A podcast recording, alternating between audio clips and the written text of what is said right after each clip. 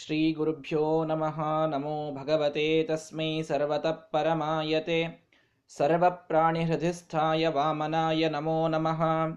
अस्मद्गुरुसमारम्भां टीकाकृत्पादमध्यमां श्रीमदाचार्यपर्यन्तां वन्दे गुरुपरम्पराम्। हंसः शुचिषद्वसुरन्तरिक्षसद्धोता वेदिशत् अतिथिर्दुरोणसत् नृशत् ವರಸತ, ಋತಸತ, ವ್ಯೋಮಸತ, ಅಬ್ಜ, ಗೋಜ, ಋತಜ, ಅದ್ರಿಜ, ಋತಂ ಬೃಹತ. ಈ ಒಂದು ಶ್ಲೋಕದ ನಾಮ ಇಲ್ಲಿ ಹೇಳಿದಂತಹ ಪರಮಾತ್ಮನ ನಾಮಗಳ ಸಾರ್ಥಕ್ಯವನ್ನ, ಅವುಗಳ ಅರ್ಥವನ್ನ ತಿಳಿದುಕೊಳ್ಳುವ ಪ್ರಯತ್ನವನ್ನು ನಾವು ಮಾಡ್ತಾ ಇದ್ದೇವೆ. ಒಂದೊಂದು ಶಬ್ದಕ್ಕೂ ಕೂಡ ಸಾಕಷ್ಟು ಅರ್ಥಗಳು ಇವೆ. ಶ್ರೀಮದಾಚಾರ್ಯರು ಹೇಳುವ ಪ್ರಕಾರ ಪ್ರತಿಯೊಂದಕ್ಕೂ ಮಿನಿಮಮ್ ವೇದವನ್ ವೇದ ಒಂದು ವಾಕ್ಯವನ್ನಾಡಿದರೆ ಒಂದು ಮೂರರ್ಥ ಅಂತೂ ಇದ್ದೇ ಇರುತ್ತದೆ ಅಂತ ಹೇಳ್ತಾರೆ. ಇನ್ನು ನಾಮಗಳಿದ್ದರಂತೂ ಸಾಕಷ್ಟು ಅರ್ಥಗಳು ಅದಕ್ಕಿರ್ತವೆ. ಹೀಗಾಗಿ ಕಠೋಪನಿಷತ್ತಿನಲ್ಲಿ ಪರಮಾತ್ಮನ ಸ್ವರೂಪವನ್ನ ವರ್ಣನೆ ಮಾಡಿ ಅಂತ ನಚಿಕೇತ ಪ್ರಶ್ನೆಯನ್ನ ಕೇಳಿದರೆ ಯಮದೇವರು ಅನೇಕ ಗುಣ, ಹೆಸರುಗಳನ್ನು ಹೇಳ್ತಾ ಇದ್ದಾರೆ. ಒಂದು ಪ್ರಶ್ನೆ ಬರ್ತದೆ. ಪರಮಾತ್ಮನ ಸ್ವರೂಪ ಹೇಗಿದೆ ಅಂತ ಕೇಳಿದ ಪ್ರಶ್ನೆಗೆ ಪರಮಾತ್ಮನ ಹೆಸರುಗಳನ್ನು ಹೇಳ್ತಾ ಹೋದರೆ ಅದು ಉತ್ತರ ಹೇಗಾಗ್ತದೆ ಅಂತ. ಪರಮಾತ್ಮ ಹೀಗಿದ್ದ, ಅವನ ಗುಣಗಳು ಹೀಗೆ, ಈ ರೀತಿ ಹೇಳಿದ್ರೆ ಪರಮಾತ್ಮನ ಸ್ವರೂಪವನ್ನು ಹೇಳಿದಂತಾಗ್ತದೆ. ಅವರ ಸ್ವರೂಪವನ್ನು ತಿಳಿಸಿ ಅಂತಂದ ಮಾತಾ, ಅಂದ, ಅಂದದ್ದಕ್ಕೆ ಅವರ ಹೆಸರುಗಳನ್ನು ಹೇಳ್ತಾ ಹೋದರೆ ಅದು ಆ ಪ್ರಶ್ನೆಗೆ ಸಮಂಜಸವಾದ ಉತ್ತರ ಹೇಗಾಗ್ಲಿಕ್ಕೆ ಸಾಧ್ಯ ಅಂತ ಎಲ್ಲರಿಗೂ ಸಂದೇಹ ಬರುತ್ತದೆ. ಹೀಗಾಗಿ ಶ್ರೀಮದಾಚಾರ್ಯರು ಅವು ಕೇವಲ ನಾಮಗಳಲ್ಲ. ಪ್ರತಿಯೊಂದು ನಾಮಗಳನ್ನು ಇಡುವಾಗ ಆ ನಾಮಗಳಿಗೆ ಹಿಂದೊಂದು ಗುಣದ ಅಭಿಪ್ರಾಯದಿಂದ ನಾಮಗಳನ್ನು ಇಡ್ತಾರೆ. ವೇದ ಒಂದು ನಾಮವನ್ನು ಹೇಳಿದೆ ಅಂತಾದರೆ ಅಲ್ಲಿ ಅದರ ಹಿಂದೊಂದು ಪ್ರವೃತ್ತಿ ನಿಮಿತ್ತವಾದ ಗುಣ ಇರುತ್ತದೆ. ಮನುಷ್ಯರಲ್ಲಿ ಅದು ನೋಡಲಿಕ್ಕೆ ಸಿಗಲಿಕ್ಕಿಲ್ಲ. ಅಥವಾ ಕೋಇನ್ಸಿಡೆಂಟಲಿ ಕೆಲವರಿಗೆ ಹೆಸರು, ಆ ಹೆಸರಿಗೆ ತಕ್ಕಂತವ್ರು ಇರಬಹುದು. ರೇರ್ ಏನಿದ್ರು. ಆದರೆ ಪರಮಾತ್ಮನ ವಿಷಯದಲ್ಲಿ ಮಾತ್ರ ಒಂದು ನಾಮ ಅವನಿಗೆ ಹೇಳ್ತಾ ಇದೆ ವೇದ ಅಂತಾದರೆ ಅದರ ಹಿಂದೊಂದು ಗುಣ ಅವಶ್ಯವಾಗಿ ಇದ್ದೇ ಇರ್ತದೆ. ಅದಕ್ಕಾಗಿಯೇ ಆ ಹೆಸರನ್ನು ಹೇಳಿರ್ತಾರೆ. ಹೀಗಾಗಿ ಗುಣಗಳನ್ನ ಅರ್ಥಾತ್ ಸ್ವರೂಪವನ್ನ ವರ್ಣಿಸಿ ಎನ್ನುವ ಪ್ರಶ್ನೆಯನ್ನ ನಚಿಕೇತ ಕೇಳಿದಾಗ ಯಮದೇವರಿಲ್ಲಿ ಹೆಸರು ಹೇಳ್ತಾ ಹೋಗೋದು ಎಷ್ಟು ಸಮಂಜಸ ಅನ್ನುವ ಸಂದೇಹಕ್ಕೆ ಇಷ್ಟೇ ಉತ್ತರ ಕೇವಲ ಹೆಸರುಗಳನ್ನು ಹೇಳ್ತಾ ಹೊರಟಿಲ್ಲ ಯಮದೇವರು. ಪ್ರತಿಯೊಂದು ಹೆಸರಿಗೆ ಅದರದಾದ ಗುಣಗಳು ಹಿಂದೆ ಇವೆ ಹಿನ್ನೆಲೆಯಲ್ಲಿ ಅದೆಲ್ಲ ಪರಮಾತ್ಮನಿಗಿದೆ. ಆದ್ದರಿಂದ ಆ ಹೆಸರವನಿಗೆ ಅನ್ನುವುದರಿಂದ ಆ ಗುಣಗಳನ್ನು ಹೇಳಿ ಅವನ ಸ್ವರೂಪವನ್ನೇ ಹೇಳ್ತಾ ಇದ್ದಾರೆ ಅನ್ನುವುದನ್ನು ಮೊದಲಿಗೆ ಅರ್ಥ ಮಾಡಿಕೊಳ್ಳಬೇಕು. ನಮಗೆಲ್ಲ ಹಾಗಿರೋದಿಲ್ಲ. ಸುಮ್ಮನೆ ಹೆಸರು ಇಟ್ಟಿರ್ತಾರೆ ಅದೇನು ಬಹಳ ಸಾರ್ಥಕ ಅಂತಿರೋದಿಲ್ಲ. ಚ, ತಮಾಷೆಗೆ ಹೇಳ್ತಾ ಇರ್ತಾರೆ. ಒಬ್ಬನ ಹೆಸರಿತ್ತು.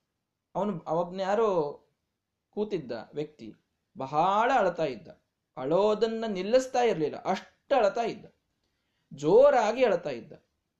ಯಾಕಪ್ಪ, ಯಾಕೆ ಅಳ್ತಾ ಇದ್ದಿ ಅಂತ ಕೇಳಿದ್ರೆ ಮತ್ತೆಷ್ಟು ಅಳ್ತಾ ಇದ್ದ. ಏನಪ್ಪ ನಿನ್ನ ಹೆಸರು ಅಂತಂದ್ರೆ ಹೆಸರು ಹೇಳಿದ ಮಾತ್ರ. ನೋಡ್ರಿ, ಏನಂತ ಹೆಸರು ಹೇಳಿದ? ನನ್ನ ಹೆಸರು ಅಶೋಕ ಅಂತ ಹೇಳಿದ. ಶೋಕ ಅಂದ್ರೆ ಅಳೋದು. ಅಶೋಕ ಎಂದಿಗೂ ಅಳದಂತಹ ವ್ಯಕ್ತಿ ಅಂತ ಹೆಸರು. ಆದರೆ ಹೆಸರಿಗೆ ತಕ್ಕಂತೆ ಸರ್ವಥಾ ಇಲ್ಲ. ಭಾರೀ ಅಳತಾ ಇದ್ದ. ಹೀಗೆ ನಮ್ಮ ಹಣೆ ಬಾರ ಇರ್ತದೆ ನೋಡ್ಲಿಕ್ಕೆ ಸುಮ್ಮನೆ ಉಫ್ ಅಂತ ಓದಿದ್ರೆ ಹಾರಿ ಹೋಗಾಗಿ ಹಾಗುವಾಗಿರ್ತಾರೆ. ಹೆಸರು ಮಾತ್ರ ಭೀಮಸೇನ ಅಂತ ಇಟ್ಕೊಂಡಿರ್ತಾರೆ. ಇನ್ ಕೆಲವರದು ಕೋ ಇನ್ಸಿಡೆಂಟಲಿ ಹೆಸರು ಬಹಳ ಕರೆಕ್ಟ್ ಆಗಿ ಕೂಡ್ತಾ ಇರುತ್ತದೆ. ಭಾರಿ ದೊಡ್ಡ ಸ್ಪೆಕ್ಟ್ ಹಾಕೊಳ್ತಾ ಇದ್ದಾರೆ. ಭಾರಿ ಒಂದು ಹೈ ನಂಬರಿನ ಚಸ್ಮಾ ಹಾಕೊಳ್ತಾ ಇರ್ತಾರೆ. ಏನಿರ್ತದೆ ವಿಚಿತ್ರ ಕರೆಕ್ಟ್ ಆಗಿ ಸಾರ್ಥಕವಾಗುವಂತೆ ವಿಶಾಲಾಕ್ಷಿ ಅಂತ ಹೆಸರು ಇರ್ತದೆ ಹೀಗೆ ಕೋಇನ್ಸಿಡೆಂಟಲಿ ಕೆಲವೊಮ್ಮೆ ಹೆಸರುಗಳು ಸಮೀ ಸಮೀಕರಣವಾಗಬಹುದು, ಇಲ್ಲ ಅಂತಲ್ಲ.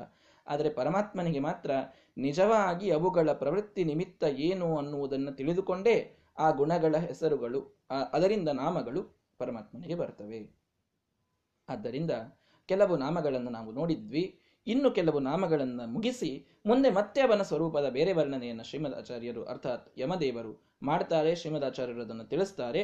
ಇವತ್ತು ಕೆಲವು ಹೆಸರುಗಳು ದೇವರಿಗಿರುವಂಥದ್ದು, ಅವುಗಳ ಅರ್ಥವನ್ನು, ತಾತ್ಪರ್ಯವನ್ನು ತಿಳಿದುಕೊಳ್ಳಲು ಪ್ರಯತ್ನವನ್ನು ಮಾಡೋಣ. ನಿನ್ನೆಯ ದಿನ ಹೋತ, ವೇದಿಶತ, ಅತಿಥಿ, ದುರೋಣಸತ ಈ ನಾಲ್ಕು ಹೆಸರುಗಳ ಹಿನ್ನೆಲೆಯನ್ನು ನಿನ್ನೆ ತಿಳಿದುಕೊಂಡಿದ್ವಿ. ಹೋತ, ಇಂದ್ರಿಯಗಳ ನಿಯಾಮಕನಾದವ, ವೇದಿಶತ, ಜ್ಞಾನಿಗಳಲ್ಲಿ ಇದ್ದಂಥವ, ಅತಿಥಿ ಅತಿಯಾದ ಅನ್ನ, ಥ ಅಂದ್ರೆ ಅನ್ನ, ಅದನ್ನ ಹೊಂದಿದಂಥವ ದುರೋಣಸತ ಚಂದ್ರನಲ್ಲಿ ಇರತಕ್ಕಂಥವ. ಈ ರೀತಿಯಾಗಿ ನಾವು ಹೆಸರುಗಳನ್ನ ನೋಡಿದ್ವಿ. ಇವತ್ತು ಇನ್ನು ಕೆಲವು ಹೆಸರುಗಳು ನೃಷತ ನೃಷತ ಅಂತಂದ್ರೆ ನೃಷಸ್ಥಿತಶ್ಚ ದೇವೇಶು ವರೇಶ್ವಪಿ ಸಯೇವತು ಋತರೂಪೇ ತಥಾ ವೇದೆ ವ್ಯೋಮಾಖ್ಯ ಪ್ರಕೃತಾವಪಿ ಭಾಷ್ಯದಲ್ಲಿ ಶ್ರೀಮದಾಚಾರ್ಯರು ತಿಳಿಸ್ತಾರೆ. ನೃಷತ ಅಂದ್ರೆ ನರರಲ್ಲಿ ಇದ್ದಂಥವ. ನೃ ಅನ್ನೋದಕ್ಕೆ ನರರು, ಮನುಷ್ಯರು ಅಂತ ಅರ್ಥ ಇದೆ. ಮನುಷ್ಯರಲ್ಲಿ ದೇವರು ನಿಯಾಮಕನಾಗಿದ್ದಾನಾದ್ದರಿಂದ ಅವನಿಗೆ ನೃಷತ ಅಂತ ಕರೀತಾರೆ. ಕೇವಲ ಮನುಷ್ಯರಲ್ಲಿದ್ದಾನ? ವರಸತ. ಇವರಿಗಿಂತ ಶ್ರೇಷ್ಠರಿದ್ದಾರಲ್ಲ? ದೇವತೆಗಳು, ದೇವತೆಗಳಲ್ಲಿಯೂ ಪರಮಾತ್ಮನೇ ಇದ್ದು ನಿಯಮನವನ್ನ ಮಾಡ್ತಾನೆ. ಅದು ಹೇಗೆ ಅನ್ನೋದನ್ನ ಮುಂದೆ ಹೇಳ್ತಾರಲ್ಲಿ ಮುಂದಿನ ಮಾತುಗಳಲ್ಲಿ ತಿಳಿಸ್ತಾರೆ. ಯಾಕೆ ದೇವತೆಗಳೇ ಸ್ವತಂತ್ರವಾಗಿ ನಿಯಮನ ಮಾಡ್ತಾರೋ, ಮಾಡೋದಿಲ್ವೋ? ಅದರ ವಾಕ್ಯ ಮುಂದೆ ಬರ್ತದೆ. ಅಂತೂ ವರಸತ ದೇವರಿಗಿದ್ದ ಹೆಸರು ದೇವತೆಗಳಲ್ಲಿ ವಾಸ ಮಾಡುವಂಥವ ಎಂಬುದಾಗಿ ಅರ್ಥ. ವಾಸ ಮಾಡೋದು ಅಂತಂದ್ರೆ ಕೇವಲ ವಾಸ ಮಾಡೋದು ಅಂತ ಅರ್ಥ ಅಲ್ಲ, ಅವರಲ್ಲಿದ್ದು ಅವರನ್ನು ನಿಯಮನ ಮಾಡೋದು ಅಂತ ಅರ್ಥ. ಈಗ ಒಂದು ಊರಿನಲ್ಲಿ ಅಲ್ಲಿ ಅಥವಾ ಒಂದು ದೇಶವನ್ನು ತೆಗೆದುಕೊಂಡ್ರೆ ಅಲ್ಲಿ ವಾಸಿಗಳು ಇರ್ತಾರೆ, ಆ ದೇಶದ ಒಬ್ಬ ಪ್ರಧಾನಿಯೂ ಇರ್ತಾನೆ, ಅವನು ವಾಸ ಮಾಡ್ತಿರ್ತಾನೆ. ಆದರೆ ಡಿಫರೆನ್ಸ್ ಇದೆಯಲ್ಲ? ಹೀಗೆ ಪರಮಾತ್ಮ ವಾಸಿಸ್ತಾನೆ ಅಲ್ಲಿದ್ದಾನೆ ಅಂತಂದ ಮಾತ್ರಕ್ಕೆ ಅವನು ಉಳಿದವರು ಇದ್ದಂತಲ್ಲಿ ಇದ್ದಾನೆ ಅಂತ ಅಷ್ಟೇ ಅರ್ಥ ಅಲ್ಲ. ಅವನು ಅದನ್ನು ನಿಯಮನ ಮಾಡ್ತಾನೆ ಅನ್ನುವ ಅರ್ಥವನ್ನು ತಿಳಿದುಕೊಳ್ಳಬೇಕು. ಇಲ್ಲೆಲ್ಲ ಕಡೆಗೆ ಒಳಗೆ ಇದ್ದಾನೆ ಇದ್ದಾನೆ ಇದ್ದಾನೆ ಅಂತ ಹೇಳ್ತಾ ಹೊರಟಿದ್ದಾರೆ. ವೇದಿ ಜ್ಞಾನಿಗಳಲ್ಲಿ ಇದ್ದಾನೆ, ವಾಯುದೇವರಲ್ಲಿದ್ದಾನೆ, ಅಂತರಿಕ್ಷದಲ್ಲಿ ಇದ್ದಾನೆ ಚಂದ್ರನಲ್ಲಿ ಇದ್ದಾನೆ, ಮನುಷ್ಯರಲ್ಲಿ ಇದ್ದಾನೆ, ದೇವತೆಗಳಲ್ಲಿ ಇದ್ದಾನೆ. ಇದ್ದಾನೆ ಇದ್ದಾನೆ ಅಂತ ಇಷ್ಟೇ ಹೇಳಿದರೆ ಸಾಕಾ? ಅಂತ ಪ್ರಶ್ನೆ. ಹಾಗೆ ನೋಡಿದರೆ ದೇವರೇ ಇಲ್ಲ ಅನ್ನುವವರಿಗೆ ಇದ್ದಾನೆ ಅಂತೂ ಉತ್ತರ ಕೊಡ್ತಾ ಇದ್ದಾರೆ ಒಂದು. ಇನ್ನು ಇದ್ದಾನೆ ಅನ್ನುವುದಕ್ಕೆ ಕೇವಲ ಅವನು ಇದ್ದಾನೆ ಒಳಗೆ ಅಂತ ಅಷ್ಟೇ ಅರ್ಥವಲ್ಲದೆ ಅವನು ನಿಯಾಮಕನಾಗಿ ಇದ್ದಾನೆ ಎನ್ನುವುದನ್ನು ನಾವು ಇಲ್ಲಿ ಸ್ಪಷ್ಟವಾಗಿ ತಿಳಿದುಕೊಳ್ಳಬೇಕು. ಮುಂದೆ ಆ ನಿಯಮನವನ್ನು ಹೇಗೆ ಮಾಡ್ತಾನೆ ಅನ್ನೋದನ್ನು ಸಾಕಷ್ಟು ಹೇಳಿದಾಗ ನಮಗದು ಗೊತ್ತಾಗ್ತದೆ. ಹಿಂದೆಯೂ ಸಾಕಷ್ಟು ಹೇಳಿದ್ದಾರೆ, ನಿಯಮನವನ್ನು ದೇವರೇ ಮಾಡ್ತಾನೆ ಅಂತ. ಹೀಗಾಗಿ ವರಸತ ಅಂತಂದ್ರೆ ದೇವತೆಗಳಲ್ಲಿ ಪರಮಾತ್ಮನಿದ್ದಾನೆ. ಒಳಗಡೆಗಿದ್ದು ಅವರ ಕಡೆಯಿಂದಲೂ ಎಲ್ಲ ಕೆಲಸವನ್ನ ತಾನೇ ನಿಂತು ಮಾಡಿಸ್ತಾನೆ. ದೇವತೆಗಳು ಸ್ವತಂತ್ರವಾಗಿ ಕೆಲಸಗಳನ್ನು ಮಾಡೋದಿಲ್ಲ.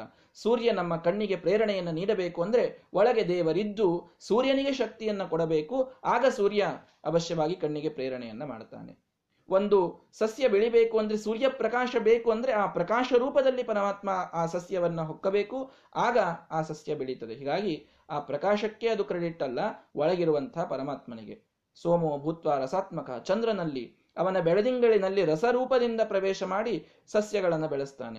ಹೀಗೆ ಕೇವಲ ದೇವತೆಗಳಲ್ಲಿ ಇರೋದಲ್ಲದೆ ಅವರು ಮಾಡುವ ಪ್ರತಿಯೊಂದು ಕಾರ್ಯದ ಹಿನ್ನೆಲೆಯಲ್ಲಿ ಪ್ರೇರಕನಾಗಿ ಪರಮಾತ್ಮ ಇರ್ತಾನೆ. ಇದು ಅವನು ಇದ್ದಾನೆ ಅನ್ನುವುದಕ್ಕರ್ಥ ಅಂತ ನಾವು ತಿಳಿದುಕೊಳ್ಳಬೇಕು. ವರಸತ್ ಅಂತಂದ್ರು.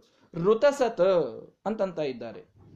ಋತಸತ್ ಅಂತಂದ್ರೆ ಏನು ಅಂತ ಕೇಳಿದರೆ ಅಲ್ಲಿ ಹೇಳುತ್ತಾರೆ ಋತರೂಪೇ ತಥಾ ವೇದೆ ವ್ಯೋಮಾಖ್ಯ ಪ್ರಕೃತವು ಅಪಿ. ವೇದ ಇದಕ್ಕೆ ಋತ ಅಂತ ಹೆಸರು. ಋತ ಅನ್ನೋ ಶಬ್ದಕ್ಕೆ ಏನರ್ಥ ಗೊತ್ತಾ? ಸತ್ಯವಾದದ್ದು ಅಂತ ಅರ್ಥ. ಅನೃತ ಅಂತ ಕೇಳಿರ್ತೀವಿ ನಾವು. ಅನೃತ ಅಂದ್ರೆ ಸುಳ್ಳು ಅಂತ. ಹಾಗಾಗಿ ಋತ ಅಂದ್ರೆ ಸತ್ಯವಾದದ್ದು ಅಂತ ಅರ್ಥ. ಹೀಗಾಗಿ ಸತ್ಯವಾದದ್ದರಲ್ಲಿ ದೇವರಿರ್ತಾನೆ ಅಂದ್ರೆ ಸತ್ಯವಾದದ್ದು, ಪರಮ ಸತ್ಯವಾದದ್ದು ವೇದಗಳು.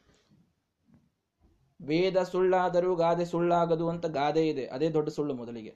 ಆ ಗಾದೆ ಬಹಳ ದೊಡ್ಡ ಸುಳ್ಳದು. ವೇದ ಎಂದೂ ಸುಳ್ಳಾಗೋದೇ ಇಲ್ಲ. ಅತ್ಯಂತ ಸತ್ಯವಾದಂತಹ ವೇದ ಅತ್ಯಂತ ಸತ್ಯವಾಗಿರುತ್ತದೆ ವೇದ ಆದ್ದರಿಂದ ಅದಕ್ಕೆ ಋತ ಅಂತ ಕರೀತಾರೆ. ಹೀಗಾಗಿ ಪರಮಾತ್ಮ ವೇದಗಳಲ್ಲಿ ಇದ್ದಾನೆ. ವೇದಗಳಲ್ಲಿ ಇದ್ದಾನೆ ಅಂತಂದ್ರೆ ಏನರ್ಥ? ಈಗ ಮನುಷ್ಯರಲ್ಲಿ ಇದ್ದಾನೆ ಅಂದ್ರೆ ಒಂದು ಅಂಶದಿಂದ ಇದ್ದಾನೆ ಅಂತ ಅರ್ಥ ಮಾಡ್ಕೊಳ್ತೀವಿ. ದೇವತೆಗಳಲ್ಲಿ ಇದ್ದಾನೆ ಅಂದ್ರೆ ಒಂದು ರೂಪದಿಂದ ಇದ್ದಾನೆ ಅಂತ ಹೇಳಬಹುದು. ವೇದಗಳಲ್ಲಿ ದೇವರಿದ್ದಾನೆ ಅಂದ್ರೆ ಏನರ್ಥ? ಅಂತಂದ್ರೆ ವೇದಗಳಿಂದ ತಿಳಿದು ಬರ್ತಾನೆ ಅಂತ ಅರ್ಥ. ವೇದಗಳಿಂದ ಪರಮಾತ್ಮ ತಿಳಿದು ಬರ್ತಾನೆ. ವೇದಗಳಲ್ಲಿ ಇದ್ದಾನೆ ಅಂದ್ರೆ ಆ ವೇ ಪರಮಾತ್ಮನ ಸ್ವರೂಪ ವೇದಗಳಲ್ಲಿ ಇದೆ ಎಂಬುದಾಗಿ ಅರ್ಥ.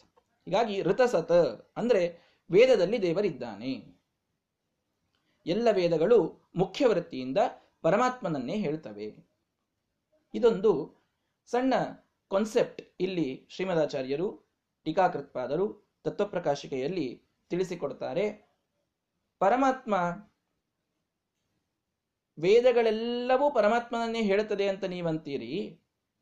ನಮಗೀಗ ಸಾಕಷ್ಟು ಗಣಪತಿ, ಗಣ, ಗಣೇಶ ಅಥರ್ವ ಶೀರ್ಷ ಅಂತ ಇದೆ. ಸರಸ್ವತಿ ಸೂಕ್ತ ಅಂತ ಇದೆ. ಶ್ರೀ ಸೂಕ್ತ ಅಂತಿದೆ. ಮನಿ, ಮನ್ಯು ಸೂಕ್ತ ಬಳಿತ್ಥ ಸೂಕ್ತ, ಪವಮಾನ ಸೂಕ್ತ, ಇಂದ್ರ ಸೂಕ್ತ, ಅಗ್ನಿ ಸೂಕ್ತ, ವರುಣ ಸೂಕ್ತ ಹೀಗೆ ವೇದಗಳಲ್ಲಿ ಅನೇಕ ಸೂಕ್ತಗಳು ಆಯಾ ದೇವತೆಗಳ ಹೆಸರಿನಲ್ಲಿ ಇವೆಯಲ್ಲ ಹೀಗಾಗಿ ಆಯಾ ದೇವತೆಗಳ ಹೆಸರಿನಲ್ಲಿ ವೇದಗಳು ಇದ್ದಾಗ ಅವೆಲ್ಲ ಆ ದೇವತೆಗಳನ್ನು ಹೇಳ್ತವೆ ಹೊರತು ಪರಮಾತ್ಮನನ್ನು ಹೇಳಿದಂತಾಗೋದಿಲ್ಲ. ಮತ್ ಯಾಕೆ ನೀವು ಋತಸತ ಸಮಗ್ರ ವೇದದಲ್ಲಿ ಪರಮಾತ್ಮನೇ ಇದ್ದಾನೆ? ಅಂದ್ರೆ ಸಮಗ್ರ ವೇದಕ್ಕೆ ಅರ್ಥನಾಗಿ ಸಮಗ್ರ ವೇದಗಳಿಗೆ ವಾಚ್ಯನಾಗಿ ದೇವರೇ ಇದ್ದಾನೆ ಅಂತ ನೀವು ಹೇಗೆ ಹೇಳ್ತೀರಿ? ಎಷ್ಟೆಲ್ಲ ದೇವತೆಗಳಿದ್ದಾರೆ? ಅಗ್ನಿ ಸೂಕ್ತ, ವಿಷ್ಣು ಸೂಕ್ತ ಒಂದಿದೆ, ನಾರಾಯಣ ಉಪನಿಷತ್ತು, ಮಹಾನಾರಾಯಣ ಉಪನಿಷತ್ತು ಅಂತಿದೆ. ಅದರಲ್ಲಿ ನಿಮ್ಮ ದೇವರ, ದೇವರನ್ನು ಹೇಳಿದ್ದಾರೆ ಅಂತ ಹೇಳಿ ನಾವು ಒಪ್ಪಿಕೊಳ್ತೇವೆ. ಆದರೆ ಎಲ್ಲ ಸೂಕ್ತಗಳು, ಎಲ್ಲ ವೇದ ಭಾಗ ಅಖಿಲವಾಗಿ ವೇದ ಭಾಗಕ್ಕೆ ಪರಮಾತ್ಮನ ಒಬ್ಬನೇ ಅರ್ಥ ಅಂತ ಹೇಳಿಬಿಟ್ರೆ ಪಾಪ ಉಳಿದ ದೇವತೆಗಳ ಹೆಸರಿನಲ್ಲಿ ಸೂಕ್ತ ಇವೆಯಲ್ಲ, ಅವರೇನ್ ಮಾಡಬೇಕು? ಎಂಬುದಾಗಿ ಪ್ರಶ್ನೆ ಬರುತ್ತದೆ.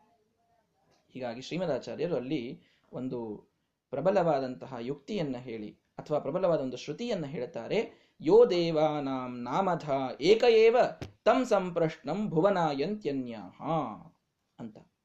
ಒಂದು ಕಡೆ ವೇದದಲ್ಲಿಯೇ ಬರ್ತದೆ, ಎಲ್ಲ ದೇವತೆಗಳ ಹೆಸರನ್ನ ಧಾರಣ ಮಾಡಿದಂತಹ ವ್ಯಕ್ತಿ ಒಬ್ಬನೇ ಇದ್ದಾನೆ. ಅವನನ್ನೇ ಎಲ್ಲ ವೇದಗಳು ಹೇಳುತ್ತವೆ ಯಾಕೆ ಅವನನ್ನೇ ಎಲ್ಲ ವೇದಗಳು ಹೇಳುತ್ತವೆ ಆದರೆ ಸರಿ, ಅವನನ್ನು ಹೇಳ್ತೇವೆ ಅಂದರೆ ಅವ ಅಂತ ಇದೆ, ಅವನು ಯಾರು ಅಂತ ಹೇಳಿಯೇ ಇಲ್ವಲ್ಲ. ಅವನನ್ನ ಎಲ್ಲ ವೇದಗಳು ಹೇಳ್ತವೆ. ಅವನಲ್ಲಿ ಎಲ್ಲ ದೇವತೆಗಳ ಹೆಸರು ಧಾರಣವಾಗಿ, ಧೃತವಾಗಿದೆ ಅಂತ. ಅವನು ಅಂದ್ರೆ ಯಾರು ಅಂತ ಅಲ್ಲಿ ಹೇಳ್ತಾ ಹೇಳ್ತಾ ಮುಂದೊಂದು ಮಾತಂತಾರೆ. ಅಜಸ್ಯ ನಾಭವು ಅಧ್ಯೇಕಮರ್ಪಿತಂ ಅಂತ. ಯಾವನ ನಾಭಿಯಲ್ಲಿ ಕಮಲ ಇದೆ ನೋಡಿ, ಅವನು ಎಲ್ಲ ದೇವತೆಗಳ ನಾಮವನ್ನ ಧರಿಸಿಯಾನೆ ಅಂತ ಅಲ್ಲಿ ಮುಂದೆ ಬರ್ತದೆ.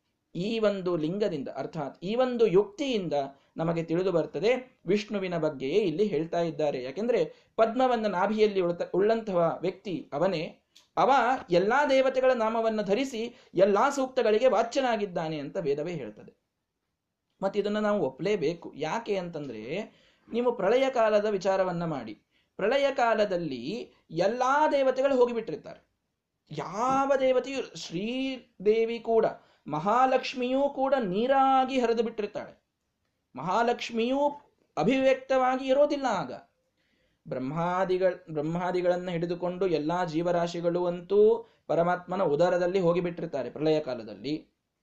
ಲಕ್ಷ್ಮೀದೇವಿಯು ತಾನು ಸ್ವರೂಪತಃ ಅಲ್ಲಿ ಇರೋದಿಲ್ಲ. ಅವಳು ಮೂರು ರೂಪದಿಂದ ಮೂರು ತನ್ನ ಮೂರು ರೂಪಗಳೇವೇನಿವೆಯಲ್ಲ ಶ್ರೀ, ಭೂ, ದುರ್ಗಾ. ಇದರಿಂದ ಅವಳು ಬೇರೆ ಬೇರೆ ಆಗ್ಬಿಟ್ಟಿರ್ತಾಳೆ. ಶ್ರೀ ದೇವಿ ಅವಳು ಸಮಗ್ರ ಬ್ರಹ್ಮಾಂಡ ತುಂಬಿ ನೀರಾಗಿ ಹರಿದು ಬಿಟ್ಟಿರ್ತಾಳಂತವಳು ಎಲ್ಲ ಕಡೆಗೆ ನೀರಿರ್ತದೆ ಎಲ್ಲ ಕಡೆಗೆ ನೀರಿರ್ತದೆ ಇನ್ನೇನೂ ಇರೋದಿಲ್ಲ. ಆ ನೀರಿನ ಮೇಲೊಂದು ದೊಡ್ಡ ಆಲದ ಎಲೆ ಇರ್ತದದು, ಭಾರೀ ದೊಡ್ಡ ಆಲದ ಎಲೆ. ಭೂದೇವಿ ಆ ಆಲದ ಎಲೆಯಾಗಿರ್ತಾಳಂತೆ. ಭೂದೇವಿ ಆ ಆಲದ ಎಲೆಯಾಗಿರ್ತಾಳೆ, ಆಲದೆಲೆಯ ಮೇಲೆ ಮಲಗಿದ ಶಿಶುವೆ ಅಂತ ಇವನು ಪವಡಿಸಿರ್ತಾನಲ್ಲಿ. ಪರಮಾತ್ಮ, ಆ ಹೇಗದು? ಕರಾರವಿಂದೇನ ಪದಾರವಿಂದಂ. ತನ್ನ ಕೈಯಿಂದ ತನ್ನ ಕಾಲಿನ ಹೆಬ್ಬೆಟ್ಟನ್ನು ಹಿಡಿದುಕೊಂಡು ತನ್ನ ಬಾಯಿಯಲ್ಲಿ ಇಟ್ಟುಕೊಂಡು ಅದನ್ನ ಚೀಪ್ತಾ ಪರಮಾತ್ಮ ಆ ಒಂದು ಆಲದೆಲೆಯ ಮೇಲೆ ಲೀಲಾಜಾಲವಾಗಿ ಒಂದು ಶಿಶುವಿನ ರೂಪದಲ್ಲಿ ಮಲಗಿರ್ತಾನಂತೆ. ಇನ್ನು ಮಲಗಿದ ಶಿಶುವಿಗೆ ಹೊದಿಕೆ ಬೇಕಲ್ಲ? ಅದು ಹೊಚ್ಚಿಕೊಳ್ಳಿಕ್ಕೆ ಏನಾದರೂ ಬೇಕಲ್ಲ ಅಂದ್ರೆ ದುರ್ಗಾದೇವಿ ಕತ್ತಲೆಯ ರೂಪದಲ್ಲಿ ಅವನನ್ನ ಆಚ್ಛಾದನ ಮಾಡಿರ್ತಾಳಂತೆ. ಹೀಗಾಗಿ ಶ್ರೀ ಭೂ ದುರ್ಗಾ, ಲಕ್ಷ್ಮೀದೇವಿಯ ಮೂರೂ ರೂಪಗಳು ಕೂಡ ಅಭಿವ್ಯಕ್ತವಾಗಿಲ್ಲದೇನೆ ಬೇರೆ ಬೇರೆ ರೂಪವನ್ನು ತೆಗೆದುಕೊಂಡಿದ್ದು ಬಿಟ್ಟಿರ್ತವೆ. ಶ್ರೀ ನೀರಾಗಿ, ಭೂ ಎಲೆಯಾಗಿ, ದುರ್ಗಾದೇವಿ ತಮಸ್ಸಾಗಿ, ಕತ್ತಲೆಯಾಗಿ. ಆ ರೀತಿ ಪರಮಾತ್ಮನ ಸೇವೆ ಮಾಡಲಿಕ್ಕೆ ಲಕ್ಷ್ಮೀದೇವಿ ಅನಭಿವ್ಯಕ್ತಳಾಗಿ ಇರ್ತಾಳೆ, ಅದೃಶ್ಯಳಾಗಿ ಇರ್ತಾಳೆ. ಆದರೆ ವಿಚಾರ ಮಾಡಿ, ವೇದಗಳಿಗೆ ನಾವು ಅನಾದಿನಿತ್ಯ ಅಂತ ಕರಿತೇವೆ. ವೇದಗಳು ಅನಾದಿನಿತ್ಯ ಅಂತಾದರೆ, ಪ್ರಳಯ ಕಾಲದಲ್ಲಿಯೂ ವೇದಗಳಿವೆ ಅಂತ ಅರ್ಥ. ಪ್ರಳಯ ಕಾಲದಲ್ಲಿ ವೇದಗಳಿವೆ ಅಂತ ಆದರೆ ಅವಕ್ಕೆ ಅರ್ಥ ಏನು ಮಾಡ್ತೀರಿ? ಶ್ರೀ ಸೂಕ್ತಕ್ಕೆ ಯಾರ ಅರ್ಥ? ಶ್ರೀದೇವಿ. ಶ್ರೀದೇವಿ ಇಲ್ಲೇ ಇಲ್ಲ. ಗಣೇಶಾಥರ್ವ ಶೀರ್ಷಕ್ಕೆ ಯಾವ್ದರ್ಥ ಯಾರ ಅರ್ಥ? ಗಣಪತಿ ಅಂತ ಹೇಳಿದ್ರೆ ಗಣಪತಿ ಇಲ್ಲೇ ಇಲ್ಲ ಪ್ರಳಯ ಕಾಲದಲ್ಲಿ. ಅಗ್ನಿ ಸೂಕ್ತ ವರುಣ ಸೂಕ್ತ ಇವೆಲ್ಲ ಪವಮಾನ ಸೂಕ್ತ ಎಲ್ಲ ಸೂಕ್ತಗಳಿವೆ. ಆ ಸೂಕ್ತಗಳಿಂದ ಉಕ್ತರಾದ ದೇವತೆಗಳು ಮಾತ್ರ ಇಲ್ಲೇ ಇಲ್ಲ. ದೇವತೆಗಳೆಲ್ಲ ಹೋಗಿಬಿಟ್ಟಿದ್ದಾರೆ ಪರಮಾತ್ಮನ ಉದರದಲ್ಲಿ. ಆಗ ದೇವತೆಗಳು ಯಾರೂ ಇಲ್ಲದ ಸಂದರ್ಭದಲ್ಲಿ ಆ ಎಲ್ಲ ವೇದಗಳಿಗೆ ಅರ್ಥ ಯಾರು? ಪರಮಾತ್ಮನೇ ಎಲ್ಲಾ ವೇದಗಳಿಗೆ ಅರ್ಥ ಅಂತ ಒಪ್ಪದಿದ್ದರೆ ಪ್ರಳಯ ಕಾಲದಲ್ಲಿ ಎಲ್ಲ ವೇದಗಳಿಗೆ ವಾಚ್ಯರಾದವರು ಯಾರು ಅಂತ ಪ್ರಶ್ನೆ ಬರುತ್ತದೆ. ಶ್ರೀಮದಾಚಾರ್ಯರು ಹೇಳುತ್ತಾರೆ ಹೀಗಾಗಿ ಇದನ್ನು ನಾವು ಇಲ್ಲ ಪ್ರಳಯ ಕಾಲದಲ್ಲಿ ಅಷ್ಟೇ ಅವು ದೇವರನ್ನು ಹೇಳುತ್ತವೆ, ಉಳಿದ ಕಾಲದಲ್ಲಿ ಹೇಳೋದಿಲ್ಲ ಅನ್ಲಿಕ್ಕೆ ಬರೋದಿಲ್ಲ. ವೇದಗಳ ಅರ್ಥ ಸುಳ್ಳಾಗೋದಿಲ್ವಲ್ಲ? ವೇದಗಳು ಒಂದು ಏಕಪ್ರಕಾರವಾಗಿ ಅರ್ಥವನ್ನು ಹೇಳುವಂತಹ ಮಹಾಶ್ರೇಷ್ಠ ಗ್ರಂಥಗಳು. ಆದ್ದರಿಂದ, ಮತ್ತೆ ಹಾಗಾದ್ರೆ ಪಾಪ ಈ ಗಣೇಶ, ಈ ಅಗ್ನಿ, ವರುಣ ಇವನ್ ಹೇಳೋ ಸೂಕ್ತನೇ ಇಲ್ವಾ? ಹಾಗಾದ್ರೆ ಅಂತಂದ್ರೆ, ಇದೇ ಇದೇ ಸೂಕ್ತಗಳೇ ಅವರನ್ನೂ ಹೇಳ್ತವೆ ಇಲ್ಲ ಅಂತಲ್ಲ. ಆದರೆ ಈ ಸೂಕ್ತಗಳಿಗೂ ಮುಖ್ಯ ಅರ್ಥ ಪರಮಾತ್ಮನೇ. ಪರಮ ಮುಖ್ಯ ವೃತ್ತಿ ಅಂತ ಬರುತ್ತದೆ ಪರಮ ಮುಖ್ಯ ವೃತ್ತಿಯಿಂದ ಪರಮಾತ್ಮನನ್ನೇ ಹೇಳ್ತವ. ಇಂದ್ರ ಅನ್ನೋ ಶಬ್ದಕ್ಕೆ. ಯಾಕಂದ್ರೆ ಇಲ್ಲಿ ನೋಡ್ತಾ ಇದ್ದೀರಲ್ಲ ಈಗ. ಇಂದ್ರ ಅನ್ನುವ ಶಬ್ದ ಇದೆ. ಇಂದ್ರ ಅನ್ನುವ ಶಬ್ದಕ್ಕೆ ಅರ್ಥ ಏನು? ಐಶ್ವರ್ಯವನ್ನ ಸಂಪತ್ತನ್ನ ಉಳ್ಳುವಂಥವ ಅಂತ. ಸಂಪತ್ತನ್ನ ಉಳ್ಳಂಥವ ಈ ಇಂದ್ರನೂ ಹೌದು. ಆದರೆ ಇವನಿಗಿಂತಲೂ ದೊಡ್ಡ ಸಂಪತ್ತುಳ್ಳಂಥವನಿದ್ದಾನಲ್ಲ. ಅವನು ನಿಜವಾಗಿ ಇಂದ್ರ. ಅಗ್ನಿ ಅಂತದೆ. ಅವೆಲ್ಲದಕ್ಕೂ ನಾವು ಗೀತೆಯಲ್ಲೂ ಸಾಕಷ್ಟು ಅರ್ಥವನ್ನು ನೋಡಿದ್ದೇವೆ. ಹೀಗಾಗಿ ಅಂಗಪ್ರಣೇತೃತ್ವ ಅದಗ್ನಿ ಅಂತ. ಇವನು ಅಂಗಪ್ರಣೇತ್ರ ಆಗಿದ್ದಾನೆ ಈ ಅಗ್ನಿ, ನಾವು ಅಗ್ನಿ ದೇವ ಆದರೆ ನಿಜವಾಗಿ ಎಲ್ಲವನ್ನ ಪ್ರಣಯನ ಮಾಡುವವನವನಾದ್ದರಿಂದ ಅವನು ನಿಜವಾದ ಅಗ್ನಿ. ಹೀಗೆ ಯೋ ದೇವಾನಾಂ ನಾಮಧ ಏಕ ಏವ. ಎಲ್ಲಾ ದೇವತೆಗಳ ನಾಮವನ್ನು ಧರಿಸಿದವ ಪರಮಾತ್ಮ ಒಬ್ಬನೇ. ಪ್ರಳಯ ಕಾಲದಲ್ಲಂತೂ ದೇವರೊಬ್ಬನ್ನೇ ಹೇಳ್ತವೆ ಎಲ್ಲ ಶ್ರುತಿಗಳು, ಎಲ್ಲಾ ವೇದಗಳು ಪರಮಾತ್ಮನನ್ನಷ್ಟೇ ಹೇಳ್ತವೆ. ಸೃಷ್ಟಿ ಆದ ಮೇಲೆ ಆಯಾ ದೇವತೆಗಳು ಆಯಾ ಪೋಸ್ಟಿಗೆ ಬಂದ ಮೇಲೆ ಮುಖ್ಯ ವೃತ್ತಿಯಿಂದ ಪರಮಾತ್ಮನನ್ನೇ ಹೇಳಿ, ಅಥವಾ ಪರಮ ಮುಖ್ಯ ವೃತ್ತಿಯಿಂದ ಪರಮಾತ್ಮನನ್ನೇ ಹೇಳಿ ಮುಖ್ಯ ವೃತ್ತಿಯಿಂದ ಈ ಎಲ್ಲ ದೇವತೆಗಳನ್ನು ವೇದ ಹೇಳುತ್ತದಿಷ್ಟೆ. ಆದರೆ ವೇದಗಳಿಗೆ ಮುಖ್ಯ ಅರ್ಥ ಯಾವಾಗಲೂ ಪರಮಾತ್ಮನೇ. ಅಶೇಷಾಮ್ನಾಯ ಸ್ಮೃತಿ ಹೃದಯ ದೀಪ್ತಾಯ ಹರಯೇ ಅಂತ ದೇವರಿಗೆ ಕರೀತಾರೆ. ಎಲ್ಲಾ ಆಮ್ನಾಯಗಳು, ಸ್ಮೃತಿಗಳು ಇವೆಲ್ಲದರ ಬೆಳಕಿನಲ್ಲಿ ಕಂಡು ಬರುವವನು ಇವೆಲ್ಲದರ ಪ್ರಕಾಶದಲ್ಲಿ ತಿಳಿದು ಬರುವಂಥವನು ಪರಮಾತ್ಮನೇ, ಹರಯೇ, ಹರಿಯೇ ಯಾವಾಗಲೂ ತಿಳಿದು ಬರುವಂಥವ ಅಂತ ಟೀಕಾಕೃತ್ಪಾದರು ಹೇಳುತ್ತಾರೆ. ಶ್ರೀಮದಾಚಾರ್ಯರು ಇದರ ನಿರ್ಣಯವನ್ನು ಮಾಡ್ತಾರೆ. ಆದ್ದರಿಂದ ಯಾವಾಗಲೂ ಈ ಎಲ್ಲ ಹೆಸರುಗಳು ಎಲ್ಲ ದೇವತೆಗಳ ಹೆಸರಿದ್ದರೂ ಕೂಡ ಅವೆಲ್ಲ ದೇವರನ್ನೇ ಹೇಳುತ್ತವೆ ಅನ್ನುವಂಥದ್ದನ್ನು ನಾವು ಸ್ಪಷ್ಟವಾಗಿ ತಿಳಿದುಕೊಳ್ಳಬೇಕು. ಹೀಗಾಗಿ ಆ ಅರ್ಥದಲ್ಲಿ ಎಲ್ಲ ಹೆಸರು ಅವನದೇ. ಇದಕ್ಕೆ ನಾವು ಸಮನ್ವಯ ಅಂತ ಕರಿತೇವೆ. ನಾಮ ಸಮನ್ವಯ ಎಲ್ಲ ಹೆಸರುಗಳನ್ನು ದೇವರಲ್ಲಿ ಸಮನ್ವಯ ಮಾಡುತ್ತಾರೆ. ಅದಕ್ಕೊಂದು ಬ್ರಹ್ಮಸೂತ್ರದ ಒಂದು ಅಧ್ಯಾಯವೇ ಮೀಸಲು. ಸಾಕಷ್ಟು ಅಧಿಕರಣಗಳಿದ್ದಂತಹ, ಅದರ ಮೇಲೆ ದೊಡ್ಡದಾದ ಒಂದು ಸಾಹಿತ್ಯದ ಪ್ರಪಂಚವೇ ಇದೆ. ಬ್ರಹ್ಮಸೂತ್ರಗಳ ಆ ಒಂದು ಸಮನ್ವಯಕ್ಕೆ ವೇದವ್ಯಾಸ ಬರೆದ ಬ್ರಹ್ಮಸೂತ್ರಗಳಿಗೆ ಶ್ರೀಮದಾಚಾರ್ಯರು ಬರೆದ ಬ್ರಹ್ಮಸೂತ್ರ ಭಾಷ್ಯ, ಅನುವ್ಯಾಖ್ಯಾನ, ನ್ಯಾಯ ವಿವರಣ ಹಾಗೂ ಅಣುಭಾಷ್ಯ ಎನ್ನುವ ನಾಲ್ಕು ಗ್ರಂಥಗಳು ಬೇಕು ಶ್ರೀಮದಾಚಾರ್ಯರದು. ಆ ಒಂದು ಸೂತ್ರ, ಆ ನಾಲ್ಕು ಅಧ್ಯಾಯದ ಸೂತ್ರಗಳನ್ನು ತಿಳಿದುಕೊಳ್ಳಲಿಕ್ಕೆ. ಸರಿ, ಬ್ರಹ್ಮಸೂತ್ರ ಭಾಷ್ಯದ ಮೇಲೆ ಎಲ್ಲ ತಿಳಿದು ಬಿಡುತ್ತದಾ ಇಲ್ಲ. ಅದಕ್ಕೆ ಮತ್ತೆ ಟೀಕಾಕೃತ್ಪಾದರ ತತ್ವಪ್ರಕಾಶಿಕ ಬೇಕು. ಅನುವ್ಯಾಖ್ಯಾನಕ್ಕೆ ಮತ್ತೆ ಟೀಕಾರಾಯರು ಬರೆದಂತಹ ನ್ಯಾಯ ಸುಧಾ ಬೇಕು ನ್ಯಾಯ ವಿವರಣಕ್ಕೆ ಟೀಕಾಕೃತ್ಪಾದರು ಬರೆದ ನ್ಯಾಯ ವಿವರಣ ಪಂಚಿಕಾ ಬೇಕು ಹೌದು ಟೀಕಾಕೃತ್ಪಾದರದಾದ್ರೂ ಎಲ್ಲ ತಿಳಿತದ ಇಲ್ಲ, ತತ್ವಪ್ರಕಾಶಿಕಕ್ಕೆ ಮತ್ತೆ ಭಾವಬೋಧ ಬೇಕು. ರಘುತ್ತಮರು ಬರೆದದ್ದು, ಚಂದ್ರಿಕಾ ಬೇಕು, ವ್ಯಾಸರಾಯರು ಬರೆದದ್ದು, ಭಾವದೀಪ ಬೇಕು ರಾಯರು ಬರೆದದ್ದು, ಅಭಿನವ ಚಂದ್ರಿಕಾ ಬೇಕು, ಸತ್ಯನಾಥ ತೀರ್ಥರು ಬರೆದದ್ದು, ವಾಕ್ಯಾರ್ಥ ಮುಕ್ತಾವಲಿ ಎಷ್ಟೆಷ್ಟೆಲ್ಲ ಗ್ರಂಥಗಳ ಸಾಹಿತ್ಯ ಇದೆ, ವಾಂಗ್ಮಯ ಪ್ರಪಂಚ ಇದೆ, ಒಂದು ಪರಮಾತ್ಮನಿಗೆ ಈ ಹೆಸರಿದೆ. ಎಲ್ಲ ಹೆಸರುಗಳು ಪರಮಾತ್ಮನನ್ನ ಹೇಳ್ತವೆ ಅನ್ನುವ ಸಮನ್ವಯ ಮಾಡೋದಕ್ಕಾಗಿ ಒಂದು ದೊಡ್ಡ ಸಾಹಿತ್ಯದ ಪ್ರಪಂಚ ನಮ್ಮಲ್ಲಿದೆ. ಇಷ್ಟೆಲ್ಲ ಗ್ರಂಥಗಳನ್ನ, ಪ್ರಕರಣ ಗ್ರಂಥಗಳನ್ನು ಓದಿಕೊಂಡಾಗ ದಾರ್ಢ್ಯ ಬರ್ತದೆ. ಹೌದು, ವೇದಗಳು ದೇವರನ್ನೇ, ವಿಷ್ಣುವನ್ನೇ ಹೇಳ್ತವೆ. ಇನ್ಯಾರನ್ನೂ ಹೇಳೋದಿಲ್ಲ. ಪರಮ ಮುಖ್ಯ ವೃತ್ತಿಯಿಂದ ಮುಖ್ಯ ವೃತ್ತಿಯಿಂದ ಆಯಾ ದೇವತೆಗಳ ಹೆಸರು ಎಲ್ಲಿ ಬರ್ತದೆ ಆಯಾ ದೇವತೆಗಳನ್ನು ಹೇಳ್ತವೆ ಇಲ್ಲ ಅಂತಲ್ಲ. ಹೀಗಾಗಿ ಎಲ್ಲ ದೇವತೆಗಳನ್ನ ಮುಖ್ಯವಾಗಿ ಅವರಲ್ಲಿ ಇದ್ದು ನಿಯಮನ ಮಾಡಿ ಆ ಎಲ್ಲ ಗುಣಗಳನ್ನು ಅವರಲ್ಲಿ ಕೊಡುವಂಥವ ಪರಮಾತ್ಮನಾದ್ರಿಂದ ಅವನಿಗೆ ವರಸತ, ಋತಸತ, ವೇದಗಳಲ್ಲಿ ತಿಳಿದು ಬಂದವ ಅಂತ. ಇದು ಯಾಕಿಷ್ಟೆಲ್ಲ ಹೇಳಬೇಕಾಯಿತು ಅಂದ್ರೆ ದೇವರಿಗೆ ಋತಸತ ಅಂತ ಹೆಸರಿದೆ. ವೇದದಲ್ಲಿ ಇದ್ದವ ಅಂತ. ವೇದದಲ್ಲಿ ಇದ್ದವ ಅಂದ್ರೆ ಏನರ್ಥ? ವೇದಗಳಿಂದ ಪರಮ ಮುಖ್ಯ ವೃತ್ತಿಯಿಂದ ತಿಳಿದು ಬರುವಂಥವ ಎನ್ನುವ ಅರ್ಥ ನಾವಿಲ್ಲಿ ಮಾಡಿಕೊಳ್ಳಬೇಕು. ಶಾಸ್ತ್ರದ ಅತ್ಯಂತ ಸೂಕ್ಷ್ಮವಾದಂತಹ ಪ್ರಮೇಯ ಇದು. ಇದನ್ನು ನಾವು ಚೆನ್ನಾಗಿ, ಸರಿಯಾಗಿ ಅರ್ಥ ಮಾಡ್ಕೊಳ್ಬೇಕು. ಆಪ್ಯತಮಂ ಅಪ್ಯಖಿಲೈಸ್ಸು ವಾಕ್ಯೈಹಿ. ಶ್ರೀಮದಾಚಾರ್ಯ ಹೇಳ್ತಾರೆ, ಒಳ್ಳೆಯ ವಾಕ್ಯಗಳು ಅಂತ ಜಗತ್ತಿನಲ್ಲಿ ಏನಿವೆಯಲ್ಲ ನಿರ್ದುಷ್ಟವಾದ ವಾಕ್ಯಗಳು. ಯಾವ ದೋಷವೂ ಇಲ್ಲದ ವಾಕ್ಯಗಳು ಅಂತ ಜಗತ್ತಿನಲ್ಲಿ ಎಷ್ಟಿವೆ, ಅಷ್ಟೆಲ್ಲದರಿಂದ ಆಪ್ಯತಮಂ, ಮುಖ್ಯ, ಪರಮ ಮುಖ್ಯ ವೃತ್ತಿಯಿಂದ ತಿಳಿದು ಬರುವಂಥವನು ಪರಮಾತ್ಮನೇ ಎಂಬುದಾಗಿ ಶ್ರೀಮದಾಚಾರ್ಯರು ಕೂಡ ತಿಳಿಸ್ತಾರೆ. ಆದ್ದರಿಂದ ದೇವರಿಗೆ ಋತಸತ ಎನ್ನುವ ಹೆಸರು ಬಂದಿದೆ. ವ್ಯೋಮಸತ ಅಂತ ಹೇಳ್ತಾರೆ ದೇವರಿಗೆ. ವ್ಯೋಮಸತ ಅಂತಂದ್ರೆ ಏನು? ವ್ಯೋಮ ಅಂತ ಅನ್ನೋದಕ್ಕೆ ಆಕಾಶ ಅಂತ ಅರ್ಥ ಇದೆ. ವ್ಯೋಮಸತ ಅಂದ್ರೆ ಆಕಾಶದಲ್ಲಿ ಇದ್ದವ ಅಂತ ಬಹಳ ಜನ ಅರ್ಥ ಮಾಡಿಬಿಡ್ತಾರೆ. ಶ್ರೀಮದಾಚಾರ್ಯರು ಅಂತಾರೆ ಹಿಂದೆ ಮುಂದೆ ನೋಡಿಕೊಂಡು ಮಾತಾಡಿ. ಇಲ್ಲಿಯೇ ಹಿಂದಿನ ಪಾದದಲ್ಲಿ ಅಂತರಿಕ್ಷ ಸತ ಅಂತ ಒಂದು ಶಬ್ದ ಬಂದಿದೆ ಅಲ್ಲಿ. ಆ ಅಂತರಿಕ್ಷ ಸತ ಅನ್ನೋದಕ್ಕೆ ಆಕಾಶದಲ್ಲಿ ಇದ್ದವ ಅಂತ ಅರ್ಥ ಮಾಡಿರಿ. ಮತ್ತೆ ಅದೇ ಶ್ಲೋಕದಲ್ಲಿ ವ್ಯೋಮಸತ ಅಂತ ಬಂದದ್ದಕ್ಕೂ ಆಕಾಶದಲ್ಲಿ ಇದ್ದವ ಅಂತ ಅರ್ಥ ಮಾಡಿದ್ರೆ ಹೇಳಿದ್ದನ್ನೇ ಹೇಳದಂತಾಯ್ತಲ್ಲ ವೇದ. ವೇದಕ್ಕೆ ಪುನರುಕ್ತಿ ಅಂತ ದೋಷ ಬರ್ತದೆ. ಅಂದ್ರೆ ಹೇಳಿದ್ದನ್ನೇ ಹೇಳದಂತ ಆಗ್ತದದು ಅಂದಮೇಲೆ ಅಂತರಿಕ್ಷ ಸತ ಅನ್ನೋದಕ್ಕೆ ಆಕಾಶದಲ್ಲಿ ಇದ್ದವ ಅಂತ ಅರ್ಥ ಮಾಡಿದಾಗ ವ್ಯೋಮಸತ ಅನ್ನೋದಕ್ಕೂ ಆಕಾಶದಲ್ಲಿ ಇದ್ದವ ಅಂತ ಅರ್ಥ ಮಾಡ್ಲಿಕ್ಕೆ ಬರೋದಿಲ್ಲ. ನಮಗೆ ರೂಢಿ ಆಗ್ಬಿಟ್ಟಿರ್ತದೆ. ಧಾರಾವಾಹಿ ನೋಡಿ ನೋಡಿದ್ದನ್ನೇ ನೋಡಿದ್ದನ್ನೇ ತೋರಿಸ್ತಾ ಇರ್ತಾರೆ ಅವರು. ಎರಡು ಸಾರಿ, ಮೂರು ಸಾರಿ ತೋರಿಸ್ತಾ ಇರ್ತಾರೆ. ಅದು ತೋರಿಸಿದ್ದು ಆಕಾಶದಲ್ಲಿ ಮೊದಲೊಂದ್ಸರಿ ಅಂತರಿಕ್ಷ ಅಂದಿದ್ದಾರೆ, ಮುಂದೊಮ್ಮೆ ವ್ಯೋಮ ಅಂತಾರೆ, ಮುಂದೆ ಮತ್ತೆ ಗಗನ ಅಂತಾರೆ.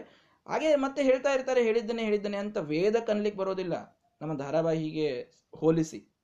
ವೇದಗಳ ಒಂದೊಂದು ಅಕ್ಷರ ಸಾರ್ಥಕ. ಶ್ರೀಮದಾಚಾರ್ಯರು ಮಹಾವೇದನಿಷ್ಠರವರು. ಆದಿನ್ ಮಾತೃಷು ಆವಿಷದ್ಯ ಸ್ವಾಶುಚಿಹಿ ಅಹಿಂಸ್ಯಮಾನ ಉರ್ವಿಯ ವಿವಾವೃಥೆ ಅನುಯತ್ ಪೂರ್ವ ಅರುಹತ್ಸನಾಜುವೋ ನೀನವ್ಯಶೀಷು ಅವರಾಸುಧಾವತೆ ಅಂತ ಬಲಿತ ಸೂಕ್ತ ಶ್ರೀಮದಾಚಾರ್ಯರ ಬಗ್ಗೆ ಹೇಳಬೇಕಾದಾಗ ಒಂದು ಮಾತು ಹೇಳುತ್ತದೆ, ಅವರಿಗೆ ಆದಿನ್ಮಾತೃಷು, ಈ ಎಲ್ಲ ವೇದಗಳೇನಿವೆ ಅಲ್ಲ, ಇವುಗಳನ್ನ ಕಂಡ್ರೆ ಪಂಚಪ್ರಾಣ ಅಂತೆ ಶ್ರೀಮದಾಚಾರ್ಯರಿಗೆ.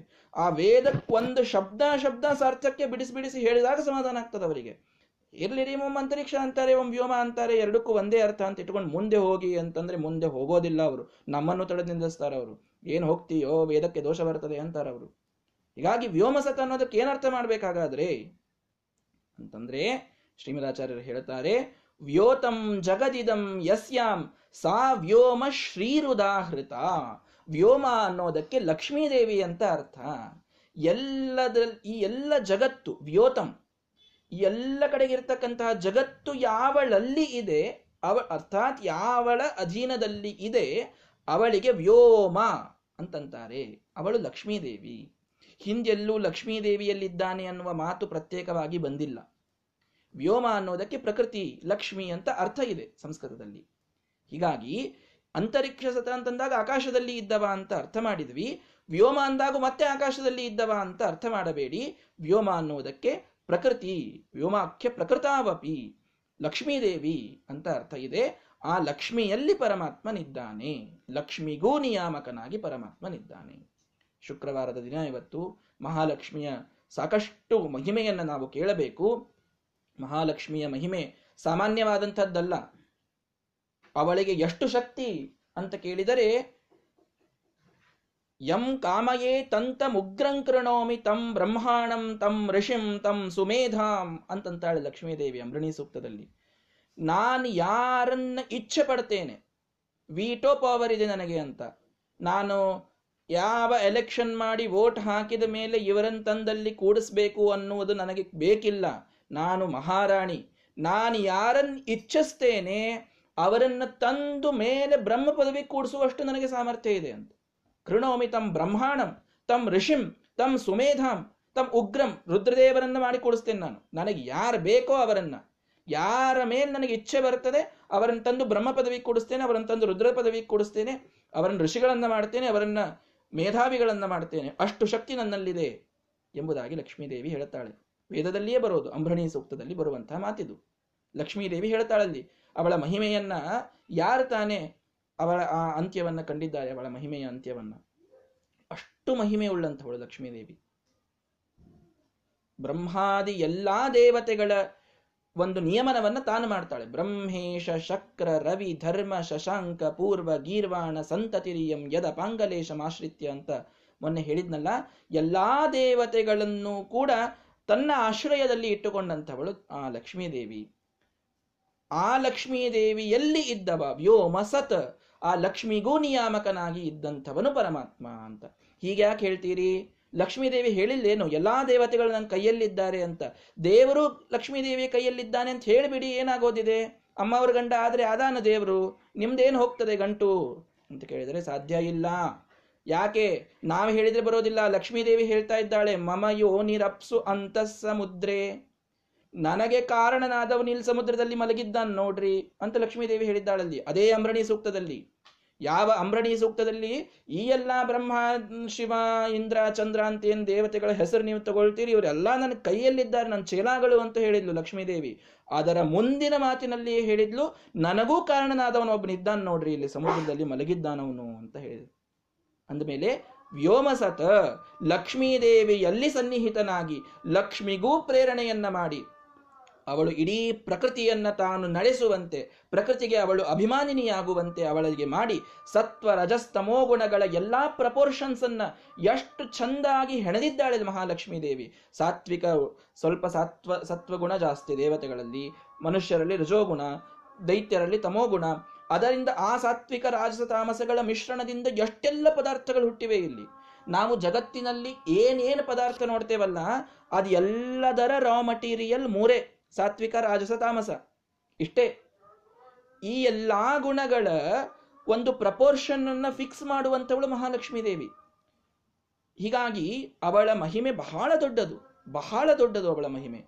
ಅಂತಹ ಮಹಾಲಕ್ಷ್ಮಿಗೆ ಶ್ರೀರ್ ಯತ್ಕಟಾಕ್ಷ ಬಲವತಿ ಅಜಿತಂ ನಮಾಮಿ. ಅವಳಿಗೂ ತನ್ನ ಕೇವಲ ಒಂದು ಕಟಾಕ್ಷದಿಂದ, ತನ್ನ ತುದಿಗಣ್ಣಿನ ನೋಟದಿಂದ ನೋಡಿದರೆ ಅವಳಿಗೆ ಇಷ್ಟೆಲ್ಲ ಮಾಡುವ ಸಾಮರ್ಥ್ಯ ಬಂದು ಹೋಗ್ತದಂತೆ ಅಷ್ಟು ಸಾಮರ್ಥ್ಯ ನಮ್ಮ ಪರಮಾತ್ಮನದು. ಹೀಗಾಗಿ ಅವನು ವ್ಯೋಮಸತ, ಪ್ರಕೃತಿಯಲ್ಲಿ ಇದ್ದವ ಅಂತ ಅರ್ಥ ಮಾಡಿಕೊಳ್ಳಿ, ಆಕಾಶದಲ್ಲಿದ್ದವ ಅಂತ ಅರ್ಥ ಮಾಡಬೇಡಿ ಎಂಬುದಾಗಿ ಹೇಳಿ. ಮತ್ತೆ ದೇವರ ಕೆಲವು ಹೆಸರನ್ನು ಹೇಳ್ತಾರೆ, ಅಬ್ಜ, ಗೋಜ, ಋತಜ, ಅದ್ರಿಜ ಎಂಬುದಾಗಿ. ದೇವರಿಗೆ ಅಬ್ಜ ಅಂತಂದ್ರೆ ಅಬ್ಜ, ನೀರಿನಲ್ಲಿ ಹುಟ್ಟ, ಹುಟ್ಟಿದವರು, ಬ್ರಹ್ಮದೇವರು ಅಂತ ಅರ್ಥ. ಬ್ರಹ್ಮದೇವರಲ್ಲಿ ಪರಮಾತ್ಮನಿದ್ದಾನೆ, ಅಬ್ಜ ಎಂಬುದಾಗಿ ಅದಕ್ಕರ್ಥ. ಅಬ್ಜದಲ್ಲಿ ಇದ್ದಾನೆ. ಗೋಜ, ಗೋವಿನಿಂದ ಹುಟ್ಟಿದಂತಹ, ಅರ್ಥಾತ್ ವೇದಗಳಿಂದ ಹುಟ್ಟಿದಂತಹ ಅನೇಕ ಅನೇಕ ಸ್ಮೃತಿ ಗ್ರಂಥಗಳು ವೇದವನ್ನೇ ಮೂಲವಾಗಿ ಉಳ್ಳಂತಹ ಯಾವ ಯಾವ ಗ್ರಂಥಗಳಿವೆಯೋ ಅದೆಲ್ಲದರಿಂದ ಪರಮಾತ್ಮನೇ ತಿಳಿದು ಬರ್ತಾನೆ. ಹೀಗಾಗಿ ಅವನಿಗೆ ಗೋಜಾ ಎಂಬುದಾಗಿ ಕರೀತಾರೆ ಅಂತ ಹೇಳ್ತಾರೆ. ಅಥವಾ ಗೋ ಅನ್ನೋದಕ್ಕೆ ಪೃಥಿವಿ ಅಂತ ಅರ್ಥ ಇದೆ. ಹೀಗಾಗಿ ಪೃಥಿವಿಯಿಂದ ಹುಟ್ಟಿದಂತಹ ಎಷ್ಟೆಷ್ಟು ಪದಾರ್ಥಗಳಿವೆಯಲ್ಲ ಮೃಣ್ಮಯವಾದ ಎಷ್ಟು ಜಗತ್ತಿದೆಯಲ್ಲ, ಎಲ್ಲದರಲ್ಲಿ ದೇವರಿದ್ದಾನೆ. ಗೋಜ, ಅಂದರೆ ಪೃಥಿವಿಯಲ್ಲಿ ಹುಟ್ಟಿದ ಪದಾರ್ಥಗಳಲ್ಲಿ ದೇವರಿದ್ದಾನೆ. ಅಬ್ಜ, ನೀರಿನಲ್ಲಿ ಹುಟ್ಟಿದ ಪದಾರ್ಥಗಳಲ್ಲಿ ದೇವರಿದ್ದಾನೆ. ಈ ರೀತಿಯು ಅರ್ಥ ಮಾಡಲಿಕ್ಕೆ ಸಾಧ್ಯ. ಇನ್ನು ಋತಜ ಋತಜ ಅಂತಂದ್ರೆ ಋತ ಅನ್ನುವುದಕ್ಕೆ ಮುಕ್ತರು ಅಂತ ಅರ್ಥ. ನೋಡಿ, ಮತ್ತೆ ಸಮಸ್ಯೆ ಆಯಿತು. ಋತ ಅಂತಂದ್ರೆ ಹಿಂದೆ ವೇದಗಳು ಅಂತ ಅರ್ಥ ಬಂದ್ಬಿಟ್ಟಿದೆ. ಋತಸತ ಅಂತ ಹೇಳಿದಂತಹ ಕಠೋಪನಿಷತ್ತು ಮತ್ತೆ ಋತಜ ಅನ್ನುವ ವೇದ ಒಂದು ವಾಕ್ಯವನ್ನು ಬಳಸ್ತಾ ಇದೆ. ಎರಡು ಕಡೆ ಋತ ಬಂತಲ್ಲ ಅಂದ್ರೆ ಎರಡು ಕಡೆ ಬೇರೆ ಅರ್ಥ ಅಂತಂತಾರೆ ಶ್ರೀಮದಾಚಾರ್ಯರು. ಮೊದಲೊಂದು ಕಡೆಗೆ ಋತ ಅನ್ನೋದಕ್ಕೆ ವೇದಗಳು ಅಂತ ಅರ್ಥ ಮಾಡಿದ್ದೇವೆ. ಇಲ್ಲಿ ಋತ ಅಂತಂದ್ರೆ ಏನು? ತಥೈವರ್ತೇಶು ಮುಕ್ತೇಶು ಗತಾಸ್ತೆ ವಿಷ್ಣು ಮಿತ್ಯುತಾಹ ವಿಷ್ಣುವನ್ನು ಕುರಿತು ಹೋದವರಾದ್ದರಿಂದ ಋತರು ಅಂದ್ರೆ ಮುಕ್ತರು ಅಂತ ಅರ್ಥ. ಹೀಗಾಗಿ ಆ ಮುಕ್ತರಲ್ಲಿ ದೇವರಿದ್ದಾನೆ ಅನ್ನೋದಕ್ಕೆ ಋತಜ. ಅಥವಾ ವೇದದಲ್ಲಿ ಪರಮಾತ್ಮ ಇದ್ದಾನೆ ಅನ್ನೋದಕ್ಕೆ ಋತಸತ್ ಈ ಋತ ಎನ್ನುವುದಕ್ಕೆ ಬೇರೆ ಅರ್ಥವನ್ನು ಮಾಡಿಕೊಳ್ಳಬೇಕು. ಅದ್ರಿಜ, ಅದ್ರಿಯಿಂದ ಹುಟ್ಟುವ, ಪರ್ವತದಿಂದ ಹುಟ್ಟುವಂತಹ ಏನೇನಿವೆಯೋ ಅದೆಲ್ಲದಲ್ಲಿ ಪರಮಾತ್ಮ ಇದ್ದಾನೆ. ಪರ್ವತದಿಂದ ಹುಟ್ಟೋದು ಯಾವುದ್ರಿ? ಪರ್ವತದಿಂದ ಹುಟ್ಟುವಂಥದ್ದು ಅಂತಂದ್ರೆ, ಪರ್ವತದಿಂದ ಹುಟ್ಟಿ ಬರೋದು ಯಾವುದು ಹೇಳಿ?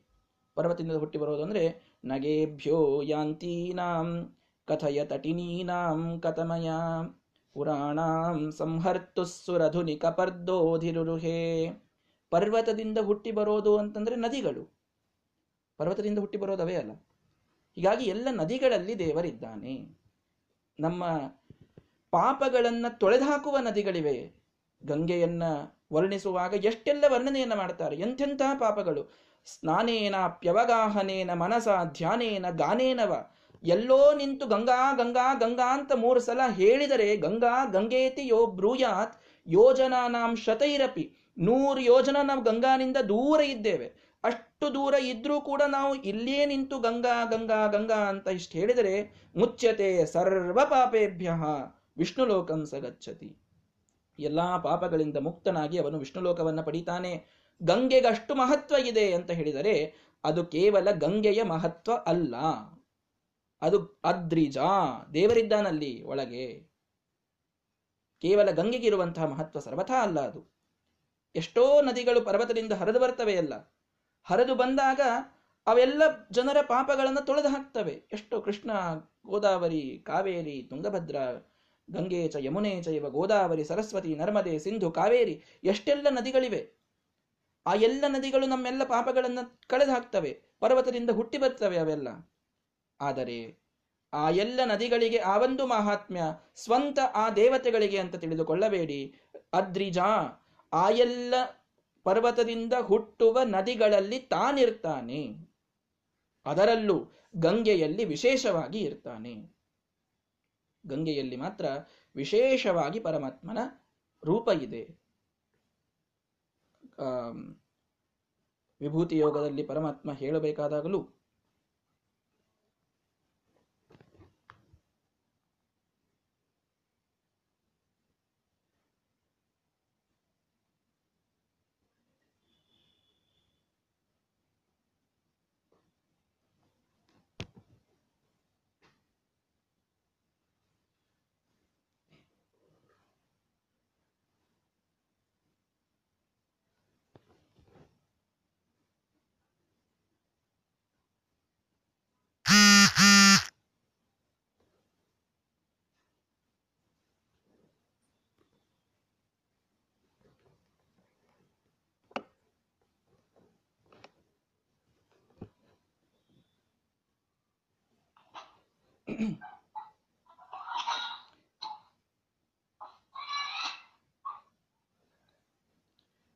ವೇದಗಳಲ್ಲಿ ಪರಮಾತ್ಮ ತಾನು, ಆ, ಕ್ಷಮಿಸಬೇಕು, ನದಿಗಳಲ್ಲಿ ಪರಮಾತ್ಮ ಸನ್ನಿಹಿತನಾಗಿ ಇದ್ದಾನೆ, ಸನ್ನಿಹಿತನಾಗಿ ಒಳಗಡೆಗೆ ಇದ್ದಾನೆ. ಗಂಗೆಯಲ್ಲಿ ಆ, ವಿಶ್ವ, ವಿಭೂತಿ ರೂಪವನ್ನ ಶ್ರೀಕೃಷ್ಣ ಪರಮಾತ್ಮ ಹೇಳಬೇಕಾದಾಗ ಕೃಷ್ಣ ಪರಮಾತ್ಮ ಹೇಳ್ತಾನೆ, ವೇದಗಳಲ್ಲಿ, ಅಂದ್ರೆ, ಆ ನದಿಗಳಲ್ಲಿ ನಾನು ಜಾಹ್ನವಿಯಲ್ಲಿ ವಿಶೇಷವಾಗಿ ಇದ್ದೇನೆ ಎಂಬುದಾಗಿ ವಿಭೂತಿ ರೂಪದಲ್ಲಿ ಕೃಷ್ಣ ಪರಮಾತ್ಮ ಹೇಳ್ತಾನೆ ಗಂಗೆಯಲ್ಲಿ ಪರಮಾತ್ಮನ ವಿಶೇಷ ವಿಭೂತಿ ಇದೆ. ಹೀಗಾಗಿ ಆ ಪರಮಾತ್ಮನ ಒಂದು ವ್ಯಾಪ್ತಿ ಇದು ಸಮಗ್ರವಾಗಿ ಎಲ್ಲೆಲ್ಲ ಕಡೆಗೆ ಬಂತು ನೋಡಿ ಅಬ್ಜ, ಗೋಜಾ ಋತಜಾ ಅದ್ರಿಜಾ ಋತಂ ಬೃಹತ್. ಇಷ್ಟೆಲ್ಲ ಪದಾರ್ಥಗಳಲ್ಲಿ, ಪೃಥ್ವಿಯಲ್ಲಿ ಹುಟ್ಟಿದ ಪದಾರ್ಥಗಳು, ನೀರಿನಲ್ಲಿ ಹುಟ್ಟಿದ ಪದಾರ್ಥಗಳು, ಪರ್ವತದಲ್ಲಿ ಹುಟ್ಟಿದ ಪದಾರ್ಥಗಳು, ಎಲ್ಲದರಲ್ಲಿ ಪರಮಾತ್ಮ ವಿಶೇಷವಾಗಿ ಸನ್ನಿಹಿತನಾಗಿದ್ದಾನೆ. ಗಂಗೆಯಲ್ಲಿರುವ ಪರಮಾತ್ಮನ ಬಗ್ಗೆ ಹೇಳಲಿಕ್ಕೆ ಕೂತ್ರೆ ಅದೊಂದು ಸ, ಪ್ರತ್ಯೇಕ ಸೆಷನ್ ಆಗಬೇಕಾಗ್ತದೆ. ಹೀಗಾಗಿ ಅದು ಬೇಡ. ಅಂತೂ ಅರ್ಥ ಮಾಡಿಕೊಳ್ಳಿ, ಗಂಗೆಗೆ ಈ ಮಹತ್ವ ಬಂದದ್ಯಾಕೆ ಅನ್ನೋದನ್ನ ಅರ್ಥ ಮಾಡಿಕೊಂಡ್ರೆ ಸಾಕು. ಕೇವಲ ಅವಳು ಮಹಾದೇವಿ ಪಾಪವನ್ನ ಹರಣ ಮಾಡ್ತಾಳೆ ಅಂತ ಇಷ್ಟರ್ಥ ಅಲ್ಲ. ಅವಳಲ್ಲಿ ಪರಮಾತ್ಮನ ಪಾದ ಧೂಳಿ ಹರಿದು ಬಂದಿದೆ. ಪರಮಾತ್ಮನ ಪಾದಕ್ಕೆ ಹಚ್ಚಿದಂತಹ ಧೂಳಿ ಆ ಗಂಗೆ ಒಳಗೆ ಬಂದಾಗ ಏನೊಂದು ಬ್ರಹ್ಮದೇವರು ತಮ್ಮ ಕಮಂಡಲುವಿನಲ್ಲಿ ಹಿಡಿದು ಪೂಜೆ ಮಾಡಿದಾಗ ಏನೊಂದು ಗಂಧ ಅಕ್ಷತೆಯನ್ನ ಒಳಗೆ ಏರಿಸಿ, ಅರ್ಥಾತ್ ಪರಮಾತ್ಮನ ತ್ರಿವಿಕ್ರಮ ರೂಪಿ ಪರಮಾತ್ಮನ ಪಾದಕ್ಕೇರಿಸಿ ಆ ಎಲ್ಲ ಧೂಳಿ ಹರಿದು ಬರುವಂತೆ ಮಾಡಿದರಲ್ಲ. ಪರಮಾತ್ಮನ ಪಾದದ ರಜಕ್ಕಣಗಳು ಅದರಲ್ಲಿ ಹರಿದು ಬರುವಂತೆ ಮಾಡಿದರಲ್ಲ. ಅದರಿಂದ ಈ ಒಂದು ಪಾವಿತ್ರ್ಯ ಗಂಗೆಗೆ ಬಂದಿದೆ. ಹೀಗಾಗಿ ಅದ್ರಿಜ ಪರ್ವತದಲ್ಲಿ ಹುಟ್ಟುವ ಎಲ್ಲ ನದಿಗಳಲ್ಲಿ ನಾನು ಮುಖ್ಯವಾಗಿ ಇರ್ತೇನೆ. ಸಯೇವ ದ್ರವರೂಪೇಣ ಗಂಗಾಂಬೋ ನಾತ್ರ ಸಂಶಯ. ನಾನೇ ಗಂಗಾ ನದಿ ಅಂತ ಹೇಳ್ತಾನೆ ಪರಮಾತ್ಮ. ಇನ್ನೇನು ಹೇಳಬೇಕು ಅವನು? ನಾನೇ ಗಂಗಾ ನದಿ ಅಂತ. ಯೋಸೌ ಸರ್ವಗತೋ ದೇವ ಚಿತ್ಸ್ವರೂಪಿ ನಿರಂಜನ ಸ ದ್ರವರೂಪೇಣ ಗಂಗಾಂಭೋ ನಾತ್ರ ಸಂಶಯ. ಯಾವ ಪರಮಾತ್ಮ ಚಿತ್ ಸ್ವರೂಪಿಯಾದಂತಹ ಯಾವ ದೋಷಗಳಿಲ್ಲದಂತಹ ಆ ದೇವನಿದ್ದಾನೋ ಅವನೇ ದ್ರವರೂಪನಾಗಿ ಗಂಗೆಯಲ್ಲಿ ಹರದ ಅಂತ ಹೇಳ್ತಾರೆ. ಗಂಗೆಯ ಮೇಲೆ ಪರಮಾತ್ಮನಿಗೆ ಅಷ್ಟು ಪ್ರೀತಿ. ಅವನ ಮಗಳು ಗಂಗೆ. ಹೀಗಾಗಿ ಆ ಗಂಗೆಯ, ಗಂಗೆಯಲ್ಲಿ ಇದ್ದು ಮಾಧವ ನಾಮಕನಾಗಿ ಪರಮಾತ್ಮ ತಾನು ನಮ್ಮೆಲ್ಲರ ಪಾಪಗಳನ್ನು ಹೋಗಿಸಿ ಪವಿತ್ರ ಮಾಡುವಂತಹ ವ್ಯಕ್ತಿ ಅನ್ನುವುದನ್ನು ಅವಶ್ಯವಾಗಿ ಎಲ್ಲರೂ ಅರ್ಥ ಮಾಡಿಕೊಳ್ಳಬೇಕು. ಅದನ್ನೇ ಉಪನಿಷತ್ತಿಲ್ಲಿ ಹೇಳ್ತಾ ಇದೆ. ಬೃಹತ್ ಬಹಳಷ್ಟು ಗುಣಗಳಿಂದ ಪೂರ್ಣನಾದ್ದರಿಂದ ದೇವರಿಗೆ ಬೃಹತ್ ಅಂತ ಕರೀತಾರೆ. ವೇದಗಳಲ್ಲಿ ಪರಮ ಮುಖ್ಯವಾಗಿ ಹೇಳಿದಲ್ಪಟ್ಟದರಿಂದ ಋತಂ ಅಂತ ದೇವರಿಗೆ ಕರೀತಾರೆ. ಈ ರೀತಿ ಅನೇಕ ನಾಮಗಳು ದೇವರನ್ನ ಹೇಳ್ತವೆ. ಅನೇಕ ನಾಮಗಳು ದೇವರನ್ನ ತಿಳಿಸ್ತವೆ ಅಂತ ಹೇಳ್ತಾ, ಮುಂದೆ ಅವನ ಮಹಾತ್ಮ್ಯವನ್ನ ಮತ್ತೆ ಮುಂದೆ ಬರೆಸ್ತಾರೆ ನಾಳೆಯ ದಿವಸ ನೋಡೋಣ. ಶ್ರೀಕೃಷ್ಣ ಮಸ್ತು ಶ್ರೀ ಗುರುಭ್ಯೋ ನಮಃ. ನಮೋ ಭಗವತೆ ತಸ್ಮೈ ಸರ್ವತಃ ಪರಮಾಯತೆ. सर्वप्राणिहृदिस्थाय वामनाय नमो नमः अस्मद्गुरुसमारम्भां टीकाकृत्पादमध्यमां श्रीमदाचार्यपर्यन्तां वन्दे गुरुपरम्पराम् ऊर्ध्वं प्राणमुन्नयति अपानं प्रत्यगस्यति मध्ये वामनमासीनं विश्वे देवा उपासते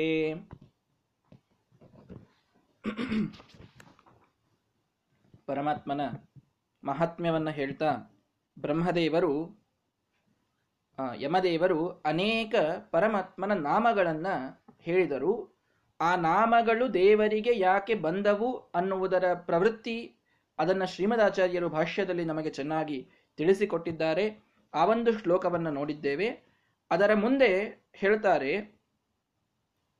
ಅಲ್ಲ, ಎಲ್ಲವನ್ನ ಧಾರಣ ಮಾಡಿದಂಥವರು ವಾಯುದೇವರು ಅಂತ ಪ್ರಸಿದ್ಧಿ ಇದೆ ಎಲ್ಲ ಕಡೆಗೆ. ವಾಯುದೇವರೇ, ಎಲ್ಲರಲ್ಲಿದ್ದು ಹಂಸಮಂತ್ರದ ಜಪವನ್ನ ಮಾಡಿ ಎಲ್ಲ ರೀತಿಯ ನಮ್ಮ ಪಾಲನ ಪೋಷಣವನ್ನ ಮಾಡುವಂಥವರು ವಾಯುದೇವರು. ಮಾತರ್ಮೆ, ಮಾತರಿಶ್ವನ್, ಪಿತಃ, ಅತುಲ ಗುರು, ಭ್ರಾತಃ, ಇಷ್ಟ, ಆಪ್ತ, ಬಂಧೋ. ಸ್ವಾಮಿನ್, ಸರ್ವಾಂತರಾತ್ಮನ್, ಈ ರೀತಿ ಎಲ್ಲವೂ ನಮ್ಮದೆಲ್ಲ ನಡೆಯೋದು ವಾಯುದೇವರಿಂದ ಅಂತೆ ಪ್ರಸಿದ್ಧಿ ಇದೆ. ವಾಯುದೇವರೇ ಯಾಕೆ ಇದೆಲ್ಲವನ್ನ ಮಾಡಬಾರದು. ಇವೆಲ್ಲ ಏನು ಹೇಳಿದ್ದಾರೆ ಹಿಂದೆ, ಇದೆಲ್ಲ ವಾಯುದೇವರ ಪರವಾಗಿ ಯಾಕೆ ಅರ್ಥ ಮಾಡಬಾರದು? ವಾಯುದೇವರು ಎಲ್ಲರಿಗಿಂತಲೂ ಉತ್ತಮರು ಅಂತನ್ನುವುದು ಸಾಕಷ್ಟು ಕಡೆಗೆ ವೇದಗಳಲ್ಲಿ ಸಿದ್ಧವಾಗಿದೆ, ಸ್ಮೃತಿಗಳಲ್ಲಿ ಸಿದ್ಧವಾಗಿದೆ. ಎಲ್ಲದರಲ್ಲಿ ಸಿದ್ಧವಾಗಿದೆ ಅಲ್ಲ. ವಾಯುದೇವರನ್ನ ಯಾಕೆ ನಾವು ಈ ಎಲ್ಲ ಗುಣಗಳಿಂದ ವಿಶಿಷ್ಟರು ಅಂತ ಕರೀಬಾರದು ಅಂತ ಕೇಳಿದರೆ ಯಮದೇವರು ಹೇಳಿದರು, ಊರ್ಧ್ವಂ ಪ್ರಾಣ ಮುನ್ನಯತಿ ಅಪಾನಂ ಪ್ರತ್ಯಗಸ್ಯತಿ. ಪ್ರಾಣ, ಅಪಾನ, ವ್ಯಾನ, ಉದಾನ, ಸಮಾನ ರೂಪ, ಪಂಚರೂಪಿಯಾದಂತಹ ಆ ವಾಯುದೇವರನ್ನ ಪರಮಾತ್ಮ ಹೇಗೆ ನಿಯಮನ ಮಾಡ್ತಾರೆ ನೋಡಿ. ಮಧ್ಯೆ ವಾಮನ ಮಾಸೀನಂ ಮಧ್ಯದಲ್ಲಿ ತಾನು ವಾಮನ ರೂಪದಿಂದ ಇರ್ತಾನೆ ಅಂತ ಬಂದಿದೆ ಮೊದಲಿಗೇನೆ. ಮಂಗಳಾಚರಣೆ ಮಾಡಬೇಕಾದಾಗಲೇ ಮಧ್ಯದಲ್ಲಿ ವಾಮನ ರೂಪಿಯಾಗಿ ಪರಮಾತ್ಮ ನಿರ್ತಾನೆ ಅಂತನ್ನುವುದು ಇಲ್ಲಿ ಇದ್ದದ್ದನ್ನೇ ನೋಡಿ ಶ್ರೀಮದಾಚಾರ್ಯರು ವಾಮನನ ಮಂಗಳಾಚರಣೆಯನ್ನು ಮಾಡಿದ್ದು ಅಂತ ಮೊದಲಿಗೆ ಹೇಳಿದ್ವಿ. ಹೀಗಾಗಿ ಮಧ್ಯದಲ್ಲಿರುವ ವಾಮನ ತಾನು ಆ ವಾಯುದೇವರ ಪ್ರಾಣ ರೂಪವನ್ನ ತನಗಿಂತಲೂ ಮೇಲಿನ ಅಂಗಗಳಲ್ಲಿ ಇಟ್ಟುಕೊಳ್ತಾನೆ, ಅಪಾನ ರೂಪಗಳನ್ನ ಕೆಳಗೆ ಕಳಿಸ್ತಾನೆ. ಪ್ರಾಣ, ನೀನಲ್ಲಿ ಹೋಗು, ಅಪಾನ, ನೀನು ಕೆಳಗೆ ಹೋಗು, ವ್ಯಾನ, ಉದಾನ, ಸಮಾನ, ಎಲ್ಲರ ಕೆಲಸವನ್ನ ಅವರವರಿಗೆ ಹಂಚಿ ಅವರಿಂದ ಮಾಡಿಸ್ತಾನೆ. ಆದ್ದರಿಂದ ಇದೆಲ್ಲ ವಾಯುದೇವರೇ ಮಾಡ್ತಾರೆ ಅಂತ ಹೇಳಲಿಕ್ಕೆ ಬರೋದಿಲ್ಲ. ನ ಕೇವಲಂ ಪ್ರಾಣ ಏವ ಚೇತನಾನಾಂ ವಿಧಾರಕಃ, ಕಿಂತು ವಿಷ್ಣುಂ ಸಮಾಶ್ರಿತ್ಯ ಪ್ರಾಣೋ ಜೀವಾನ್ ಬಿಭರ್ತ್ಯಯಂ, ಅಥೋ ಮುಖ್ಯಾಶ್ರಯೋ ವಿಷ್ಣು. ಚೇತನಾನಾಂ ಸ್ವತಂತ್ರತಃ. ಶ್ರೀಮದಾಚಾರ್ಯರು ಒಳ್ಳೆ ಸ್ಮೃತಿಯನ್ನ ಉದಾಹರಣವಾಗಿ ಕೊಟ್ಟು ಹೇಳ್ತಾರೆ, ಕೇವಲ ಪ್ರಾಣನೇ ಎಲ್ಲ ಚೇತನರನ್ನ ವಿಧಾನ ಮಾಡ್ತ, ಧಾರಣ ಮಾಡ್ತಾನೆ ಅಂತ ತಿಳಿದುಕೊಂಡು ಬಿಟ್ಟು ಬಿಡಬೇಡಿ ಅವನೂ ಕೂಡ ಒಬ್ಬನನ್ನ ಆಶ್ರಯಿಸಿ ಇದೆಲ್ಲವನ್ನ ಮಾಡ್ತಾನೆ. ವಿಷ್ಣುಂ ಸಮಾಶ್ರಿತ್ಯ. ವಿಷ್ಣುವನ್ನ ಆಶ್ರಯಿಸಿಯೇ ಪ್ರಾಣದೇವರು ನಮ್ಮೆಲ್ಲ ಧಾರಣವನ್ನ ಮಾಡ್ತಾರೆ ಆದ್ದರಿಂದ ಮುಖ್ಯ ಆಶ್ರಯ ಚೇತನರಿಗೆ ಯಾರಾದರೂ ವಿಷ್ಣುವೇ ಆದ. ಈ ರೀತಿಯಾಗಿ ನಾವು ಅರ್ಥ ಮಾಡಿಕೊಳ್ಳಬೇಕು. ಹೀಗಾಗಿ ಪ್ರಾಣದೇವರ ಪಾತ್ರವಿಲ್ಲ ಅಂತಲ್ಲ, ಆದರೆ ಪ್ರಾಣದೇವರೂ ಕೂಡ ಸ್ವತಂತ್ರವಾಗಿ ಏನನ್ನೂ ಮಾಡಲಿಕ್ಕೆ ಸಾಧ್ಯವಿಲ್ಲ. ಇದನ್ನ ಸ್ಪಷ್ಟ ಮಾಡ್ತಾ ಇದ್ದಾರೆ. ವಾಯುದೇವರ ಮಹಿಮೆಯನ್ನು ನಾವು ಸಾಕಷ್ಟು ಕೇಳಿದ್ದೇವೆ ಹಿಂದೆ. ಮುಂದಿನ ಉಪನಿಷತ್, ಷಟ್ಪ್ರಶ್ನೋಪನಿಷತ್ತಿನಲ್ಲಿ ವಾಯುದೇವರ ಮಹಿಮೆ ದೀರ್ಘವಾಗಿ ಬರುತ್ತದೆ.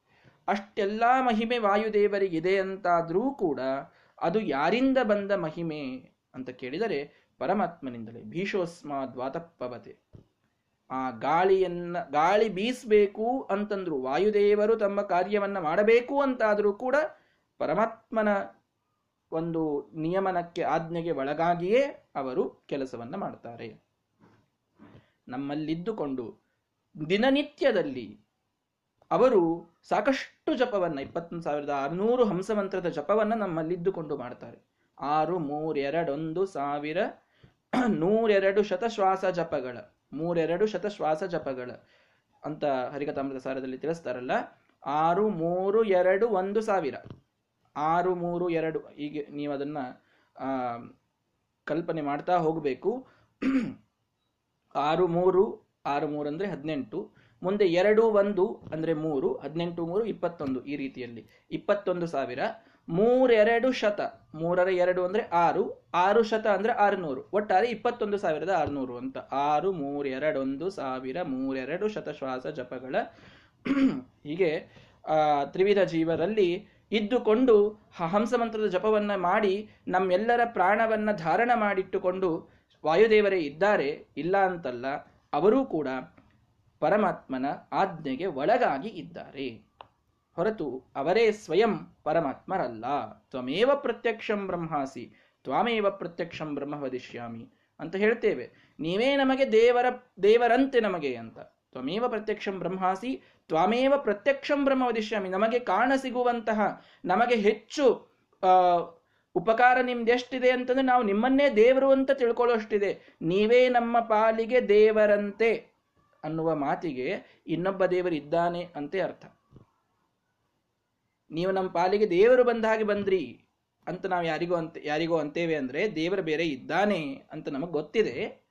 ಇವರನ್ನು, ಇವರು ಅಷ್ಟು ಉಪಕಾರ ಮಾಡಿದ್ದಾರೆ ಅನ್ನೋದಕ್ಕೆ ಇವರನ್ನ ದೇವರು ಅಂತ ನಾವು ಪೂಜಿಸಬೇಕು ಅನ್ನೋ ಒಂದು ಅನುಸಂಧಾನದಿಂದ ಹೇಳೋದಲ್ಲ. ಹೀಗಾಗಿ ಆ ಪರಮಾತ್ಮ, ಈತ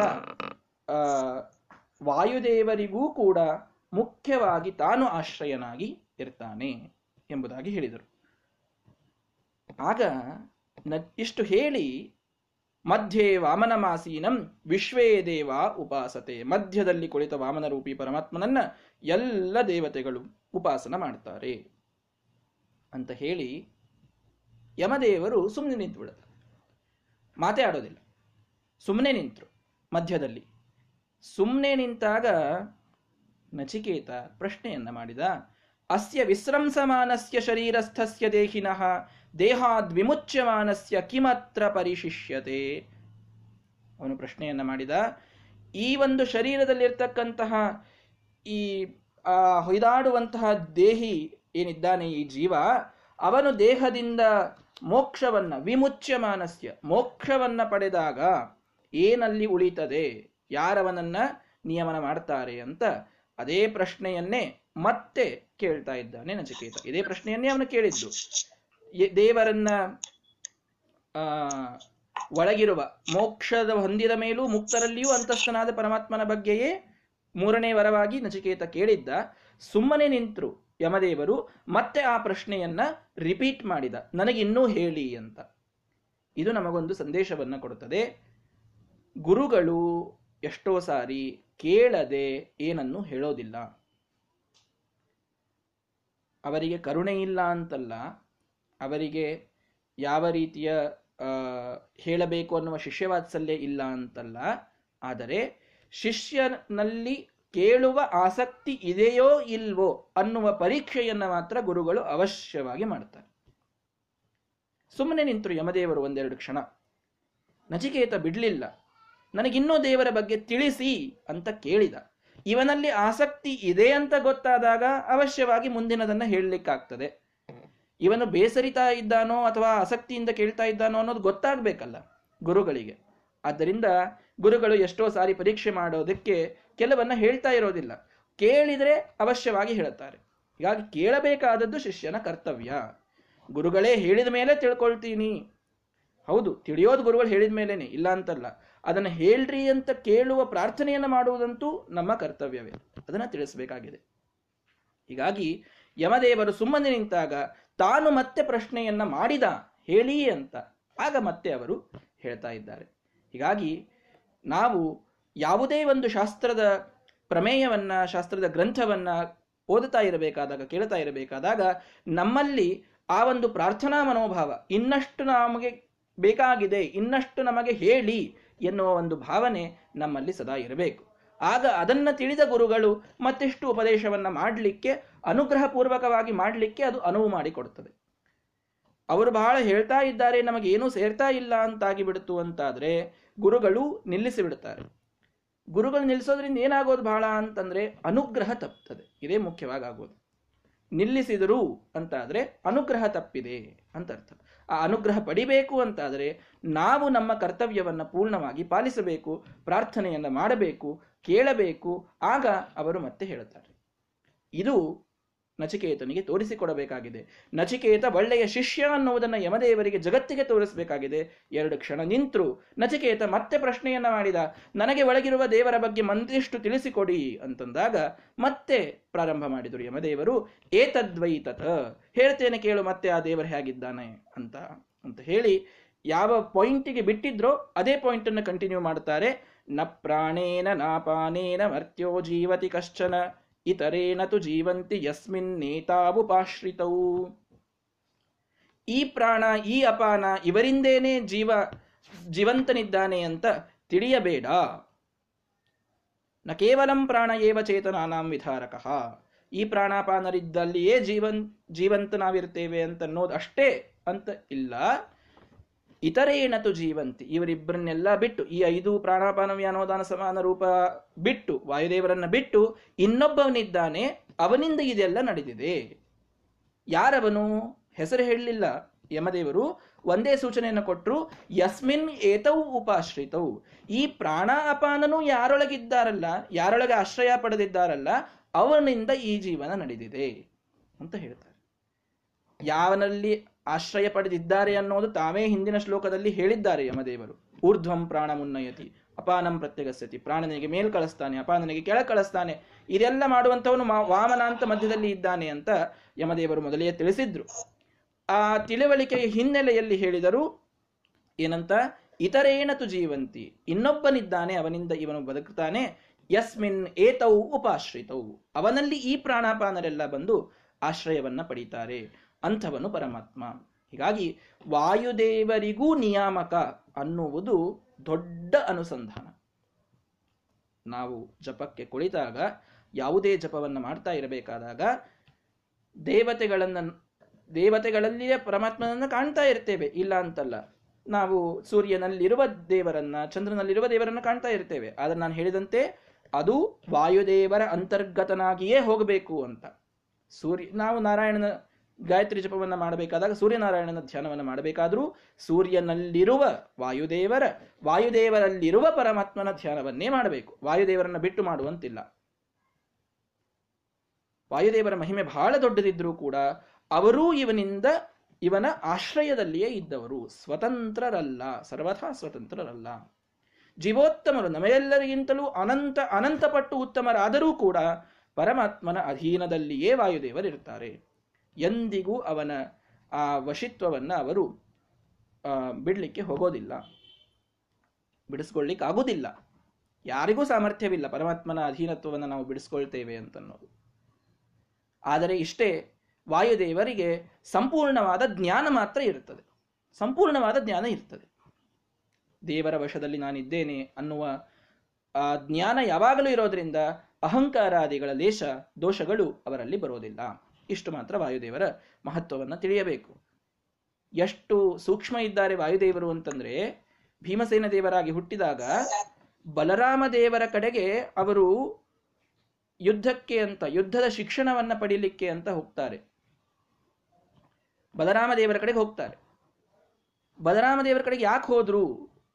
ಅಂದ್ರೆ ಅವರಿಗೆ ಬಹಳ ಒಳ್ಳೆ ಗದಾಯುದ್ಧ ಬರ್ತಿತ್ತು, ಅದಕ್ಕೆ ಹೋದ್ರು ಅಂತ ಇಷ್ಟೇ ಅಲ್ಲ. ಅವರು ಅವರಿಗೆ ಕಲಿಬೇಕಾದದ್ದೇನು ಇದ್ದಿದ್ದೇ ಇಲ್ಲ ಭೀಮಸೇನ ದೇವರಿಗೆ. ಅಂತೂ ಗುರುಕುಲವಾಸ ಆಗಬೇಕು, ಗುರುಗಳ ಕಡೆಯಿಂದ ಕಲಿಬೇಕು ಲೋಕ ಶಿಕ್ಷಣಕ್ಕಾಗಿ ಅಂತ ಹೋಗಿದ್ದಾರಷ್ಟೇ. ಈ ದ್ರೋಣಾಚಾರ್ಯರು ಅದೆಲ್ಲ ಏನ್ ಮಾಡ್ಬೇಕು ಪಾಪ? ಎಷ್ಟಾದರೂ ಅವರು ಬೃಹಸ್ಪತಿಯ ಅವತಾರ. ಅವರಿಗೇನು ಬಹಳ ಮಾಡ್ಲಿಕ್ಕೆ ಆಗೋದಿಲ್ಲ. ವಾಯುದೇವರಿಗೆ ಕಲಿಸೋದು ಹೇಗೆ? ಇಮಿಡಿಯೇಟ್ ನೆಕ್ಸ್ಟ್ ಇದ್ದವರು ಅಂದ್ರೆ ಶೇಷದೇವರು. ವಾಯುದೇವರ ಮುಂದೆ ಬರೋರು ಗರುಡ, ಶೇಷರುದ್ರರು. ಶೇಷದೇವರು ಇದ್ದಾರೆ, ಬಲರಾಮನಾಗಿ ಬಂದಿದ್ದಾರೆ. ಅವರ ಕಡೆಗೆ ಕಲಿತರಾಯಿತು ಅಂತ. ಅನ್ ಸುಮ್ಮನೆ ಕಲಿಯೋದು ಅಂತ ಒಂದು ನೆವಕ್ಕೆ ಅವರ ಕಡೆಗೆ ಹೋದ್ರಷ್ಟೇ. ಅವರ ಕಡೆಯಿಂದ ವಿದ್ಯಾಭ್ಯಾಸ ಕಲಿತಾ ಇದ್ರು. ಗದಾ ಯುದ್ಧ ಮಾಡಬೇಕಾದಾಗ ಮತ್ತೆ ಪ್ರಹಾರವನ್ನು ಮಾಡಲೇಬೇಕಾಗ್ತದಲ್ಲ. ಪ್ರಹಾರ ಮಾಡಬೇಕು ಅಂತಂದ್ರೆ ಚೆನ್ನಾಗಿ ಹೊಡೆದು ಬಿಡ್ತಿದ್ರಂತೆ ವಾಯುದೇವರು, ಅರ್ಥಾತ್ ಭೀಮಸೇನ ದೇವರು. ಯಾಕೆ? ಶೇಷದೇವರು ಯೋಗ್ಯತೆಯಲ್ಲಿ ಸಣ್ಣವರು. ಶೇಷದೇವರು ಅಂತ ಗೊತ್ತಿದೆ. ಹೀಗಾಗಿ ಬಲರಾಮ ದೇವರಿಗೆ ಶಿಕ್ಷಣವನ್ನು ಪಡೀತಾ ಇರಬೇಕಾದಾಗ್ಲೇನೆ ಯುದ್ಧ ಅಂತೂ ಆಡೇಬೇಕಲ್ಲ. ಯುದ್ಧ ಆಡಿನೇ ಶಿಕ್ಷಣ ಪಡೆಯೋದಲ್ಲ. ಸುಮ್ಮನೆ ಆನ್ಲೈನ್ ಎಜುಕೇಶನ್ ಮಾಡ್ಲಿಕ್ಕೆ ಬರೋದಿಲ್ಲಲ್ಲ ಗದಾ ಯುದ್ಧದ್ದು. ಹೀಗಾಗಿ ಆ ರೀತಿ ಶಿಕ್ಷಣವನ್ನು ಪಡಿತಾ ಇದ್ರು, ಹೊಡಿತಾ ಇದ್ರು. ಆದರೆ ಎಷ್ಟು ಸೂಕ್ಷ್ಮ ಅಂದರೆ ಭೀಮಸೇನ ದೇವರು, ಬಲರಾಮ ದೇವರಲ್ಲಿ ಕೆಲವೊಂದು ಸಲ, ಒಂದು ದಿನದಲ್ಲಿ ಒಂದು ಹತ್ತು ಸಲ, ಇಪ್ಪತ್ತು ಸಲ ಅಂದು, ಅಂದುಕೊಳ್ಳಿ, ಒಳಗೆ ಸಂಕರ್ಷಣ ರೂಪಿ ಪರಮಾತ್ಮನ ಆವೇಶ ಆಗ್ತಾ ಇತ್ತು. ಶೇಷದೇವರಲ್ಲಿ ಸಂಕರ್ಷಣ ರೂಪಿ ಪರಮಾತ್ಮನ ಆವೇಶ ಇದೆ. ಬಲರಾಮದಲ್ಲಿ ದೇವರಲ್ಲಿ ಇತ್ತದು. ಒಳಗೆ ಒಮ್ಮೆ ಸಂಕರ್ಷಣನ ಆವೇಶ ಆಗ್ತಾ ಇತ್ತು. ಅಂದ್ರೆ ಆವೇಶ ಅಂದ್ರೆ ಏನು? ಒಳಗವರು ಇರೋದಿಲ್ಲ ಅಂತ ಅರ್ಥ ಅಲ್ಲ.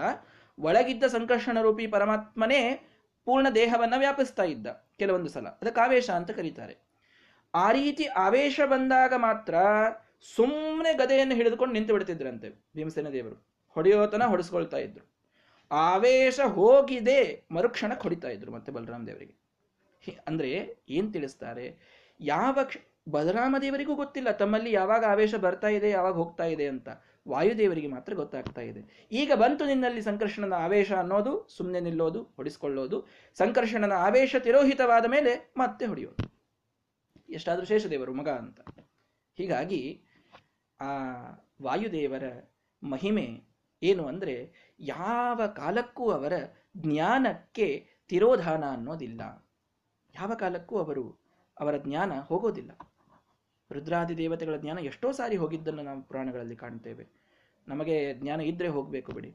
ಆದರೆ ವಾಯುದೇವರಿಗೆ ಮಾತ್ರ ಎಂದಿಗೂ ಆ ಜ್ಞಾನದ ತಿರೋಧಾನ ಇಲ್ಲ. ಏವಂ ಪ್ರಳಯ ಕಾಲೇಪಿ ಪ್ರತಿಭಾತ ಪರಾವರಾಹ. ಪ್ರಳಯ ಕಾಲದಲ್ಲೂ ಅವರಿಗೆ ಜ್ಞಾನ ಇದ್ದೇ ಇರ್ತದೆ.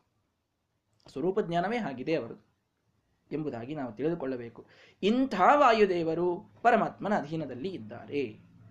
ಭಗವತ್ ಕಾರ್ಯ ಸಾಧಕ. ಪರಮಾತ್ಮನ ಹೇಳಿದ ಕಾರ್ಯವನ್ನು ಮಾಡ್ತಾರಷ್ಟೇ ಅವರು. ತಾವು ಸ್ವತಂತ್ರರಾಗಿ ಯಾವ ಕೆಲಸವನ್ನು ಅವರು ಮಾಡೋದಿಲ್ಲ. ನ ಪ್ರಾಣೇನ ನಾಪಾನೇನ ಮರ್ತ್ಯೋ ಜೀವತಿ ಕಶ್ಚನ ಇತರೇನತು ಜೀವಂತಿ, ಯಸ್ಮಿನ್ ಏತವು ಉಪಾಶ್ರಿತವು ಪ್ರಾಣ ಅಪಾನನಿಂದಲೇ ಜೀವಂತ ಇದ್ದಾನೆ, ಜೀವ ಅಂತ ತಿಳಿಯಬೇಡಿ. ಇನ್ನೊಬ್ಬನಿದ್ದಾನೆ, ಅವನಲ್ಲಿ ಇವರಿಬ್ಬರು ಆಶ್ರಯ ಪಡೆದು ನಮ್ಮನ್ನ ನಿಯಮನ ಮಾಡ್ತಾರೆ. ಅವನೇ ದೇವರು, ಅವನೇ ಭಗವಂತ. ವಾಯುದೇವರ ಅಂತರ್ಯಾಮಿಯಾಗಿ ಪರಮಾತ್ಮನನ್ನ ತಿಳಿಯಿರಿ ಎಂಬುದಾಗಿ ನಮಗೆ ಸಂದೇಶವನ್ನು ಕೊಟ್ಟರು ಯಮದೇವರು. ಮುಂದೆ ನೋಡಿ, ಎಷ್ಟು ಪ್ರೀತಿ ಬಂದಿದೆ. ನಚಿಕೇತನ ಮೇಲೆ ಯಮದೇವರು ಹೇಳ್ತಾರೆ, ಹಂತತ ಇದಂ ಪ್ರವಕ್ಷಾಮಿ ಗುಹ್ಯಂ ಬ್ರಹ್ಮ ಸನಾತನಂ, ಯಥಾ ಮರಣಂ ಪ್ರಾಪ್ಯ ಆತ್ಮ ಭವತಿ ಗೌತಮ. ಹೇ ಗೌತಮ ಗೌತಮ ಗೋತ್ರದಲ್ಲಿ ಹುಟ್ಟಿದಂತಹ ಹೇ ನಚಿಕೇತ, ನಿನಗೆ ಮತ್ತೆ ಗುಹ್ಯವಾದಂತಹ ದೇವರ ವಿದ್ಯೆಯನ್ನು ಹೇಳ್ತೇನೆ ಕೇಳು. ಯಾವ ರೀತಿಯಾಗಿ ಜೀವನನ್ನ ಪರಮಾತ್ಮ ಪ್ರವೇಶ ಮಾಡಿ ಒಳಗೆ ನಿಯಾಮಕನಾಗ್ತಾನೆ ಅದನ್ನು ಹೇಳ್ತೇನೆ ಕೇಳು. ಯಥಾ ಮರಣಂ ಪ್ರಾಪ್ಯ. ಆತ್ಮ ಭವತಿ ಗೌತಮ. ದೇವರು ಹೇಗೆ ಮರಣವನ್ನು ಹೊಂದಿ ಆತ್ಮನಾಗ್ತಾನೆ ಹೇಳ್ತೇನೆ ಕೇಳು ಅಂದಂಗಿದೆ ಅಲ್ಲಿ ಶ್ಲೋಕದಲ್ಲಿ. ಶ್ಲೋಕದ ಮೇಲ್ನೋಟಕ್ಕೆ ಅರ್ಥ ಹೇಗಿದೆ ಅಂದರೆ ದೇವರು ಹೇಗೆ ಮರಣವನ್ನು ಹೊಂದಿ ಆತ್ಮನಾಗ್ತಾನೆ, ಅದನ್ನು ಹೇಳ್ತೇನೆ ಕೇಳು ಅಂತ. ದೇವರಿಗೆ ಮರಣ ಯಾಕೆ ಬಂತು? ಅವನ ಆತ್ಮ ಆತ್ಮ ಅಂದರೆ ಇವು ಆತ್ಮಾಕ ಖೇಲ್ ಅಂತ ಇರ್ತಾರಲ್ಲ, ಪಿಶಾಚಿ, ಭೂತ, ಇದಕ್ಕೆಲ್ಲ ಆತ್ಮ ಅಂತ ಕರೀತಾರೆ. ಹೀಗಾಗಿ ಮರಣಂ ಪ್ರಾಪ್ಯ ಆತ್ಮ ಭವತಿ ಅಂದ್ರೆ ದೇವರು ಕೂಡ ಸತ್ತು ಆತ್ಮನಾಗ್ತಾನೆ, ಹೇಗೆ ಹೇಳ್ತೇನೆ ಕೇಳು ಅಂತ ಯಮದೇವರು ಅಂದಂಗೆ ಆಗ್ಬಿಡ್ತದೆ ಅಲ್ಲಿ. ದೇವರಿಗೆ ಎಲ್ಲಿಂದ ಮರಣ ಬಂತು ಅಂತ ನಮಗೆ ಸಂದೇಹ ಬರಬಹುದು. ಅದಕ್ಕೆ ಶ್ರೀಮದಾಚಾರ್ಯರು ಅರ್ಥ ಮಾಡ್ತಾರೆ, ಮರಣಂ ಅನ್ನೋ ಶಬ್ದಕ್ಕೆ ಜೀವ ಮ್ರಿಯಮಾಣನಾದವನು ಅಂತ ಅರ್ಥ ಮಾಡ್ಕೊಳ್ಬೇಕು. ಜೀವನನ್ನ ಹೇಗೆ ಪಡೆದು ದೇವರು ಅವನ ಆತ್ಮ, ಅವನ ನಿಯಾಮಕನಾಗ್ತಾನೆ ಹೇಳ್ತೇನೆ ಕೇಳು ಅಂತ ಇದರ ಅರ್ಥ. ಮರಣಂ ಅನ್ನೋದಕ್ಕೇನೆ ಜೀವ ಅಂತ ಅರ್ಥ. ಯಾಕೆ? ಮರಣ ಹೊಂದವನು ಅವನೇ ಅಲ್ಲ. ಜೀವನನ್ನ ಬಿಟ್ಟು ಮರಣ ಹೊಂದವರು ಯಾರಿದ್ದಾರೆ ಇಲ್ಲಿ? ಹುಟ್ಟು ಸಾವುಗಳು ಅವನಿಗೆ ಇರೋದಲ್ಲ. ಹೀಗಾಗಿ ಮರಣ ಅಂತಂದ್ರೆ ಜೀವ ಅಂತ ಅರ್ಥ. ಜೀವನನ್ನ ಪ್ರವೇಶಿಸಿ ಆತ್ಮ ಆಗ್ತಾನೆ ದೇವರು ಅಂದ್ರೆ ಅವನ ನಿಯಾಮಕನಾಗ್ತಾನೆ, ಅವನ ಸ್ವಾಮಿ ಹೇಗಾಗ್ತಾನೆ ಅನ್ನೋದನ್ನ ಹೇಳ್ತೇನೆ ಕೇಳು ಅಂತ. ಹೀಗೆ ಯಾಕೆ ಅರ್ಥ ಮಾಡಬೇಕು ಅಂದ್ರೆ ಪ್ರಕರಣವಲ ಹೇಳಿದ್ನಲ್ಲ ಮೊದಲಿಗೆ. ಪ್ರಕರಣ ಅದೇ ನಡೆದಿದೆ. ಅವನ ಪ್ರಶ್ನೆ ಏನಿದೆ? ದೇಹಾದ್ವಿಮುಚ್ಯ ಮಾನಸ್ಯ ಕಿಮತ್ರ ಪರಿಶಿಷ್ಟತೆ ದೇವರು ಹೇಗೆ ಒಳಗೆ ಪ್ರವೇಶ ಮಾಡಿ ಮೋಕ್ಷವನ್ನು ಕೊಟ್ಟ ಮೇಲೂ ನಿಯಾಮಕನಾಗಿರ್ತಾನೆ ಅಂತೆ ಪ್ರಶ್ನೆ ಇದೆ. ಅಂದಮೇಲೆ ಒಳಗೆ ಪ್ರವೇಶ ಮಾಡ್ತಾನೆ ಅಂತ ಬರ್ತಾ ಇದೆ ಅಂದ್ರೆ ಜೀವನದಂತೆ ಅಲ್ಲಿ ಅರ್ಥವನ್ನು ನಾವು ಮಾಡಬೇಕು. ಹೀಗಾಗಿ ಜೀವನಲ್ಲಿ ಪ್ರವೇಶಿಸಿ ಹೇಗೆ ಪರಮಾತ್ಮ ನಿಯಾಮಕನಾಗ್ತಾನೆ ಕೇಳು. ಅಂದ್ರೆ ಒಂದು ಪ್ರಶ್ನೆಯನ್ನ ಕೇಳಿದ್ದಾನೆ ಸಣ್ಣ ಹುಡುಗ ನಚಿಕೇತ. ಅದರಿಂದ ಸಂತೋಷ ಎಷ್ಟಾಗಿದೆ ಯಮದೇವರಿಗೆ ಅಂದ್ರೆ ಮತ್ತೆ ಹೇಳ್ತೇನೆ ಕೇಳು, ಮತ್ತೆ ಹೇಳ್ತೇನೆ ಗುಹ್ಯಂ ಬ್ರಹ್ಮ ಸನಾತನಂ, ಗುಹ್ಯವಾದಂತಹ ಮಾತುಗಳು, ಗೋಪ್ಯವಾದಂತಹ ರಹಸ್ಯವಾದಂತಹ ದೇವರ ಎಲ್ಲ ವಿದ್ಯೆಯನ್ನು ಹೇಳ್ತೇನೆ ಕೇಳು ಅಂತ. ಗುರುಗಳಿಗೆ ಒಂದು ಸಲ ಕೇಳಿದರೆ ಅವರು ತಮ್ಮ ಕರುಣಾರಸದಿಂದ ಹತ್ತು ಮಾತನ್ನು ಹೇಳ್ತಾರೆ. ಆದರೆ ಒಂದು ಸಲ ಕೇಳೋದು ಮಾತ್ರ ನಮ್ಮ ಕರ್ತವ್ಯ. ಒಂದು ಹೆಜ್ಜೆ ನಾವಿಡಬೇಕು, ಆಗ ಹತ್ತು ಹೆಜ್ಜೆ ಹಿರಿಯರಿಡ್ತಾರೆ ಗುರುಗಳಿಡ್ತಾರೆ ದೇವರಿಡ್ತಾನೆ ನಾವು ಒಂದು ಹೆಜ್ಜೆಯನ್ನು ನಮ್ಮ ಪ್ರಯತ್ನಕ್ಕಾಗಿ ಮಾಡಲಿಲ್ಲ ಅಂತಾದರೆ ಎಲ್ಲ ಅವರಿಂದೇ ನಡೀಲಿ ಅಂತಾತು ಅಂದರೆ ಅದು ನಮ್ಮ ಕಡೆಯ ಕರ್ತವ್ಯ ಭ್ರಷ್ಟತನ ಆದಂಗಾಗ್ತದೆ. ಹೀಗಾಗಿ ಯಾವ ರೀತಿ ಜೀವನನ್ನ ಪ್ರವೇಶಿಸಿ ಪರಮಾತ್ಮ ನಿಯಾಮಕನಾಗ್ತಾನೆ ಅಂತ ಮತ್ತೆ ಹೇಳ್ತೇನೆ ಕೇಳು ಗುಹ್ಯವಾದಂಥದ್ದನ್ನ ಅಂತ ಹೇಳಿ ಅವರು ಹೇಳ್ತಾರೆ, ಯೋನಿ ಮನ್ಯೇ ಪ್ರಪದ್ಯಂತೆ ಶರೀರತ್ವಾಯ ದೇಹಿನಃ ಸ್ಥಾಣು ಮನ್ಯೇನು ಸಂಯಾಂತಿ ಯಥಾ ಕರ್ಮ ಯಥಾಶ್ರುತಂ. ಕೆಲವು ಜೀವರು ಯೋನಿಂ ಅನ್ನೇ ಪ್ರಪದ್ಯಂತೆ ಶರೀರತ್ವಾಯ ದೇಹಿನಃ. ಕೆಲವು ಜೀವರು ಯೋನಿಯನ್ನ ಪಡೀತಾರೆ, ಜನ್ಮವನ್ನ ಪಡೀತಾರೆ. ಏನೋ ಪ್ರಾಣಿಯೋ, ಪಕ್ಷಿಯೋ, ಮನುಷ್ಯನೋ ಯಾವುದೋ ಒಂದು ಯೋನಿಯಲ್ಲಿ ಹುಟ್ಟುತ್ತಾರೆ. ಕೆಲವರು ಸ್ಥಾಣುವಾಗ್ತಾರೆ, ಅಂದರೆ ಮೋಕ್ಷವನ್ನೇ ಪಡೀತಾರೆ, ಅಥವಾ ಗಿಡ ಮರಗಳಾಗಿ ಹುಟ್ಟುತ್ತಾರೆ. ಎಲ್ಲ ಕಡೆಗೆ ಅವರು ಹೇಗೆ ಹೋಗ್ತಾರೆ, ಹಾಗೆ ಇವನು ಹೋಗ್ತಾನೆ. ಯೋನಿಂ ಅನ್ನೇ ಪ್ರಪದ್ಯಂತೆ ಶರೀರತ್ವಾಯ ದೇಹಿನಃ. ಶರೀರವನ್ನ ಪಡೆಯಲಿಕ್ಕೆ, ದೇಹವನ್ನು ಪಡೆಯಲಿಕ್ಕೆ ಜೀವರು ಹೋದಾಗ ತಾನು ಯೋನಿಯಲ್ಲಿ ಪ್ರವೇಶ ಮಾಡ್ತಾನೆ. ಅಂದರೆ ಅವರ ಆತ್ಮ ಏನಿರ್ತದೆ ಅಲ್ಲಿಯೇ ಇದ್ದೇ ಇರ್ತಾನೆ ಅಂತೆ ಅರ್ಥ. ದೇಹವನ್ನು ಪಡಿಬೇಕಾದಾಗ ದೇಹದ್ದೆಲ್ಲ ಪ್ರವೇಶವನ್ನು ಮಾಡಬೇಕಲ್ಲ, ಆಮೇಲೆ ದೇಹದ ಸೃಷ್ಟಿಯಾಗೋದು ಆ ಅರ್ಥದಲ್ಲಿ ಹೇಳ್ತಾ ಇದ್ದಾರೆ. ಅವನು ದೇಹದಲ್ಲಿ ಪ್ರವೇಶ ಮಾಡ್ತಾನೆ. ಸ್ಥಾಣುಮನ್ನೇನು ಸಂಯಾಂತಿ? ಇನ್ನು ಯಾರು ಮೋಕ್ಷಕ್ಕೆ ಹೋಗ್ತಾರೆ, ಅವರ ಆತ್ಮದಲ್ಲಿ ಏನೇ ಅವನು ಇದ್ದು ನಿಯಮನವನ್ನು ಮಾಡ್ತಾನೆ. ಅಥವಾ ಗಿಡ ಮರಗಳಾಗಿ ಹುಟ್ಟಿದಾಗ ಅದರಲ್ಲಿಯೂ ಇದ್ದು ತಾನೇ ನಿಯಮನವನ್ನು ಮಾಡ್ತಾನೆ. ಇದೆಲ್ಲ ಹೇಗಾಗ್ತದೆ ಅಂತ ಕೇಳಿದರೆ, ಯಥಾ ಕರ್ಮ ಯಥಾ ಶ್ರುತಂ ಹೇಳಿದರು ಅವರ ಕರ್ಮಕ್ಕೆ ಅನುಸಾರವಾಗಿ ಆಗ್ತದೆ. ನಾವು ಮಾಡುವ ಕರ್ಮಗಳಿಂದ ನಮಗೆ ಜನ್ಮಗಳು ಬರ್ತವೆ. ಇದನ್ನು ಸ್ಪಷ್ಟ ಮಾಡಿದರು ಯಮದೇವರು. ಬಹಳ ಜನ ಏನು ಹೇಳ್ತಾರೆ ಅಂತಂದರೆ, ಒಂದು ದೊಡ್ಡ ಸಮಸ್ಯೆ, ಪುನರ್ಜನ್ಮವನ್ನು ಒಪ್ಪೋದಿಲ್ಲ ಕೆಲವರೆಲ್ಲ. ಕೆಲವು ಗ್ರಂಥ, ಕೆಲವು ಮತದ, ಮತದವರು ಪುನರ್ಜನ್ಮವನ್ನು ಒಪ್ಪೋದಿಲ್ಲ. ಪುನರ್ಜನ್ಮವನ್ನು ಒಪ್ಪದೇ ಇದ್ರೆ ಏನು ಸಮಸ್ಯೆ ಬರುತ್ತದೆ ಅಂತಂದ್ರೆ, ಒಬ್ಬವ ಬಡವನಾಗಿ ಹುಟ್ಟಿದ್ದಾನೆ, ಒಬ್ಬನಿಗೆ ಕಾಲಿಲ್ಲ, ಒಬ್ಬನಿಗೆ ಕಿವಿ ಇಲ್ಲ, ಒಬ್ಬನಿಗೆ ಕಣ್ಣಿಲ್ಲ ಹೀಗವರು ಹುಟ್ಟಿದ್ದಾರೆ ಇಲ್ಲಿ, ಹುಟ್ಟಿದ್ದಾರೆ ಈಗ. ಹೀಗೆ ಅವರು ಹುಟ್ಟೋದಕ್ಕೆ ಕಾರಣ ಏನು ಅಂತ ಕೇಳಿದರೆ ಏನು ಹೇಳಬೇಕು ಹೇಳಿ. ಪುನರ್ಜನ್ಮ ಒಪ್ಪೋದಿಲ್ಲ ಕೆಲವರು. ಕೆಲವರು ಕುಂಟರಾಗಿ, ಕೆಲವರು ಕುರುಡರಾಗಿ, ಕೆಲವರು ಕಿವುಡರಾಗಿ, ಕೆಲವರು ಮೂಕರಾಗಿ, ಕೆಲವರು ಬಡವರಾಗಿ, ಕೆಲವರು ಅತ್ಯಂತ ಶ್ರೀಮಂತರಾಗಿ, ಕೆಲವರು ಜ್ಞಾನಿಗಳಾಗಿ, ಕೆಲವರು ದಡ್ಡರಾಗಿ, ಬೇರೆ ಬೇರೆ ರೀತಿಯಲ್ಲಿ ನಾವು ಜಗತ್ತಿನ ವಿಚಿತ್ರವನ್ನು ನೋಡ್ತೇವಲ್ಲ, ಇದೆಲ್ಲ ಆಕಸ್ಮಿಕವಾಗಿ ಆಯಿತು ಅಂತ ಹೇಗೆ ಒಪ್ಪೋದು ಇವನು ಯಾಕೆ ಕಿವಡನಾದ? ದೇವರವನನ್ನು ಕಿವಡ ಮಾಡಿ ಹುಟ್ಟಿಸಿದ. ದೇವರು ಇವನ್ನೇ ಯಾಕೆ ಕಿವಡ ಮಾಡಬೇಕು ಅನ್ನೋ ಪ್ರಶ್ನೆಗೆ ಏನು ಉತ್ತರ? ದೇವರು ಇವನನ್ನೇ ಯಾಕೆ ಶ್ರೀಮಂತನನ್ನಾಗಿ ಮಾಡಬೇಕು ಅನ್ನೋ ಪ್ರಶ್ನೆಗೆ ಏನು ಉತ್ತರ? ಪುನರ್ಜನ್ಮವನ್ನು ಒಪ್ಪದೇ ಇದ್ರೆ ಈ ಸಮಸ್ಯೆ ಬರ್ತದೆ. ಪುನರ್ಜನ್ಮ ಒಪ್ಪಿದರೆ ಹೇಳಬಹುದು, ಯಥಾ ಕರ್ಮ ಯಥಾ ಶ್ರುತಂ ಯಮದೇವರು ಹೇಳಿದ್ರು, ಅವನ ಕರ್ಮಾನುಸಾರವಾಗಿ ಅವನ ಜನ್ಮ ಮರಣಗಳೆಲ್ಲ ಆಗ್ತಾ ಇವೆ. ಅವನು ಶ್ರೀಮಂತನಾಗಿ ಹುಟ್ಟಬೇಕು ಅಂದ್ರೆ ಹಿಂದಿನ ಜನ್ಮದಲ್ಲಿ ಯಾವಾಗೋ ಒಮ್ಮೆ ಅವನು ದಾನಾದಿಗಳನ್ನ ಮಾಡಿದ್ದ, ಅದಕ್ಕೆ ಶ್ರೀಮಂತನಾಗಿ ಹುಟ್ಟಿದ್ದಾನೆ. ಬಡವನಾಗಿ ಹುಟ್ಟಿದ್ದಾನೆ ಅಂತಂದ್ರೆ ಅವನು ಹೋದ ಜನ್ಮದಲ್ಲಿ ಯಾವ ದಾನವನ್ನೂ ಮಾಡಿಲ್ಲ.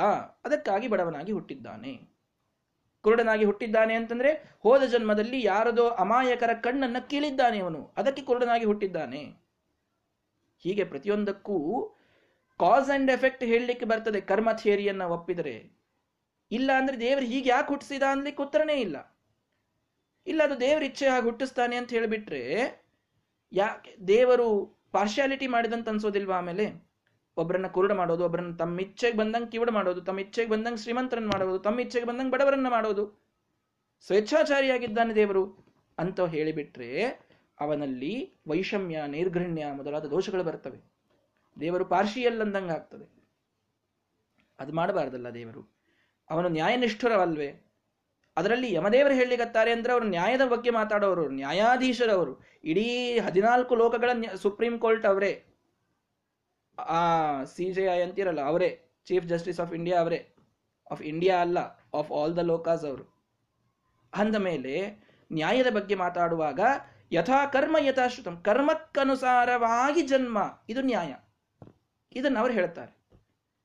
ಯಾರು ಪುನರ್ಜನ್ಮವನ್ನು ಒಪ್ಪೋದಿಲ್ಲ, ಅವರಿಗೆ ಏನೂ ಇಲ್ಲಿ ಉತ್ತರ ಕೊಡ್ಲಿಕ್ಕೆ ಬರೋದಿಲ್ಲ. ಯಾಕೆ ದೇವರು ಹೀಗೆ ಹುಟ್ಟಿಸಿದ ಅವನ ಇಚ್ಛೆಯಿಂದ ಅವನ ಇಚ್ಛೆಯಿಂದ ಅಂತ ಹೇಳಿದ್ರೆ ಏನೋ ಉತ್ತರ ಕೊಟ್ಟಂತಾಗ್ತದೆ ಆದರೆ ದೇವರಲ್ಲಿ ಬರುವ ದೋಷಗಳನ್ನು ಹೇಗೆ ಪರಿಹಾರ ಮಾಡೋದು? ಅವನು ನ್ಯಾಯನಿಷ್ಠುರ ಅಂತ ಒಪ್ತೀರೋ ಇಲ್ವೋ? ಒಪ್ತೇವೆ. ಅವನು ನ್ಯಾಯವಾಗಿ ಎಲ್ಲವನ್ನ ಮಾಡ್ತಾನೆ ಅಂತ ಒಪ್ತೇವೆ. ಅಂದಮೇಲೆ ನ್ಯಾಯವಾಗಿ ಮಾಡುವಂಥವ ಇವನನ್ನು ಸುಮ್ ಸುಮ್ಮನೆ ಯಾಕೆ ಕೊರಡು ಮಾಡಿ ಹುಟ್ಟಿಸ್ಬೇಕು, ಶ್ರೀಮಂತ ಮಾಡಿ ಹುಟ್ಟಿಸ್ಬೇಕು? ಪ್ರಶ್ನೆ ಬರ್ತದೆ. ಪುನರ್ಜನ್ಮವನ್ನು ಒಪ್ಪದಿದ್ದರೆ ಇದಕ್ಕೆ ಉತ್ತರವಿಲ್ಲ. ಅದೇ ಪುನರ್ಜನ್ಮವನ್ನು ಒಪ್ಪಿದರೆ ಹೋದವ ಜನ್ಮದ ಕರ್ಮ ಹೀಗಿತ್ತು, ಹೀಗಾಯಿತು ಅಂತ ಹೇಳಲಿಕ್ಕೆ ಬರುತ್ತೆ. ಸತ್ಯಧರ್ಮ ತೀರ್ಥರು ಹೇಳ್ತಾರೆ ಒಬ್ಬ ಭಿಕ್ಷುಕ ಮನೆಯ ಮುಂದೆ ಬರ್ತಾನೆ. ಭಿಕ್ಷುಕ ಬಂದು ತಾನು ಭಿಕ್ಷೆಯನ್ನ ಬೇಡಿದ. ಆಗ ಈ ವ್ಯಕ್ತಿ ಏನೂ ದಾನ ಮಾಡದೆ ಕಳಿಸಿದ. ಒಬ್ಬ ಯಜಮಾನನ ಮನೆಯಲ್ಲಿ ಪೂಜೆ ಇತ್ತು. ಅವನೇನೂ ದಾನ ಮಾಡಿದ, ಏ, ಹೋಗು, ಪೂಜೆ ನಡೆದಿದೆ, ಹೋಗು, ಅಂತಂದ. ಆಗ ಸತ್ಯಧರ್ಮ ತೀರ್ಥರು ಒಂದು ಮಾತು ಹೇಳಿದರು. ಶಿಕ್ಷಯಂತಿನ ಯಾಚಂತಿ, ಭಿಕ್ಷುಕ ಪಾತ್ರಪಾಣಯ. ಪಾತ್ರೆಯನ್ನ ಕೈಯಲ್ಲಿ ಹಿಡಿದುಕೊಂಡು ಭಿಕ್ಷೆಗೆ ಬಂದಂತಹ ಭಿಕ್ಷುಕರು ನಿನ್ನ ಕಡೆಗೆ ಕೇಳಲಿಕ್ಕೆ, ಬೇಡಲಿಕ್ಕೆ ಬಂದಿದ್ದಾರೆ ಅಂತ ತಿಳ್ಕೊಳ್ಬೇಡ. ನಿನ್ನ ಗುರುಗಳಾಗಿ ನಿನಗೆ ಪಾಠ ಹೇಳಲಿಕ್ಕೆ ಬಂದಿದ್ದಾರವರು ಅಂತ. ಏನ್ ಪಾಠ ರೀ? ಅವ್ರು ಕಲಿಸೋದು?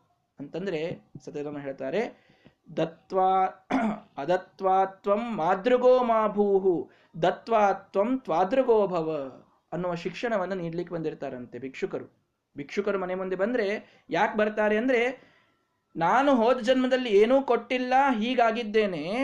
ನೀನು ಹೋದ ಜನ್ಮದಲ್ಲಿ ಕೊಟ್ಟಿ, ಹೀಗೆ ಶ್ರೀಮಂತನಾಗಿ ಕೊಡುವಂಥವನಾಗಿ, ನೀನು ಹೇಗೆ ಹೋದ ಜನ್ಮದಲ್ಲಿ ಕೊಟ್ಟು ಈಗ ಹೇಗಿದ್ದೀಯೋ ಹಾಗೇ ಇರು. ಕೊಡಲಿಲ್ಲ ಅಂದರೆ ನನ್ನಂತಾಗ್ತೀಯ, ನಿನ್ನ ಕೈಯಲ್ಲೂ ಭಿಕ್ಷಾಪಾತ್ರೆ ಬರ್ತದೆ ಅನ್ನುವ ಶಿಕ್ಷಣವನ್ನು ನೀಡಲಿಕ್ಕೆ ಭಿಕ್ಷುಕರು ಮನೆಯ ಮುಂದೆ ಬರ್ತಾರೆ. ಹೀಗಾಗಿ ಹಾಗೆ ಕಳಿಸ್ಬೇಡಪ್ಪ, ಯಜಮಾನ. ಅವರಿಗೇನಾದರೂ ನೀಡಿ ಕಳಿಸು. ಅವರಿಗೆ ನೀನು ನೀಡಿದಿ ಅಂತಾದರೆ, ಅವರಿಗೆ ನೀನು ದಾನ ಮಾಡಿದಿ ಅಂತಾದರೆ, ನೀನು ಮುಂದಿನ ಜನ್ಮದಲ್ಲೂ ಹೀಗೆ ಕೊಡುವ ಕೈಯನ್ನೇ ನೀನು ಹಿಡಿದುಕೊಳ್ಳಲಿಕ್ಕಾಗ್ತದೆ ತೆಗೆದುಕೊಳ್ಳುವ ಕೈಯನ್ನು ನೀನು ಹಿಡಿಯುವ ಪ್ರಸಂಗ ಬರೋದಿಲ್ಲ. ನೀನು ಭಿಕ್ಷುಕನಾಗಬಾರದು ಅಂದರೆ ಈಗ ದಾನವನ್ನು ಮಾಡಬೇಕು ನೀನು. ಅಂತ ಅಲ್ಲಿ ಸತಧರ್ಮ ತೀರ್ಥರು ಹೇಳ್ತಾರೆ. ಅಂತೂ ಏನು ಹೇಳಲಿಕ್ಕೆ ಬಂದೆ ಅಂದರೆ, ಬಡವರಾಗಬೇಕು ಅಂತಂದರೆ ಹೋದ ಜನ್ಮದಲ್ಲಿ ದಾನ ಮಾಡಿರೋದಿಲ್ಲ. ಅದಕ್ಕಾಗಿರ್ತಾರೆ ಶ್ರೀಮಂತರಾಗಿ ನಾವು ಇದ್ದೇವೆ ಅಂತಂದ್ರೆ ದಾನವನ್ನ ಮಾಡಿದ್ದೇವೆ. ಆದ್ದರಿಂದ ಸಂಪತ್ತು ಬಂದಿದೆ. ಆದರೆ ಈ ಜನ್ಮದಲ್ಲಿ ಸಂಪತ್ತನ್ನು ದಾನ ಮಾಡಲಿಲ್ಲ ಅಂದ್ರೆ ಮುಂದೆ ಬಡವರಾಗ್ತೇವೆ ಇಷ್ಟೇ. ಯಥಾ ಕರ್ಮ, ಯಥಾ ಶ್ರುತಂ. ಸ್ಪಷ್ಟವಾದ ಮಾತುಗಳು ಯಮದೇವರದು ನಿನ್ನ ಕರ್ಮಕ್ಕೆ ತಕ್ಕಂಗೆ ಫಲ ಬರ್ತವೆ ಹಾಗಾದ್ರೆ ಕರ್ಮನೇ ಎಲ್ಲಕ್ಕಿಂತ ದೊಡ್ಡದು ಅಂತಂದು ಬಿಡೋಣಲ್ಲ. ಹಿಂದೂ ಬಂದಿದೆ ಅದು. ನಚ ಕರ್ಮ ವಿಮಾಮಲ ಕಾಲ ಗುಣ ಪ್ರಭೃತಿ ಶ್ರಮಚಿತ್ತನು ತದ್ಧಿಯತಃ. ಶ್ರೀಮದಾಚಾರ್ಯರು ಉತ್ತರ ಕೊಟ್ಟಿದ್ದಾರೆ ಅದಕ್ಕೆ. ಇದೆಲ್ಲ ಜಡ ಕರ್ಮಗಳು. ಕೇವಲ ಕರ್ಮಗಳೇ ನಮ್ಮ ಎಲ್ಲದರ ನಿರ್ಣಯವನ್ನು ಮಾಡ್ತವೆ ಅಂತ ಹೇಳಲಿಕ್ಕೆ ಬರೋದಿಲ್ಲ. ಯಾಕಂದ್ರೆ ಅವೆಲ್ಲ ನಾನ್ ಲಿವಿಂಗ್ ಅವೆಲ್ಲ ಜಡ ಪದಾರ್ಥಗಳು. ಅವುಗಳನ್ನು ಕೋಆರ್ಡಿನೇಟ್ ಮಾಡಿ ಈ ಕರ್ಮಕ್ಕೆ ಈ ಫಲ ಅಂತ ಕೊಡಲಿಕ್ಕೆ ಒಬ್ಬ ವ್ಯಕ್ತಿ ಬೇಕು. ಅವ ದೇವರು, ಆ ಕರ್ಮವನ್ನು ನಿಯಮನ ಮಾಡುವವ. ದ್ರವ್ಯಂ, ಕರ್ಮಚ, ಕಾಲಶ್ಚ, ಸ್ವಭಾವ, ಜೀವ ಏವಚ, ಯದನುಗ್ರಹತ ಸಂತಿ, ನ ಸಂತಿ ಯದುಪೇಕ್ಷಯ. ಅವನ ಅನುಗ್ರಹ ಇದ್ದಾಗ ಕರ್ಮಗಳು, ಕಾಲ ಇವೆಲ್ಲ ಕರೆಕ್ಟಾಗಿ ವರ್ಕ್ ಆಗ್ತಾ ಇರ್ತವೆ. ಇಲ್ಲಾಂದ್ರೆ ಆಗೋದಿಲ್ಲ. ಹೀಗಾಗಿ ದೇವರ ಮಹಾತ್ಮ್ಯ ಇದು. ಏನು ಅಂದರೆ ನಮ್ಮ ಕರ್ಮಕ್ಕನುಸಾರಿಯಾಗಿ ನಮಗೆ ಸರಿಯಾದ ಫಲವನ್ನು ದೇವರು ಕೊಡ್ತಾನೆ. ಮತ್ತೆ ಏನು ದೊಡ್ಡ ದೊಡ್ಡಸ್ತನ ಬಂತು ದೇವರದು? ಅವನದೇನು ಮಹತ್ವ? ಕರ್ಮಕ್ಕೆ ತಕ್ಕಂಗೆ ಫಲ ಕೊಡ್ತಾ ಇದ್ದಾನ ಅವನು. ಅಂತಂದ್ರೆ ಅದಕ್ಕೂ ನಾನು ಹಿಂದೆ ಉತ್ತರ ಹೇಳಿದ್ದೆ. ನಾವು ಒಂದು ದಿನದಲ್ಲಿ ಹತ್ತು ಜನ್ಮಕ್ಕಾಗುವಷ್ಟು ಕರ್ಮವನ್ನ ಮಾಡಿರ್ತೇವೆ. ಹತ್ತು ಜನ್ಮಕ್ಕಾಗುವಷ್ಟು. ಒಂದು ದಿನನೇ ಹತ್ತು ಜನ್ಮ ಅಂದರೆ ನಾವು ಎಷ್ಟು ವರ್ಷ ಜೀವಂತಿರ್ತೇವೆ ಅಷ್ಟು ದಿನಗಳ ಲೆಕ್ಕವನ್ನು ಹಾಕಿ ಎಷ್ಟು ಜನ್ಮ ನಮಗೆ ಬರಬಹುದು. ಆದರೆ ದೇವರು ತಾನು ನಮ್ಮ ಸಾಧನೆಯನ್ನು ನೋಡಿ ಅಪರೋಕ್ಷ ಜ್ಞಾನದ ಮಹಿಮೆ ಆದಾಗ, ಬಂದಾಗ ಎಲ್ಲ ಆ ಕರ್ಮಗಳ ಧ್ವಂಸವನ್ನ ಮಾಡ್ತಾನೆ. ಇದು ದೇವರೊಬ್ಬನೇ ಮಾಡಲಿಕ್ಕೆ ಸಾಧ್ಯ. ಸಂಚಿತ ಆಗಾಮಿ ಕರ್ಮಗಳನ್ನು ನಾಶ ಮಾಡಿಬಿಡ್ತಾನೆ. ಪ್ರಾರಬ್ಧವನ್ನು ಉಳಿಸ್ತಾನೆ. ಸಂಚಿತ ಆಗಾಮಿ ಕರ್ಮಗಳನ್ನು ಪೂರ್ಣ ನಾಶ ಮಾಡ್ತಾನೆ. ಈ ಕರ್ಮಗಳ ನಾಶ ಮಾಡುವಂಥವನು ಮಾತ್ರ ಅವನೊಬ್ಬನೇ. ಅವನಿಗಷ್ಟೇ ಇದು ಸಾಧ್ಯ. ಎಂಬುದಾಗಿ ಕರ್ಮಗಳಿಗೂ ನಿಯಾಮಕನಾದವನು ದೇವರು.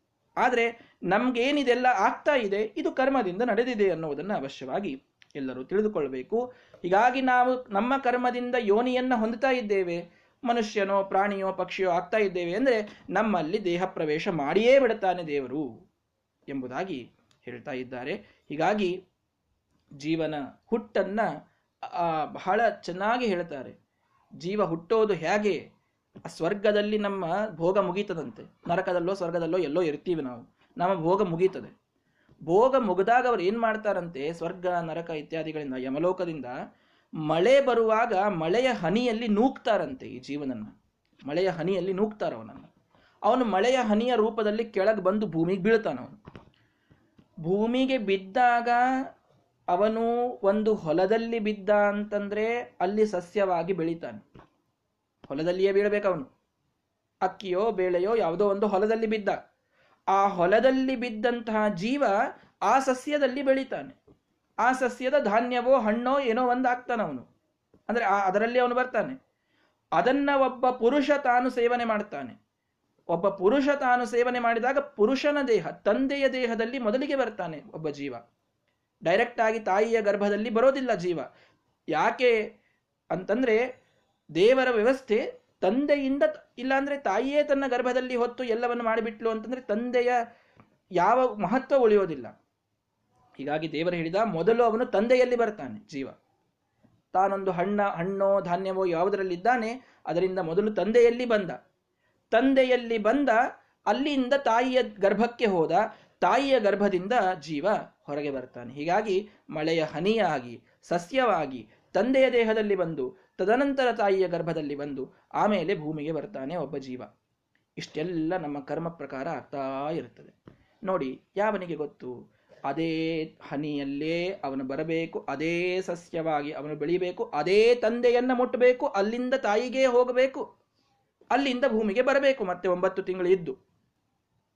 ಇಷ್ಟೆಲ್ಲ ನಾವು ಹುಟ್ಟಬೇಕಾದ್ರೆ ನಮ್ಮ ಕರ್ಮಗಳ ಚಕ್ರ, ಇದೆಲ್ಲ ಬೇ ಬರೀ ಕರ್ಮಗಳಿಂದ ನಡೆದಿದೆ ಅಂದರೆ ಹೇಗೆ ಸಾಧ್ಯ? ಅದಕ್ಕೊಬ್ಬ ನಿಯಾಮಕನಾದ ಪರಮಾತ್ಮ ಇರಲೇಬೇಕಾಗ್ತದೆ.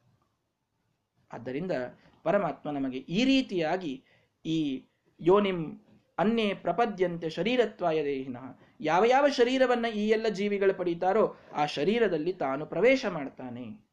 ಮೋಕ್ಷವನ್ನ ಹೊಂದಿದರೂ ಕೂಡ ಅವರ ಆತ್ಮದಲ್ಲಿ ತಾನು ಪ್ರವೇಶ ಮಾಡಿ ಇರ್ತಾನೆ. ಹಾಗೆ ದೇವರು ಇರ್ತಾನೆ. ಏತದ್ವೈತದ, ಇದು ಪರಮಾತ್ಮನ ಸ್ವರೂಪ ಎಂಬುದಾಗಿ ಯಮದೇವರು ಹೇಳ್ತಾ ಇದ್ದಾರೆ. ಇನ್ನೂ ಪರಮಾತ್ಮನ ಅನೇಕ ಚಿಂತನೆಯನ್ನು, ಸ್ವಭಾವದ ಚಿಂತನೆಯನ್ನು, ಸ್ವರೂಪದ ಚಿಂತನೆಯನ್ನು ಸುಂದರವಾದ ಉದಾಹರಣೆಗಳೊಂದಿಗೆ ಮಾಡ್ತಾರೆ ಯಮದೇವರು. ನಾಳೆಯ ದಿನ ಅದನ್ನು ನೋಡೋಣ. ಶ್ರೀಕೃಷ್ಣ ಅರ್ಪಣ ಮಸ್ತು ಶ್ರೀಗುರುಭ್ಯೋ ನಮಃ. ನಮೋ ಭಗವತೆ. ತಸ್ಮೈ ಸರ್ವತ ಪರಮಾಯತೆ. ಸರ್ವಪ್ರಾಣಿಹೃದಿಸ್ಥಾಯ ವಾಮನಾಯ ನಮೋ ನಮಃ. ಅಸ್ಮದ್ಗುರು ಸಮಾರಂಭಾಂ ಟೀಕಾಕೃತ್ಪಾದ ಮಧ್ಯಮಾಂ श्रीमदाचार्यपर्यन्तां वन्दे गुरुपरम्पराम्।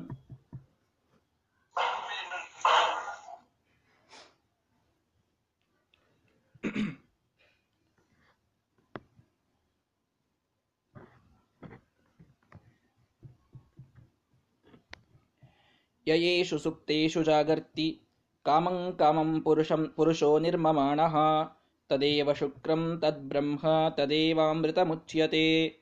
ತಸ್ಮಿನ್ ಲೋಕಾಶ್ರಿತಾ ಸರ್ವೇ ತದುನಾತ್ಯೇತಿ ಕಶ್ಚನ ಏತದ್ವೈತತ ಯಮದೇವರು ನಚಿಕೇತನಿಗೆ ಮತ್ತೊಮ್ಮೆ ಪರಮಾತ್ಮನ ಬಗ್ಗೆ ಉಪದೇಶ ಮಾಡಲಿಕ್ಕೆ ಪ್ರಾರಂಭ ಮಾಡಿದರು. ಸುಮ್ಮನೆ ನಿಂತಾಗ ನಚಿಕೇತ ತಾನೇ ಪ್ರಶ್ನೆ ಮಾಡಿದ, ಈ ದೇಹದಿಂದ ಆ ಜೀವ ಮೋಕ್ಷವನ್ನ ಪಡೆದ ಮೇಲೆ ಏನು ಉಳಿತದೆ? ನಿಯಾಮಕನಾಗಿ ಉಳಿತಾನೆ ಅನ್ನುವುದನ್ನು ನನಗೆ ತಿಳಿಸಿ ಎಂಬುದಾಗಿ ಅವನು ಪ್ರಶ್ನೆಯನ್ನ ಮಾಡಿದಾಗ ಅದನ್ನು ಹೇಳ್ತಾ ಯಮದೇವರು ಪರಮಾತ್ಮನ ಸ್ವರೂಪವನ್ನು ಹೇಳ್ತಾರೆ, ದೇವರು ಹೇಗಿದ್ದಾನೆ? ನಾವು ಯಾವ ರೀತಿ ಚಿಂತನೆಯನ್ನು ಮಾಡಬೇಕು ದೇವರದು ಅಂದರೆ ಯಯೇಶ ಸುಪ್ತೇಶು ಜಾಗರತಿ ಮಲಗಿದವರಲ್ಲಿ ಯಾವನು ಎಚ್ಚರವಿರ್ತಾನೋ ಅವನು ದೇವರು ಅಂತ ತಿಳಿದುಕೊಳ್ಳಿ. ಮಲಗಿದವರಲ್ಲಿ ಯಾವನು ಎಚ್ಚರ ಇರ್ತಾನೆ ಅವನು ದೇವರು ಎಂಬುದಾಗಿ ನಾವು ತಿಳಿಯಬೇಕು. ಕಾಮಂ ಕಾಮಂ ಪುರುಷೋ ನಿರ್ಮಮಾಣ. ಇಚ್ಛೆಗೆ ಬಂದಂತೆ ಪುರುಷನನ್ನ ನಿರ್ಮಾಣ ಮಾಡುವ ಅಥವಾ ಅವನ ಜೊತೆಗೆ ಆಟವಾಡುವ ನಿಯಮನವನ್ನು ಮಾಡುವಂತಹ ಒಬ್ಬ ವ್ಯಕ್ತಿ ಇದ್ದಾನೆ, ಅವನು ಹೇಗಿದ್ದಾನೆ ಅಂದ್ರೆ ಮಲಗಿದವರಲ್ಲಿ ಯಾವಾಗಲೂ ಎಚ್ಚರ ಇರ್ತಾನೆ. ಹೀಗವನಿದ್ದಾನೆ. ತದೇವ ಶುಕ್ರಂ, ಅವನೇ ಶುಕ್ರ. ತದ್ ಬ್ರಹ್ಮ, ಅವನೇ ಬ್ರಹ್ಮ. ತದೇವ ಅಮೃತ ಮುಚ್ಚತೆ, ಅವನೇ ಅಮೃತ ಅಂತ ಹೇಳಿದರು. ಇಲ್ಲಿ ಎಷ್ಟು ಸ್ಪಷ್ಟವಾದಂತಹ ಮಾತಿದೆ ನೋಡಿ. ಏನಿದೆ? ಯಯೇಷು ಸುಪ್ತೇಶು ಜಾಗರ್ತಿ. ಮಲಗಿದವರಿಗೆ ಮಲಗಿದವರಿಗೆ, ಆ ಮಲಗಿದವರಲ್ಲಿ ಎಚ್ಚರ ಇರ್ತಾನೆ ಅಂತ. ಇದು ನಮ್ಮ ಪರಿಸ್ಥಿತಿಯನ್ನು ಹೇಳುವಂತಹ ಶ್ಲೋಕ. ಅಜ್ಞಾನದ ಒಂದು ಅಂಧಕಾರದಲ್ಲಿ ರಾತ್ರಿಯಲ್ಲಿ ನಾವೆಲ್ಲರೂ ಮಲಗಿಬಿಟ್ಟಿರ್ತೇವೆ. ನಮ್ಮಲ್ಲಿ ತಾನು ಮಾತ್ರ ಜಾಗೃತನಾಗಿ ದೇವರಿರ್ತಾನೆ. ನಾವು ನಮ್ಮ ದೇವರ ಒಂದು ಪರಿಕಲ್ಪನೆಯನ್ನು ಹೇಗೆ ಮಾಡಿಕೊಳ್ಬೇಕು ಅಂದ್ರೆ ಪೂರ್ಣ ರಾತ್ರಿ, ಸದಾ ರಾತ್ರಿ ನಮಗೆ. ಅಜ್ಞಾನದ ರಾತ್ರಿ ಯಾವಾಗಲೂ ಇದೆ. ಆ ಅಜ್ಞಾನದ ರಾತ್ರಿ ಅಲ್ಲಿ ಮಲಗಿದಂತಹ ನಮಗೆ ಜಾಗೃತನಾಗಿದ್ದು, ಅರ್ಥಾತ್ ಎಚ್ಚರವಿದ್ದು ನಮ್ಮಿಂದ ಎಲ್ಲವನ್ನ ಮಾಡಿಸುವಂಥವನು ದೇವರು ಅಂತ ತಿಳಿದುಕೊಳ್ಳಿ. ಈ ಮಾತಿನಿಂದ ಏನು ಗೊತ್ತಾಗ್ತದೆ? ಯಯೇಷು ಸುಕ್ತೇಶು ಜಾಗರ್ತಿ. ಮಲಗಿದವರಲ್ಲಿ ಎಚ್ಚರವಿದ್ದವ. ಅಂದಾಗ ಮಲಗಿದವನು ಬೇರೆ, ಎಚ್ಚರ ಇದ್ದವನು ಬೇರೆ ಅಂತ ಅರ್ಥ ಆಗ್ತದೆ. ಶ್ರೀಮದಾಚಾರ್ಯರು ಹೇಳ್ತಾರೆ ಇದು ಭೇದವನ್ನು ತಿಳಿಸುವಂತಹ ದೊಡ್ಡ ದೊಡ್ಡ ವಾಕ್ಯ. ನಮಗೆ ಮತ್ತು ದೇವರಿಗೆ ಭೇದವನ್ನು ತಿಳಿಸುವ ವಾಕ್ಯವಿದು. ಯಾಕೆ? ಒಬ್ಬ ಮಲಗಿದ್ದಾನೆ, ಅವನಲ್ಲಿ ಒಬ್ಬ ಎಚ್ಚರ ಇದ್ದಾನೆ. ಹೀಗೆ ಹೇಳಿದಾಗ, ಮಲಗಿದವನು ಅವನೇ, ಎಚ್ಚರ ಇದ್ದವನು ಅವನೇ ಅಂತ ಹೇಳಿದರೆ ಹೇಗೆ? ಒಬ್ಬ ಶ್ರೀಮಂತ, ಒಬ್ಬ ಬಡವ, ಅವರಿಬ್ರು ಒಂದೇ. ಹೇಳಿ ಹೀಗೆ. ಸಾಧ್ಯವಾ? ಪರಸ್ಪರ ವಿರುದ್ಧಯೋ ಅನ್ಯತರ ನಿಷೇಧಸ್ಯ ಅನ್ಯತರ ವಿಧಿನಾಂತರೀಯಕತ್ವ ಅಂತ ಶ್ರೀಮದಾಚಾರ್ಯರು ಅಥವಾ ಟೀಕಾಕೃತ್ಪಾದರು ಸಾಕಷ್ಟು ಗ್ರಂಥಗಳಲ್ಲಿ ತಿಳಿಸಿಕೊಡ್ತಾರೆ ನಮಗೆ. ಪರಸ್ಪರ ವಿರುದ್ಧವಾದ ವಸ್ತುಗಳಲ್ಲಿ ಒಂದಿಲ್ಲ ಅಂತ ಹೇಳಿದರೆ ಇನ್ನೊಂದಿದೆ ಅಂತ ಅರ್ಥ ಆಗ್ತದೆ. ಅಂದ್ರೆ ಅವೆರಡು ಬೇರೆ ಬೇರೆ ಅಂತೆ ಅರ್ಥ. ಹೀಗಾಗಿ ಒಬ್ಬನು ಎಚ್ಚರನಿದ್ದಾನೆ ಒಬ್ಬನು ಮಲಗಿದ್ದಾನೆ ಅಂತ ಹೇಳಿದಾಗ ಎಚ್ಚರ ಇದ್ದವನು ಬೇರೆ, ಮಲಗಿದವನು ಬೇರೆ. ಮಲಗಿದವರು ನಾವು. ಹೇಳಿದ್ನಲ್ಲ, ಅಜ್ಞಾನದ ನಿದ್ರೆಯಲ್ಲಿ ಶಾಶ್ವತವಾಗಿ ಮಲಗಿದವರು ನಾವು. ನಮಗೆ ಅಲಾರಂ ಬೇಕು. ಆ ಅಲಾರಂ ದೇವರ ಅನುಗ್ರಹ. ಅದಿದ್ದಾಗ ನಾವು ಇದರಿಂದ ಹೊರಗೆದ್ದು ಅಪರೋಕ್ಷ ಜ್ಞಾನವನ್ನು ಮಾಡಿಕೊಂಡು ಮೋಕ್ಷಕ್ಕೆ ಹೋಗ್ತೇವೆ. ಆ ಅಲಾರಂ ಸೆಟ್ ಮಾಡುವುದೇನಿದೆ, ಅದು ಈ ಎಲ್ಲ ಶ್ರವಣ ಮನನ ನಿಧಿಧ್ಯಾಸನಗಳಿಂದ ಸೆಟ್ ಆಗ್ತದೆ.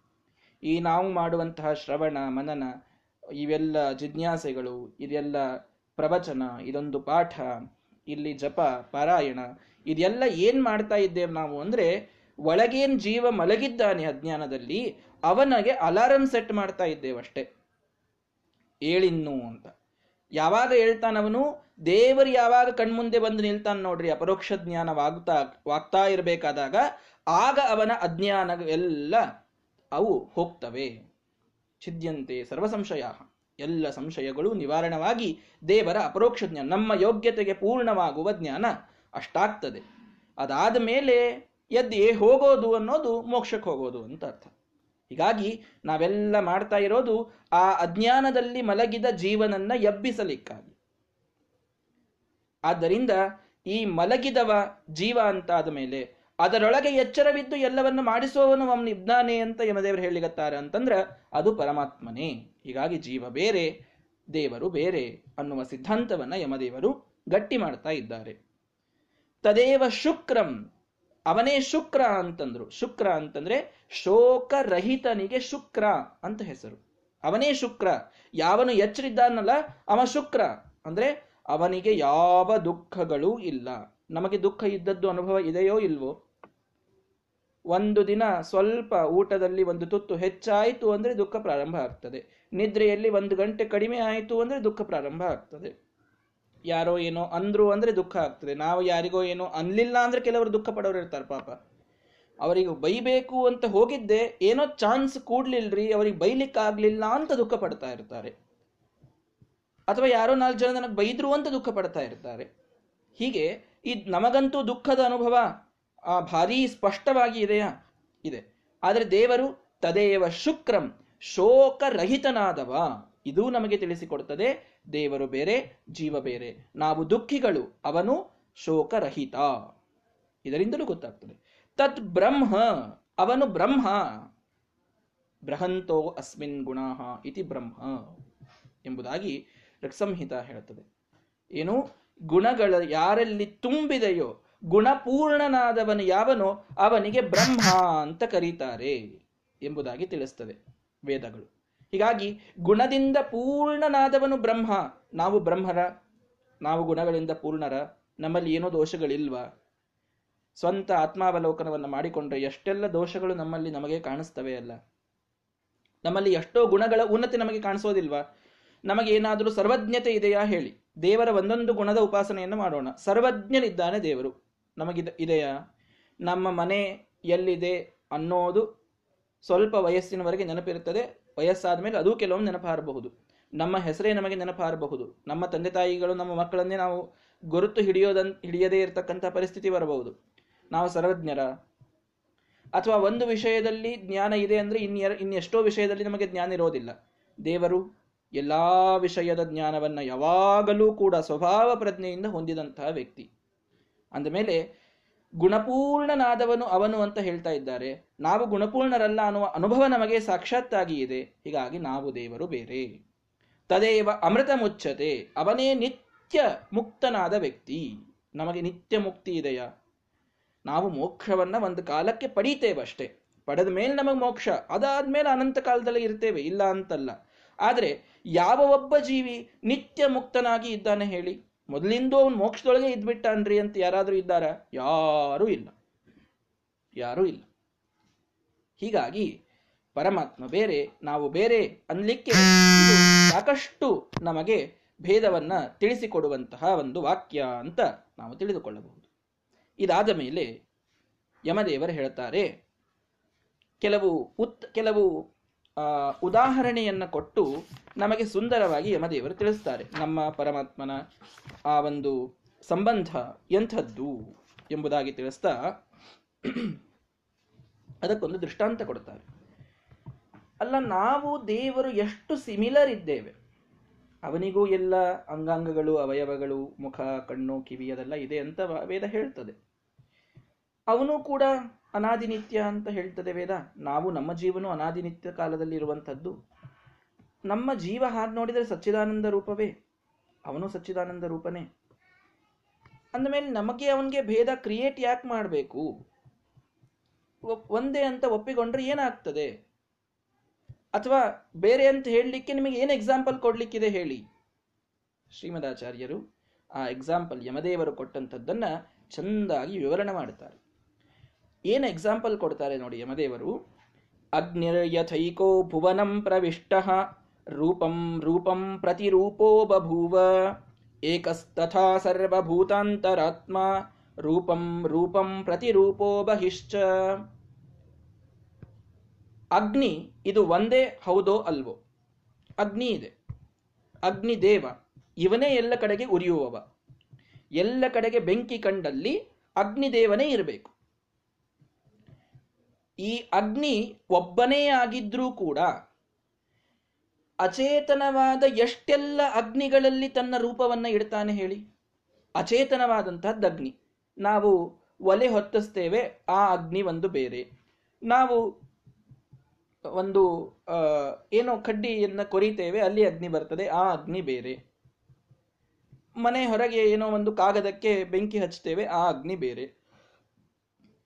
ಇಷ್ಟೆಲ್ಲ ಅಗ್ನಿಗಳು ಬೇರೆ ಬೇರೆ ಬೇರೆ ಬೇರೆ ಆಗಿವೆ.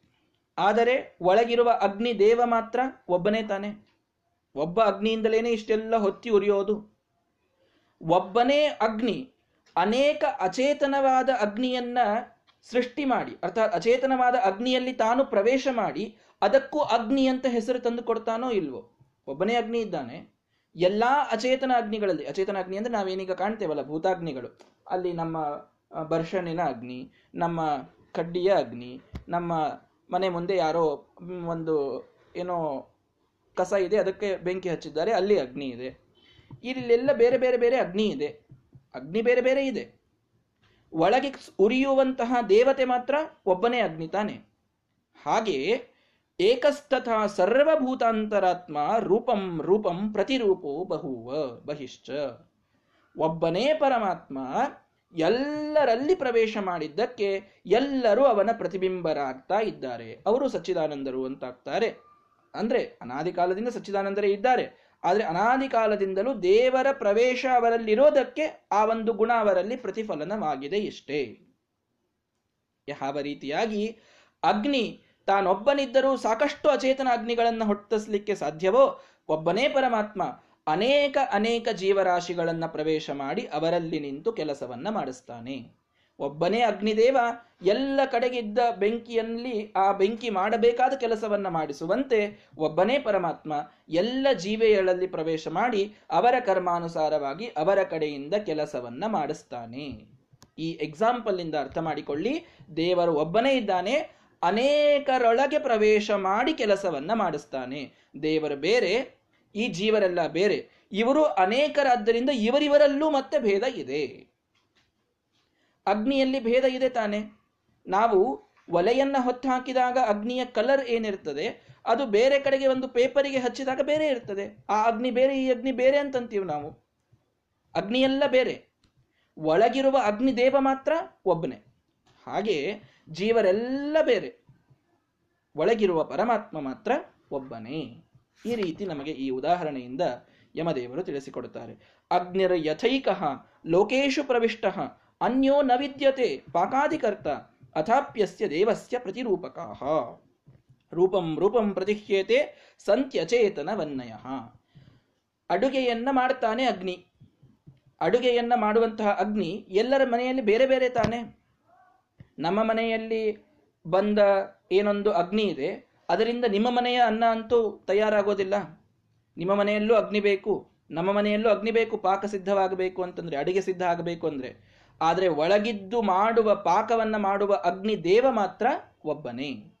ಅವನ ಪ್ರತಿರೂಪವಾಗಿ ಅನೇಕ ಅಚೇತನ ಅಗ್ನಿಗಳು ಹೊರಗೆ ಕಾಣ್ತಾ ಇವೆ. ಹಾಗೆ ಒಬ್ಬನೇ ಪರಮಾತ್ಮ ಪ್ರವೇಶ ಮಾಡಿ ಈ ಎಲ್ಲ ಜೀವರ ಕೆಲಸವನ್ನ ಮಾಡಿಸ್ತಾನೆ. ಅದೇ ರೀತಿಯಾಗಿ ಇನ್ನೊಂದು ಉದಾಹರಣೆಯನ್ನು ಹೇಳ್ತಾರೆ. ವಾಯುರ್ಯಥೈಕೋ ಭುವನಂ ಪ್ರವಿಷ್ಟ ರೂಪಂ ರೂಪಂ ಪ್ರತಿರೂಪೋ ಬಭೂವ ಏಕಸ್ತಥಾ ಸರ್ವಭೂತಾಂತರಾತ್ಮ ರೂಪಂ ರೂಪಂ ಪ್ರತಿರೂಪೋ ಬಹಿಶ್ಚ ಇದೇ ರೀತಿಯಾಗಿ ವಾಯುವಿನ ಬಗ್ಗೆ ತಿಳಿದುಕೊಳ್ಳಿ. ವಾಯುದೇವರೊಬ್ಬರೇ. ಆದರೆ ಎಷ್ಟು ರೀತಿಯಿಂದ ನಾವು ಗಾಳಿಯನ್ನು ಪಡಿತೇವೆ? ಎ ಸಿಯಿಂದ ಪಡಿತೇವೆ, ಫ್ಯಾನಿನಿಂದ ಪಡಿತೇವೆ, ಬೀಸಣಿಕೆಯಿಂದ ಪಡಿತೇವೆ. ಏನೂ ಸಿಗಲಿಲ್ಲ ಅಂತಂದ್ರೆ ಪಾಠದ ಪುಸ್ತಕ ತೆಗೆದುಕೊಂಡೇ ನಾವು ಗಾಳಿ ಹಾಕ್ಕೊಳ್ತಾ ಇರ್ತೇವೆ. ಅಲ್ಲಿಂದ ಗಾಳಿ ಪಡಿತೇವೆ. ಇಷ್ಟೆಲ್ಲಾ ಕಡೆಗೆ ಗಾಳಿಯನ್ನು ನಾವು ಪಡೆದರು. ಇಷ್ಟೆಲ್ಲ ಬೇರೆ ಬೇರೆ ಬೇರೆ ಅಚೇತನವಾದ ಗಾಳಿಗಳಿದ್ರು. ಒಳಗಿದ್ದ ವಾಯುದೇವರು ಒಬ್ಬರೇ ತಾನೆ. ಅವರೇ ತಾನೆ ನಮಗೆ ಈ ಒಂದು ಶಕೆಯಿಂದ ನಿವಾರಣೆ ಆಗುವಂತಹ ಒಂದು ವ್ಯವಸ್ಥೆಯನ್ನ ಮಾಡವರಂತೂ ಅವರೊಬ್ಬರೇ ಅಲ್ಲ. ಹೇಗೋ ಹಾಗೆ ಏಕಸ್ತಥ ಸರ್ವಭೂತ ಅಂತರಾತ್ಮ ಒಬ್ಬನೇ ಪರಮಾತ್ಮ, ಎಲ್ಲ ಜೀವಿಗಳ ಪ್ರವೇಶ ಮಾಡಿ ಅವರಿಂದ ಕೆಲಸವನ್ನ ಮಾಡಿಸ್ತಾನೆ. ಎಲ್ಲಾ ವಾಯು ಬೇರೆ ಬೇರೆ ಬೇರೆ ಗಾಳಿಗಳ ಪ್ರವೇಶ ಮಾಡಿ ಅಲ್ಲಿ ಬೀಸುವಂತೆ ಮಾಡುವ ವಾಯುದೇವರು ಹೇಗೆ ಒಬ್ಬರೇ ಇದ್ದಾರೋ ಹಾಗೆ ಒಬ್ಬನೇ ಪರಮಾತ್ಮ ಎಲ್ಲ ಜೀವಿಗಳಲ್ಲಿ ತಾನು ಅಂತರ್ಗತನಾಗಿ, ಪ್ರವಿಷ್ಟನಾಗಿ ಎಲ್ಲ ತಮ್ಮ ತಮ್ಮ ಕೆಲಸ ಅವರು ಮಾಡುವಂತೆ ಅವರಿಗೆ ಪ್ರೇರಣೆಯನ್ನು ನೀಡ್ತಾನೆ. ಈ ಉದಾಹರಣೆಯಿಂದ ಗೊತ್ತಾಗ್ತದೆ. ಹೇಗೆ? ಈ ಎಲ್ಲ ಅಚೇತನ ವಾಯುಗಳು ಬೇರೆ, ಮುಖ್ಯ ವಾಯುದೇವರು ಬೇರೆ. ಹೌದು, ಹಾಗೆ ನಾವೆಲ್ಲ ಜೀವರೇ ಬೇರೆ, ಒಳಗಿರುವ ಪರಮಾತ್ಮ ಮಾತ್ರ ನಮ್ಮಿಂದ ಭಿನ್ನ. ಆದರೆ ಒಳಗಿರುವವನು ಮಾತ್ರ ಒಬ್ಬನೇ. ನಮ್ಮಲ್ಲಿ ಯಾವನಿದ್ದಾನೆ, ನಿಮ್ಮಲ್ಲಿಯೂ ಅವನೇ ಇದ್ದಾನೆ. ಪರಮಾತ್ಮ ಒಬ್ಬನೇ. ಆದರೆ ನಾವು ಭಿನ್ನ, ನಮ್ಮಿಂದ ಅಮಭಿನ್ನ. ಇಷ್ಟು ಅರ್ಥ ಮಾಡಿಕೊಳ್ಳಿಕ್ಕೆ ಈ ಉದಾಹರಣೆಗಳು ಸಾಕು ನಮಗೆ. ಆ ಸುಂದರವಾದ ಉದಾಹರಣೆಯಿಂದ ಜೀವ ಮತ್ತು ಪರಮಾತ್ಮರ ಸಂಬಂಧವನ್ನ ಯಮದೇವರು ತಿಳಿಸಿಕೊಡ್ತಾ ಇದ್ದಾರೆ. ಸರಿ, ಹೀಗೆ ಹೇಳ್ತೀರಿ ನೀವು ಎಲ್ಲ ಜೀವರಲ್ಲಿ ಇರ್ತಕ್ಕಂತಹ ಅಂತರ್ಯಾಮಿಯಾದ ಜೀ ದೇವರಿದ್ದಾನೆ ಅಂತ. ಹಾಗಾದ್ರೆ ಜೀವ ಹೇಗೆ ಕಷ್ಟ ಪಡ್ತಾ ಇದ್ದಾನಲ್ಲ, ಒಳಗಿದ್ದ ದೇವರು ಆ ಕಷ್ಟವನ್ನು ಪಡಬೇಕಂತಾಯ್ತಲ್ಲ. ಒಂದು ಮನೆಯಲ್ಲಿ ಇಬ್ಬರಿದ್ದಾಗ ಮನೆಗೆ ಬೆಂಕಿ ಹತ್ತು ಅಂತಂದ್ರೆ ಇಬ್ಬರಿಗೂ ಬೆಂಕಿಯ ದಾಹ ಆಗ್ಬೇಕು ತಾನೆ. ಒಳಗೆ ನಾವಿಬ್ಬರಿದ್ದೇವೆ ಈ ದೇಹದಲ್ಲಿ, ಜೀವ ಮತ್ತು ದೇವರು ಅಂತಾದರೆ ನಮಗಾಗುವ ಕಷ್ಟಗಳು, ಈ ದೇಹಕ್ಕಾಗುವ ಕಷ್ಟಗಳು ನಮಗೂ ಆಗಬೇಕು, ದೇವರಿಗೂ ಆಗಬೇಕು. ಮತ್ತೆ ಅವನಿಗೆ ಆಗೋದಿಲ್ಲ ಅಂತಂತೀರಿ ನಮಗಾಗ್ತದೆ ಅಂತೀರಿ, ಈ ಯಾವ ನ್ಯಾಯ ಇದು? ಇದು ಯಾವ ಲಾಜಿಕ್ಕಿನಿಂದ ಪ್ರೂವ್ ಮಾಡ್ತೀರಿ ನೀವು? ಅಂತ ಕೇಳಿದ್ರೆ ಅದಕ್ಕೊಂದು ಉದಾಹರಣೆಯನ್ನ, ವೈದಿಕವಾದ ಉದಾಹರಣೆಯನ್ನು ಹೇಳ್ತಾರೆ ಯಮದೇವರು. ಏನು? ಸೂರ್ಯೋ ಯಥಾ ಸರ್ವಲೋಕಸ್ಯ ಚಕ್ಷು ನ ಲಿಪ್ಯತೆ ಚಾಕ್ಷುಷೈರ್ಬಾಹ್ಯ ದೋಷೈ, ಏಕಸ್ತಥಾ ಸರ್ವಭೂತಾಂತರಾತ್ಮ ನ ಲಿಪ್ಯತೆ ಲೋಕ ದುಃಖೇನ ಬಾಹ್ಯ. ಸೂರ್ಯನಿದ್ದಾನೆ ಎಲ್ಲರ ಕಣ್ಣಿನಲ್ಲವನಿದ್ದಾನೆ. ಎಲ್ಲರ ಚಕ್ಷುಷಿನಲ್ಲಿ ಸೂರ್ಯ ಇದ್ದರೆ ಮಾತ್ರ ಕಾಣಿಸೋದು. ಸೂರ್ಯನ ಪ್ರಭಾವ ಚಕ್ಷುಷಿನಲ್ಲಿ ಕಡಿಮೆಯಾದರೆ ಕುರುಡರು ಅಂತ ಅರ್ಥ ಹೀಗಾಗಿ ಸೂರ್ಯನ ಅನುಗ್ರಹ ಬೇಕು ನಾವು ರೂಪವನ್ನು ನೋಡ್ಲಿಕ್ಕೆ. ಕಣ್ಣಿನಿಂದ ನಾವು ಏನನ್ನೇ ನೋಡ್ಲಿಕ್ಕೂ ಸೂರ್ಯನ ಅನುಗ್ರಹ ಬೇಕು. ಹಾಗಾದ್ರೆ ಸೂರ್ಯ ಎಲ್ಲರ ಕಣ್ಣಿನಲ್ಲಿ ಇದ್ದಾನೆ. ಆದರೆ ನಮಗೇನಾದರೂ ಕಣ್ಣಿಗೆ ಪೊರೆ ಬಂದಿದೆ ಅಂತ ಸೂರ್ಯನೂ ಆಪರೇಷನ್ ಮಾಡಿಸ್ಕೊಳ್ತಾನ ಹೇಳಿ. ನಮಗೇನೋ ಒಂದು ಕಣ್ಣಿಗೆ ಕಾಮಾಲೆಯಾಗಿ ಕಾಮಣೆಯಾಗಿದೆ ಅಂತಂದ್ರೆ ಸೂರ್ಯನಿಗೂ ಎಲ್ಲ ಹಳದಿ ಕಾಣಿಸ್ತದ ಹೇಳಿ. ಇಲ್ವಲ್ಲ? ನಮಗೆ ಯಾವುದೋ ಒಂದು ದೂರದೃಷ್ಟಿಯೋ ಸಮೀಪ ದೃಷ್ಟಿಯೋ ಸ್ವಲ್ಪ ವ್ಯತ್ಯಾಸವಾಗಿದೆ ಅಂತಂದ್ರೆ ಸೂರ್ಯನೂ ಚಸ್ಮ ಹಾಕೋಬೇಕಾ ಹಾಗಾದ್ರೆ? ಇಲ್ವಲ್ಲ? ಒಳಗಿದ್ದಂಥವನಿಗೆ ಲೇಪವಾಗದೆ ಅವನು ಆರಾಮಾಗಿ ಇಲ್ವಾ ಹಾಗಾದ್ರೆ? ಇದ್ದಾನೆ ತಾನೆ. ಹಾಗೆ ದೇವರು. ಹಾಗೆ ನಮ್ಮೊಳಗಿದ್ದರೂ ಕೂಡ ನಮಗಾಗುವ ದುಃಖ ಅವರಿಗೆ ಲೇಪವಾಗೋದಿಲ್ಲ. ಈಗ ಸರಿ, ಒಂದು ಉದಾಹರಣೆಯನ್ನ ಕೊಟ್ವಿ. ಒಂದು ಮನೆಯಲ್ಲಿ ಇಬ್ಬರಿದ್ದಾಗ ಮನೆಗೆ ಬೆಂಕಿ ಹತ್ತಿದ್ರೆ ದಾಹ ಇಬ್ಬರಿಗೂ ಆಗ್ಬೇಕಲ್ಲ ಅಂತ ಉದಾಹರಣೆ ಕೊಟ್ವಿ. ಆದರೆ ವಿಚಾರ ಮಾಡಿ, ಯಾವನಿಗೆ ಅಗ್ನಿಸ್ತಂಭನದ ವಿದ್ಯೆ ಬರ್ತಿದೆ, ಅವನಿಗೆ ದಾಹ ಆಗೋದಿಲ್ಲ. ಇಷ್ಟೇ. ಅಗ್ನಿಸ್ತಂಭನದ ವಿದ್ಯೆ ಅವನಿಗೆ ಬರ್ ಇಬ್ಬರು ನೀರಿನಲ್ಲಿ ಬಿದ್ದಾಗ, ಯಾವನಿಗೆ ಈಜು ಬರೋದಿಲ್ಲ, ಅವನು ಪಾಪ ಸತ್ತು ಹೋಗ್ತಾನೆ ಈಜು ಬರುವವ ಆರಾಮಾಗಿ ದಾಟಿಕೊಂಡು ಬರ್ತಾನೆ. ಇಬ್ರು ನೀರಿನಲ್ಲೇ ಇದ್ದಾರಲ್ಲ? ಆದರೂ ಒಬ್ಬನ ದಾಟ್ಕೊಂಡು ಬಂದ ತಾನೆ. ಅವನಿಗೇನು ದುಃಖದ ಲೇಪ ಆಗಲಿಲ್ಲಲ್ಲ? ಹಾಗಿದ್ದ. ಅಥವಾ ಇದೇ ಇನ್ನೊಂದು ನಮ್ಮ ಗುರುಗಳು ಉದಾಹರಣೆಯನ್ನು ಕೊಡ್ತಾ ಇರ್ತಾರೆ ಒಂದು ಜೈಲಿದೆ. ಜೈಲಿದೆ ಒಂದು. ಆ ಜೈಲಿನಲ್ಲಿ ಒಬ್ಬ ಕೈದಿಯೂ ಇದ್ದಾನೆ, ಒಬ್ಬ ಜೈಲರೂ ಇದ್ದಾನೆ. ಜೈಲ್, ಆ ಒಬ್ಬ ಹೆಡ್ ಕಾನ್ಸ್ಟೇಬಲ್ಲೂ ಇದ್ದಾನೆ. ಈಗ ದುಃಖ ಆಗೋದು ಯಾರಿಗೆ ಅಂತ ವಿಚಾರ ಮಾಡಿ. ದುಃಖ ಆ ಜೈಲರಿಗೂ ಆಗ್ತದೆ ಮತ್ತು ಕೈದಿಗೂ ಆಗ್ತದೆ ಇಬ್ಬರಿಗೂ ಆಗ್ತದ? ಅಥವಾ ಕೈದಿಗೆ ಮಾತ್ರ ದುಃಖ, ಜೈಲರ್ ಆರಾಮಿರ್ತಾನೆ ಯಾವುದು ಕರೆಕ್ಟು ಕೈದಿಗೆ ಮಾತ್ರ ದುಃಖ ಆಗ್ತದೆ, ಜೈಲರಿಗೆ ಏನು ವಿಕಾರ ಆಗೋದಿಲ್ಲ. ಹೌದು ತಾನೆ? ಇಬ್ಬರು ಒಂದೇ ಜೈಲಿನಲ್ಲೇ ಇದ್ದಾರಲ್ಲ, ಹಾಗಾದ್ರೆ? ಇದು ಹೇಗೋ? ಹಾಗೆ ಒಂದೇ ದೇಹದಲ್ಲಿ ನಾವು ಇದ್ದೇವೆ, ಪರಮಾತ್ಮನೂ ಇದ್ದಾನೆ. ಈ ಒಂದೇ ದೇಹವೆಂಬ ಜೈಲಿನಲ್ಲಿ ನಾವು ಇದ್ದೇವೆ, ಪರಮಾತ್ಮನೂ ಇದ್ದಾನೆ. ಆದರೆ ನಾವು ಇದರ ಕೈದಿಯಾಗಿ ಇದರ ದುಃಖಗಳನ್ನು ಅನುಭವಿಸ್ತೇವೆ. ಜೈಲರ್ ಆಗಿ ತಾನು ಅಲ್ಲಿಯ ಕಂಟ್ರೋಲ್ ಅನ್ನು ಪರಮಾತ್ಮ ಮಾಡ್ತಾ ಇರ್ತಾನೆ, ನಿಯಮನವನ್ನು ಪರಮಾತ್ಮ ಮಾಡ್ತಾ ಇರ್ತಾನೆ. ಈ ಒಂದು ಉದಾಹರಣೆ ನಮ್ಮ ಲೆವೆಲ್ಲಿಗೆ ಅತ್ಯಂತ ಸುಂದರವಾದದ್ದು. ಶ್ರೀಮ ಯಮದೇವರು ಒಮ್ಮೆ ಒಳಗಿದ್ದ ಸೂರ್ಯ ಅವನಿಗೆ ಯಾವ ಲೇಪವಾಗೋದಿಲ್ಲ ಅನ್ನುವ ವೈದಿಕ ಉದಾಹರಣೆಯನ್ನು ಕೊಡ್ತಾರೆ. ಅದನ್ನು ತಿಳಿದುಕೊಳ್ಳಬೇಕು, ಈ ರೀತಿಯೂ ತಿಳಿದುಕೊಳ್ಳಬಹುದು. ಯಾವನಲ್ಲಿ ಕಂಟ್ರೋಲ್ ಮಾಡಲಿಕ್ಕಿರ್ತಾನೆ, ಅವನಿಗೆ ಯಾವ ದುಃಖದ ಲೇಪ ಆಗೋದಿಲ್ಲ. ಯಾವನದರಿಂದ ಬಂಧಿತನಾಗಿರ್ತಾನೆ ಅವನಿಗೆ ದುಃಖದ ಲೇಪ ಆಗ್ತದೆ. ಹಾಗೆ ಪರಮಾತ್ಮ ನಮ್ಮಲ್ಲಿ ತಾನಿದ್ರೂ ಕೂಡ ನಮ್ಮ ಯಾವ ದುಃಖದ ಭೋಗವನ್ನು ಅವನು ಮಾಡೋದಿಲ್ಲ. ಇದನ್ನ ಯಮದೇವರು ತಿಳಿಸಿಕೊಡ್ತಾರೆ. ಏಕಸ್ತಥ ಸರ್ವಭೂತಾಂತರಾತ್ಮ ನ ಲಿಪ್ಯತೆ ಲೋಕ ದುಃಖೇನ ಬಾಹ್ಯ. ಈ ಲೋಕಕ್ಕಾಗುವ ದುಃಖಗಳು ಒಳಗಿರುವ ಪರಮಾತ್ಮನಿಗೆ ಸರ್ವಥ ಆಗೋದಿಲ್ಲ. ಎಂಬುದಾಗಿ ತಿಳಿಸಿಕೊಡ್ತಾರೆ ಸರಿ. ಯಾಕಾಗೋದಿಲ್ಲ? ಒಂದೇ ಕಡೆಗೆ ಇದ್ದೇವೆ ಅಂತಂದ್ರೆ ಆದ್ರೆ ಏನ್ ತಪ್ಪು? ಯಾಕಾಗೋದಿಲ್ಲ? ಅಂತ ಕೇಳಿದ್ರೆ ಅದಕ್ಕೆ ಅದೇ ಮಾತನ್ನ ಮತ್ತೊಮ್ಮೆ ಹೇಳ್ತಾರೆ ಯಮದೇವರು, ಏಕೋ ವಶೀ ಸರ್ವಭೂತಾಂತರಾತ್ಮ, ಏಕಂ ರೂಪಂ ಬಹುಧಾಯ ಕರೋತಿ, ತಮಾತ್ಮಸ್ಥಂ ಏನು ಪಶ್ಯಂತಿ ಧೀರಾಹ ತೇಷಾಂ ಸುಖಂ ಶಾಶ್ವತಂ ನೇತರೇಶಾಂ ಒಂದು ಮಾತನ್ನ ಹೇಳಿದ್ರು, ಅವನಿಗೆ ಯಾಕೆ ದುಃಖ ಆಗೋದಿಲ್ಲ ಅಂತಂದ್ರೆ ಅವನು ವಶಿ. ಅವನು ಎಲ್ಲವನ್ನ ವಶದಲ್ಲಿದ್ದು ಇಟ್ಟುಕೊಂಡು ಇದ್ದಂಥವ. ಯಾರ ವಶದಲ್ಲಿಯೂ ಅವನಿಲ್ಲ. ವಶೀ, ವಶೇ, ನಕಸ್ಯಾಪಿ, ಯೋ ಅಜಿತೋ ವಿಜಿತಾಖಿಲ ಯೋಜಿತೋ ವಿಜಿತಾಖಿಲ. ಸರ್ವಕರ್ತ ನ ಕ್ರಿಯತೆ ತಮ್ಮ ನಮಾಮಿ ರಮಾಪತಿಂ ಶ್ರೀಮದಾಚಾರ್ಯರು ಹೇಳ್ತಾರೆ ದ್ವಾದಶ ಸ್ತೋತ್ರದಲ್ಲಿ ವಶೀ, ತಾನು ಎಲ್ಲವನ್ನ ವಶದಲ್ಲಿಟ್ಟುಕೊಂಡವ, ವಶೇ ನ ಕಸ್ಯಾಪಿ, ತಾನು ಮಾತ್ರ ಯಾರ ವಶದಲ್ಲಿ ಇಲ್ಲ. ಯೋ ಜಿತಃ, ಯೋ ಅಜಿತಃ, ವಿಜಿತಾಖಿಲ, ಎಲ್ಲವನ್ನ ಗೆದ್ದವ, ಅವನನ್ನ ಗೆದ್ದವರು ಯಾರೂ ಇಲ್ಲ. ಸರ್ವಕರ್ತ ನ ಕ್ರಿಯತೆ, ಎಲ್ಲವನ್ನ ತಾನು ಮಾಡ್ತಾನೆ, ಮಾಡಿಸ್ತಾನೆ, ಅವನಿಂದ ಮಾಡಿಸುವವರು ಯಾರಿಲ್ಲ ಅಂಥವನವನು ವಶಿ. ಎಲ್ಲವನ್ನ ತನ್ನ ವಶದಲ್ಲಿಟ್ಟುಕೊಂಡವನಾದ್ದರಿಂದ ಹೊರಗಾಗುವ ದುಃಖ ಒಳಗೆ ದೇವರಿಗೆ ಆಗೋದಿಲ್ಲ. ಸರ್ವಭೂತಾಂತರಾತ್ಮ ಎಲ್ಲರ ಒಳಗೆ ಇದ್ದಾನೆ ಪರಮಾತ್ಮ. ಏಕಂ ರೂಪಂ ಬಹುಧಾಯ ಕರೋತಿ ತಾನೊಬ್ಬನೇ ಇದ್ರೂ ಬಹಳಷ್ಟು ತನ್ನ ರೂಪಗಳನ್ನು ತೆಗೆದುಕೊಂಡು ಎಲ್ಲರಲ್ಲಿ ಇರ್ತಾನೆ. ನೋಡ್ರಿ, ತಾನೇ ರೂಪವನ್ನು ತೆಗೆದುಕೊಂಡು ಎಲ್ಲ ಕಡೆಗೆ ಇರ್ತಾನೆ. ಅಂದ್ರೆ ತನ್ನ ರೂಪದಲ್ಲಿ ಭೇದ ಇಲ್ಲ ಅನ್ನೋದನ್ನು ಸೂಚನೆ ಮಾಡಿದರು ಯಮದೇವರು. ತಾನೇ ತೆಗೆದುಕೊಳ್ತಾನೆ ಎಲ್ಲ ರೂಪಗಳನ್ನ. ಅಂತಹ ಆತ್ಮನಲ್ಲಿರ್ತಕ್ಕಂತಹ ಪರಮಾತ್ಮನನ್ನ ಯಾರು ನೋಡ್ತಾರೋ ತೇಷಾಂ ಸುಖಂ ಶಾಶ್ವತಂ ನೇತರೇಶಾಂ ಸ್ಪಷ್ಟವಾಗಿ ಹೇಳಿದರು ಯಮದೇವರು, ಆತ್ಮನಲ್ಲಿ ಇರುವ ಪರಮಾತ್ಮನನ್ನ ಈ ರೀತಿಯಾಗಿ ನಾನು ಅವನ ವಶದಲ್ಲಿದ್ದವ, ಅವನು ಎಲ್ಲವನ್ನ ವಶದಲ್ಲಿಟ್ಟುಕೊಂಡು ನನ್ನನ್ನು ನಿಯಮನ ಮಾಡ್ತಾ ಇದ್ದಾನೆ, ಅವನಿಗೆ ನಾನು ಪಡುವ ಯಾವ ದುಃಖದ ಲೇಪವೂ ಆಗೋದಿಲ್ಲ. ಈ ರೀತಿ ಯಾವನು ಪರಮಾತ್ಮನನ್ನ ತಿಳಿತಾನೋ ತೇಷಾಂ ಸುಖಂ ಶಾಶ್ವತಂ. ಅವರಿಗೆ ಮೋಕ್ಷದ ಸುಖ ಸಿಗುತ್ತದೆ. ನ ಇತರೇಶಾಂ ಸ್ಪಷ್ಟ ಹೇಳಿದರು ಯಮದೇವರು, ಉಳಿದವರಿಗೆ ಸಿಗೋದಿಲ್ಲ. ಯಾರು ತಾಮೇ ಆತ್ಮರು ಅಂತ ತಿಳಿದುಕೊಳ್ತಾರೆ. ಆತ್ಮನಲ್ಲಿ ಪರಮಾತ್ಮ ಈ ರೀತಿ ಪ್ರವೇಶ ಮಾಡಿ ಎಲ್ಲ ಕೆಲಸ ಮಾಡ್ತಾನೆ ಅನ್ನೋದನ್ನು ಯಾರು ಒಪ್ಪೋದಿಲ್ಲ. ಅವರಿಗೆ ಸರ್ವಥ ಮೋಕ್ಷದ ಸುಖ ಇದು ಆಗೋದಿಲ್ಲ. ಹೀಗಾಗಿ ನಾವು ಯಾವಾಗಲೂ ದುಃಖವನ್ನು ಅನುಭವಿಸುವಂಥವರು ನಮ್ಮ ಆತ್ಮ ಮಾತ್ರ, ಜೀವ ಮಾತ್ರ ಅನ್ನೋದನ್ನು ತಿಳಿದುಕೊಳ್ಳಬೇಕು. ಒಳಗಿದ್ದ ಪರಮಾತ್ಮನಿಗೆ ಇದರ ಲೇಪದ ಚಿಂತನೆಯನ್ನ ಯಾರು ಎಂದಿಗೂ ಮಾಡಬಾರದು. ಅಸಂಗೋಹ್ಯಯಂ ಪುರುಷಃ ಅಂತ ವೇದ ಹೇಳುತ್ತದೆ ಅಸಂಗ ಅವನು ಅಸಂಗ ಅಂತಂದ್ರೆ ಏನು? ಅವನಿಗೆ ಯಾವುದ್ರದ್ದು ಸಂಪರ್ಕವೇ ಇಲ್ಲ, ಅವನಿಗೆ ಏನೂ ಗೊತ್ತೇ ಇಲ್ಲ, ಈ ಅರ್ಥದಲ್ಲಿ ಅಲ್ಲ.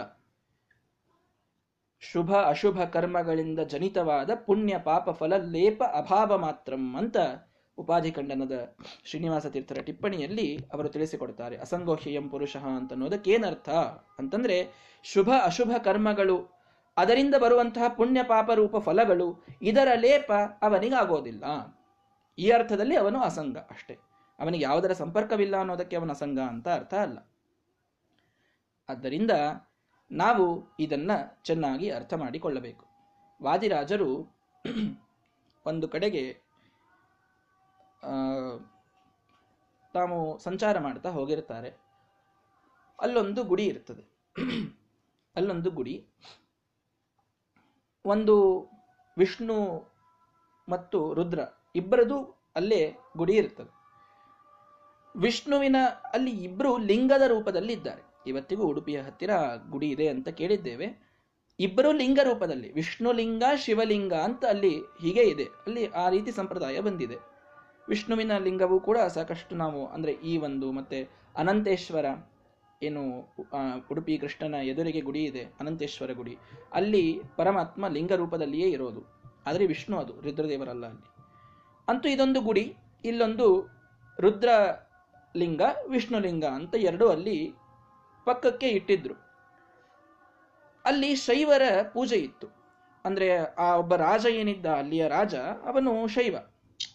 ಅವನು ಏನು ಆರ್ಡರ್ ಹೊರಡಿಸಿದ್ದ, ಏನು ರೆಸಲ್ಯೂಷನ್ ಪಾಸ್ ಮಾಡಿದ್ದ ಅಂತಂದ್ರೆ ಕೇವಲ, ಆ ಶಿವಲಿಂಗಕ್ಕೆ ಮಾತ್ರ ಪೂಜೆ ಆಗಬೇಕು. ವಿಷ್ಣು ಲಿಂಗಕ್ಕೆ ಯಾರೂ ಒಂದು ಸ್ವಲ್ಪ ಅಭಿಷೇಕ, ಗಂಧ, ಏನೇನೇನೇನು ಹಚ್ಚಬಾರ್ದು ಈ ರೀತಿ ಅವನು ಒಂದು ವ್ಯವಸ್ಥೆಯನ್ನ ಮಾಡಿರ್ತಾನೆ. ಆ ಶಿವಲಿಂಗ ಸಣ್ಣದಿರ್ತದದು, ವಿಷ್ಣುಲಿಂಗ ದೊಡ್ಡದಿರುತ್ತದೆ ವಿಷ್ಣುಲಿಂಗ ಭಾರಿ ದೊಡ್ಡದು, ಶಿವಲಿಂಗ ಒಂದು ಸಣ್ಣದು. ಅದಕ್ಕೆ ಮಾತ್ರ ಎಲ್ಲ ಪೂಜೆ, ಅಭಿಷೇಕ, ಅರ್ಚನೆ ಎಲ್ಲ ನಡೆಸಬೇಕು ಅಂತ ಒಂದು ವ್ಯವಸ್ಥೆಯನ್ನ ಮಾಡಿದ್ದ ಆ ರಾಜ. ವಾದಿರಾಜರಲ್ಲಿ ಬಂದರು. ವಾದಿರಾಜ ತೀರ್ಥರಲ್ಲಿ ಬಂದಾಗ, ಅವನು ನೋಡಿ, ನಿಮ್ಮ ವಿಷ್ಣುಲಿಂಗ ಹೇಗೆ ಕೂತಿದೆ ಅದು. ಅದಕ್ಕೇನಿಲ್ಲ. ಅಭಿಷೇಕ ಇಲ್ಲ, ಅರ್ಚನೆ ಇಲ್ಲ, ಹಾಗೇ ಕೂತಿದೆ ಅದು. ನಮ್ಮ ಶಿವಲಿಂಗ ನೋಡಿ, ಎಷ್ಟು ಅರ್ಚನೆ, ಅಭಿಷೇಕ ಎಲ್ಲ ಸುಂದರವಾಗಿ ಕಾಣ್ತಾ ಇದೆ. ಅಂತ ಆ ರಾಜ ಹೇಳಿದ. ಆ ರಾಜ ಹೇಳಿದಾಗ ವಾದಿರಾಜರು ಒಂದು ಶ್ಲೋಕ ಮಾಡ್ತಾರಲ್ಲಿ ತಮಾಷೆ ಮಾಡ್ತಾರೆ ಹೇಳ್ತಾರೆ, ದ್ವಾಸುಪರ್ಣ ಸಬಿಜಾ ಸಖಾಯ ಅಂತ ಒಂದು ಶ್ರುತಿ ಇದೆ, ಒಂದು ವೇದ ಇದೆ, ಅದರಲ್ಲಿ ಬರ್ತದೆ. ಏನು ಅಂದ್ರೆ, ಒಂದು ಒಂದು ಪಂಜರ ಇದೆ, ಆ ಪಂಜರದಲ್ಲಿ ಎರಡು ಹಕ್ಕಿ ಇವೆ ಅಂತೆ. ಎರಡು ಹಕ್ಕಿಯಲ್ಲಿ ಒಂದು ಯಾವಾಗಲೂ ಊಟ ಮಾಡ್ತದಂಥದ್ದು ಯಾವಾಗಲೂ ಊಟ ಮಾಡುವಂತಹ ಹಕ್ಕಿ ಬಹಳ ಸೊರಗಿ ಕೊರಗಿ ಇದೆ ಅಂತೆ. ಏನೂ ತಿನ್ನದಂತಹ ಒಂದು ಹಕ್ಕಿ ಇದೆ, ಅದು ಭಾರೀ ಬಲವಾಗಿ ಇದೆ ಅಂತೆ, ಪ್ರಬಲವಾಗಿ ಇದೆ ಅಂತೆ. ಒಂದು ಪಂಜರ ಎರಡು ಹಕ್ಕಿಗಳಲ್ಲಿವೆ, ಒಂದು ತಿಂದು ತಿಂದು ಕೊರಗುತ್ತದೆ, ತಿಂದು ತಿಂದು ಸೊರಗಿ ಹೋಗ್ತದೆ, ಇನ್ನೊಂದು ಏನೂ ತಿನ್ನದೇನೆ ಭಾರೀ ಪ್ರಕಾಶಮಾನವಾಗಿದೆ. ಅನಷ್ಣನ್ನೇಕೋ ಅಭಿಚಾಕ ಶೀತಿ ಪುರಂದ್ರದಾಸರು ಕೂಡ ಅದರ ಪದ್ಯದಲ್ಲಿ ಬರೆದಿದ್ದಾರೆ. ಅದು ಇದೇ ಪದ್ಯ. ತಿನ್ನದ ತಿಂದುಂಡಕ್ಕಿ ಬ, ಬಡವಾಗೈತೆ, ತಿನ್ನದ ಹಕ್ಕಿ ಬಲವಾಗೈತೆ ಅಂತ. ಹೀಗೆ ನಿಮ್ಮ ಗುಡಿ ನೋಡಿದ್ರೆ ನನಗೆ ಅನಿಸ್ತದೆ, ಈ ಶ್ರುತಿ ನನಗೆ ನೆನಪು ಬಂತು ಅಂತ ವಾದರಾಜರಂದ್ರಂತೆ ಅಂದ್ರೆ, ಈ ಶ್ರುತಿಯಲ್ಲಿ ಏನಿದೆ ಅಂತಂದ್ರೆ, ಈ ದೇಹವೆಂಬ ಒಂದು ಪಂಜರ, ಈ ದೇಹವೆಂಬ ಒಂದು ಪಂಜರದಲ್ಲಿ ಎರಡು ಪಕ್ಷಿಗಳಿವೆ, ಜೀವ, ಪರಮಾತ್ಮ. ಜೀವಾತ್ಮ, ಪರಮಾತ್ಮ. ಆ ಜೀವಾತ್ಮ ಏನಿದ್ದಾನ ಅವನು ತಿಂದು ತಿಂದು ತಿಂದು ಭೋಗ ಮಾಡಿ ಮಾಡಿ ಕೊರಗೆ ಸೊರಗುತ್ತಾನೆ. ಅದರದ್ದು ಏನೂ ಭೋಗ ಮಾಡಲಾರ್ದಂತಹ ದುಃಖದ ಲೇಪವೇ ಇಲ್ಲದಂತಹ ಪರಮಾತ್ಮ ಮಾತ್ರ ಆ ಪಕ್ಷಿ ಭಾರೀ ಬಲಿಷ್ಠವಾಗಿ ಒಳಗಡೆ ಕೂತಿದೆ. ಅಂತ ಒಂದು ವೇದ ಹೇಳ್ತದೆ. ನಿಮ್ಮ ಮಂದಿರ ನೋಡಿದ್ರೆ ನನಗೆ ಹೀಗೆ ಅನಿಸ್ತದೆ. ನೀವೆಲ್ಲ ಅಭಿಷೇಕ, ಅರ್ಚನೆ ಯಾವುದಕ್ಕೆ ಮಾಡ್ತಾ ಇದ್ದೀರಿ? ಆ ಲಿಂಗ ಪಾಪ ಸಣ್ಣದಿದೆ. ಏನೂ ಅರ್ಚನೆ, ಅಭಿಷೇಕ ನಡೆಯದಂತಹ ವಿಷ್ಣು ಲಿಂಗ ನೋಡಿ ಪಾಪ ಎಷ್ಟು ದೊಡ್ಡದಿದೆ. ನೀವು ಬಹಳ ವೇದೋಕ್ತವಾಗಿ ಮಾಡ್ತಾ ಇದ್ದೀರಿ, ಹೀಗೆ ಮಾಡಿ ಅಂತ ಹೇಳಿ ಹೋದ್ರಂತೆ ವಾದಿರಾಜ ಅಂದ್ರೆ ಏನ್ ಹೇಳಲಿಕ್ಕೆ ಬಂದೆ? ಏಕಸ್ತಥ ಸರ್ವಭೂತಾಂತರಾತ್ಮ ನ ಲಿಪ್ಯತೆ ಲೋಕ ದುಃಖೇನ ಬಾಹ್ಯ. ಈ ಯಾವ ಲೋಕದ ದುಃಖ ಪರಮಾತ್ಮನಿಗೆ ಸರ್ವಥ ಆಗೋದಿಲ್ಲ. ಇದೆಲ್ಲ ನಮಗೆ ಇದು. ಇದನ್ನ ನಿಯಮನ ಮಾಡಲಿಕ್ಕೆ ದೇವರಿದ್ದಾನಷ್ಟೇ. ಹೀಗಾಗಿ ನಾವು ಯಾವಾಗಲೂ ಅನುಸಂಧಾನವನ್ನು ಮಾಡಬೇಕಾದಾಗ ನಾವು ಪಡುವ ದುಃಖ ದೇವರೂ ಪಡಲಿ, ದೇವರೂ ಪಡ್ತಾನೆ ಅನ್ನುವಂತಹ ಒಂದು ಕಲ್ಪನೆಯನ್ನ ಸರ್ವಥಾ ಮಾಡಬಾರದು. ನಮ್ಮಲ್ಲಿದ್ದುಕೊಂಡು ನಮ್ಮಲ್ಲಿ ಅದರ ನಿಯಮನವನ್ನ ಮಾಡಿ, ಆ ದುಃಖವನ್ನ ಕಡಿಮೆ ಮಾಡುವವನು ಪರಮಾತ್ಮನೇ ಹೊರತು ತಾನೂ ದುಃಖವನ್ನ ಪಡುವುದು ಪರಮಾತ್ಮನ ಗುಣ ಸರ್ವಥ ಅಲ್ಲ. ಅವನಿಗೆ ಚಿಂತ, ಸಂತಾಪ, ಲೇಪೋದ್ಭವ, ಮೃತಿ, ಮುಖ ರಾಶೇಷ ದೋಷ ಅತಿ ದೂರಂ. ಅವನಿಗೆ ಯಾವ ಚಿಂತೆ, ತಾಪಗಳು, ಹುಟ್ಟು, ಸಾವು ಮೊದಲಾದ ಯಾವ ದೋಷಗಳು ಕೂಡ ಪರಮಾತ್ಮನಲ್ಲಿ ಸರ್ವಥ ಬರೋದಿಲ್ಲ. ಎನ್ನುವ ಸಿದ್ಧಾಂತ ಪರಮಾತ್ಮನಿಗೆ ದುಃಖ ಇಲ್ಲ. ಪರಮಾತ್ಮ ಸದಾ ಸುಖರೂಪಿಯಾಗಿದ್ದಾನೆ, ಸರ್ವೋತ್ತಮನಾಗಿದ್ದಾನೆ, ಗುಣಪೂರ್ಣನಾಗಿದ್ದಾನೆ ಅನ್ನೋದು ಒಂದು ಜೀವ. ಇವನು ಅವನ ವಶದಲ್ಲಿದ್ದುಕೊಂಡು ಎಲ್ಲ ತನ್ನ ಕರ್ಮಗಳನ್ನು ಅನುಭವಿಸ್ತಾನೆ ಅಂತನ್ನೋದು ಒಂದು. ಯಾವ ರೀತಿಯಾಗಿ ವಾಯು ಅನೇಕ ಸೋರ್ಸ್ಗಳಿಂದ ಬಂದರೂ ಒಳಗಿದ್ದ ವಾಯು ಒಬ್ಬನೇ, ಹೇಗೋ ಹಾಗೆ ಒಳಗಿದ್ದ ಪರಮಾತ್ಮ ತಾನೇ ಅನೇಕ ರೂಪಗಳಲ್ಲಿ ಜೀವರಲ್ಲಿ ಹೊಕ್ಕು ಪ್ರತಿಬಿಂಬವ ತನ್ ಅವರ ಬಿಂಬನಾಗಿ ತಾನಿರ್ತಾನೆ. ಈ ಎಲ್ಲ ಜೀವರು ಬೇರೆ, ಆ ಪರಮಾತ್ಮ ಬೇರೆ. ಈ ಎಲ್ಲಾ ಸಿದ್ಧಾಂತಗಳನ್ನು ತಿಳಿಸಿಕೊಡುವಂತಹ ನಾಲ್ಕೈದು ಶ್ಲೋಕಗಳನ್ನು ಯಮದೇವರು ಇಲ್ಲಿ ತಿಳಿಸಿದ್ದಾರೆ. ಇನ್ನೂ ಕೆಲವು ಶ್ಲೋಕಗಳು ಈ ದ್ವಿತೀಯ ವಲ್ಲಿಯಲ್ಲಿ ಇವೆ. ನಾಳೆಯ ದಿನ ಅದನ್ನು ನೋಡೋಣ. ಶ್ರೀಕೃಷ್ಣ ಅರ್ಪಣ ಮಸ್ತು